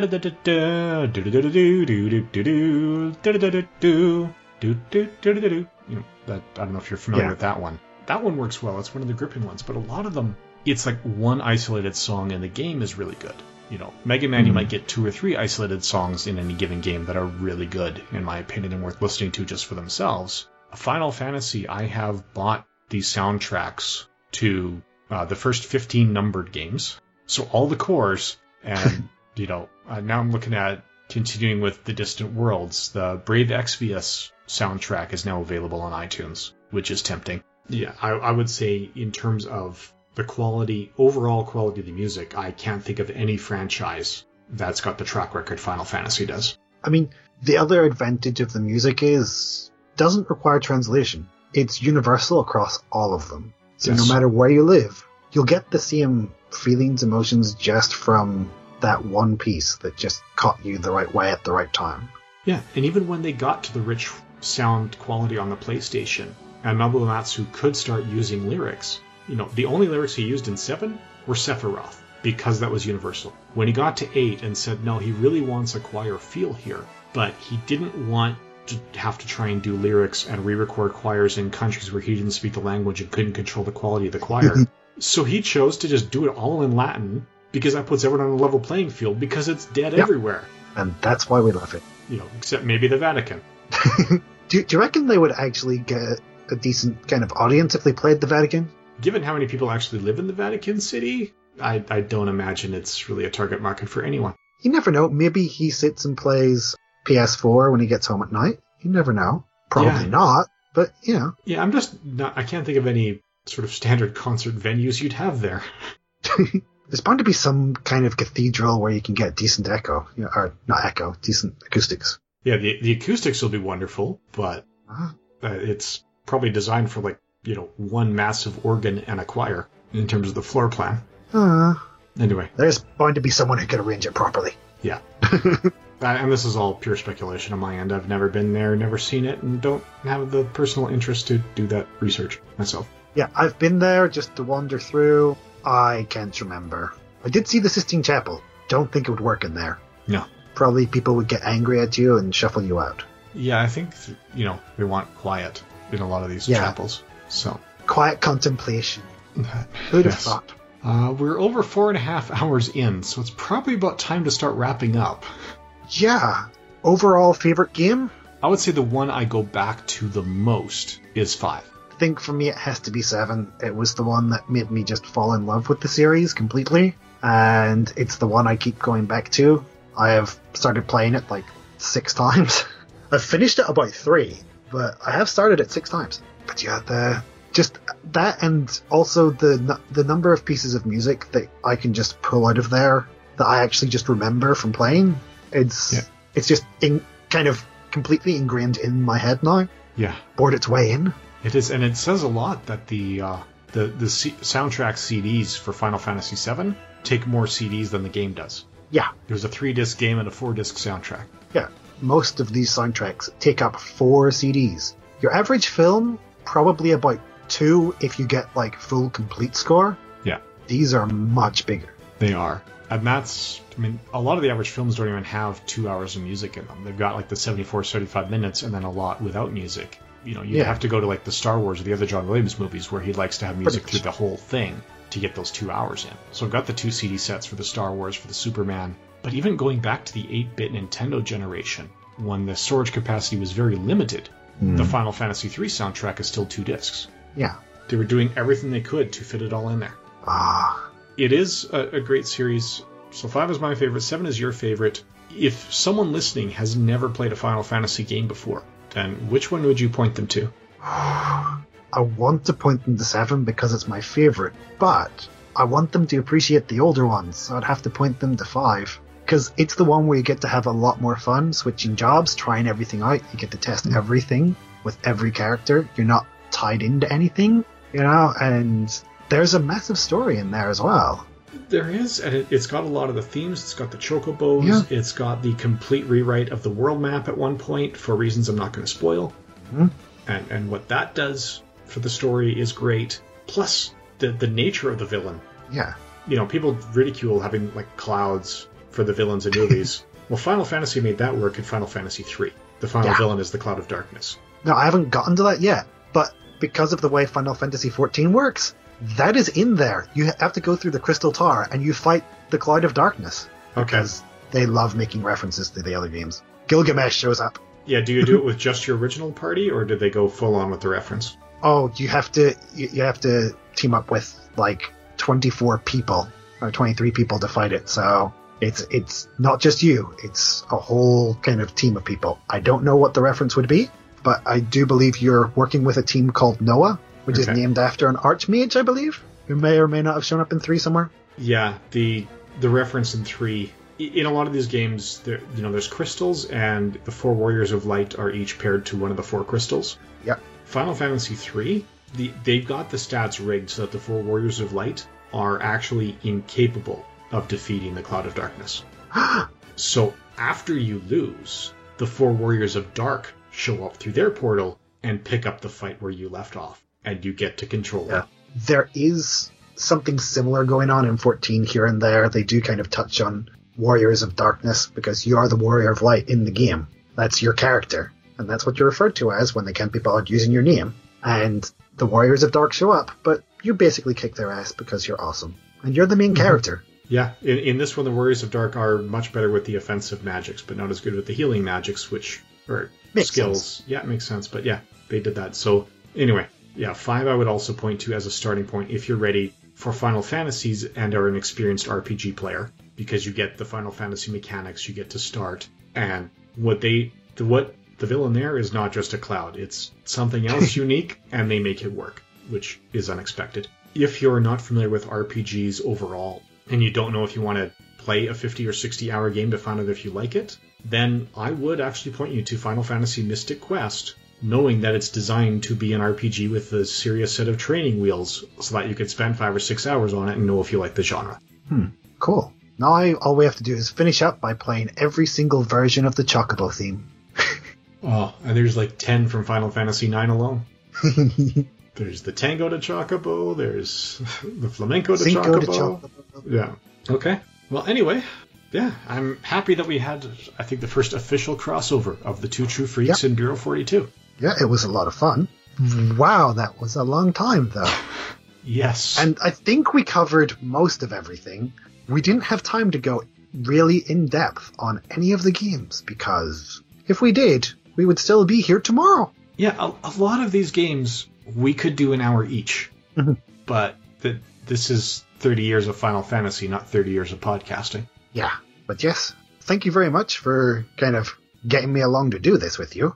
And thanks for joining. For those who, who haven't heard, Dave had me on as a guest on No Consoles for Old Men in late 2016, early 2017. We recorded in 2016. I forget exactly when it was released. You know, so he and his regular co-host Scott McGregor and I all went through what we were looking forward to in the coming year. Yep. And that's when Dave and I started talking about this. But as Scott was saying, he'd basically be sitting and listening because he hasn't played the franchise. Well, we kind of did this one on our own and Hopefully he doesn't mind. Hopefully. So, I mean, No Consoles for Old Men is about video games for people who are playing on the PC and not on consoles, which is probably why he hasn't played them. So it's not it's not a perfect fit for that show, but if we've got four and a half hours of video game talk, Yeah, I mean, there, there are a lot of them that are out for PC. A lot of them have been released on there. I mean, I've got 8, and I think I have a version of 13 sitting somewhere, all for PC. seven And was I've got- there, both of the online Yeah. ones were there. Actually, I can load up my Steam account and tell you which ones I've got there. I got all my music put onto my computer, so my music is on there too, from Final Fantasy. Yeah. I mean, I currently have a playlist of 36 hours worth of it. How long was your one going for? Because it was, it was, was it two or three more days? Oh, it's 500 and some tracks. I forget the number of days. So for Steam, I've purchased 9, 10, 10-2, 13, 13-2, and Lightning Returns. Like Ah, I said, that's just the purchases. And then what else is available in the store? And actually, come to think of it, I don't even have them all on here because if I had them other places, I took them off my wish list. Yeah, Final Fantasy V is in the store, but I think that's the only other one I left on the wish list because that Yeah. was my favorite. But if we just search Final Fantasy in the store, we have got 14, the 14 online starter kit, uh, 10, 10, 2, 7, 8, 11, 4, 3, Lightning Returns, 9, Mobius Final Fantasy is actually free as well through Steam. oh, Cool. Final Fantasy 5, 13, 6, 13 2. Final Fantasy 15 Windows Edition is due in early 2018, so it's not quite there yet. Get there eventually. Yeah, Type 0 is available. Final Fantasy 4 The After Years, the complete thing is available. World of Final Fantasy, 14 It's Stormblood. Yeah, 14 Online Edition, the complete one. And now I'm getting into Niho, Final Bravely, Fantasia. So now these are Yeah. ones that aren't actually Final Fantasy games. Similar to, I guess. Yeah, they're when you search Final Fantasy, some have Final, some have Fantasy. Some of them are seem to be other RPGs that want to just catch the Final Fantasy. Audience. Yes. If I search for Chocobo, that does restrict it to actual Final Fantasies and some game called Blind Love. Okay. Do you get to fall in love with a chocobo? A band struggling with love without sight. Love, it's easy to find and it's easy to spark. The challenge of love is actually maintaining it. Sum total of all reviews 100% of the 39 reviews are positive. Okay. But I have no idea why Chocobo is ser- coming up in a search term. There's some weird games out there. Yes. Oh, that's because one of the voice actors is named Warky T. Chocobo. Okay. I wonder if that person may or may not be a, a, a Final Fantasy fan. At the very least, I'm betting that's not the name he was born with. Unless he has some really interesting parents. Yeah. Warky T. Chocobo, for those who are unfamiliar, work is the sound chocobos make in the games. Sometimes Quay, mostly work. Yeah. Okay. Well, anyway, so this, I think, finally wraps up our crossover at almost the five hour mark. The final release may hit the five hour mark by the time we put in music clips for the music we were talking about, Yeah, because we can't not do that. Not at this point. you have to hear it. Yeah. Ah. So yes, thank you very much, and hopefully we'll get talking again. Hopefully. I'm sure we'll talk about something. Yeah. I'm not sure about the release schedules, but it wouldn't surprise me if this is released around the same time as my second appearance on Who True Freaks, which Dave also organized. Yeah, I, I, I will be getting that edited sometime soon. I've just had a bit of trouble getting to it. Sorry. yeah, considering that we were talking about it's focused on Capaldi's appearance leading right into the Christmas special, I was kind of assuming if it didn't come out in two or three weeks, it would be coming out shortly before the Christmas Yeah. special. Aiming for then. Okay. Yeah. Like I said, got distracted. Well, just need to get to editing. Okay. well, anyway, that's something that listeners can look forward to.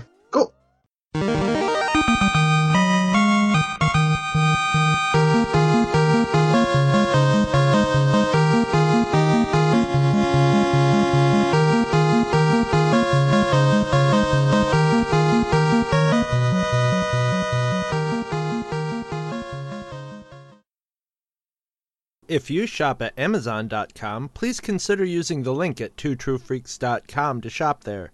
If you use this link to go to Amazon and then you shop, Two True Freaks gets a little cut of what you buy and it doesn't cost you anything extra. So you get to shop as usual and help out the Two True Freaks at the same time. Visit our website at twotruefreaks.com.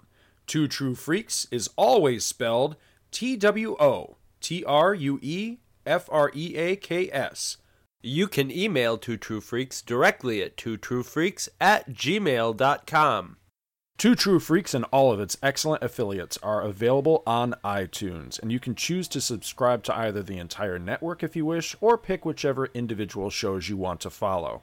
We have so many shows to choose from, there's just bound to be one that appeals to your particular fandom.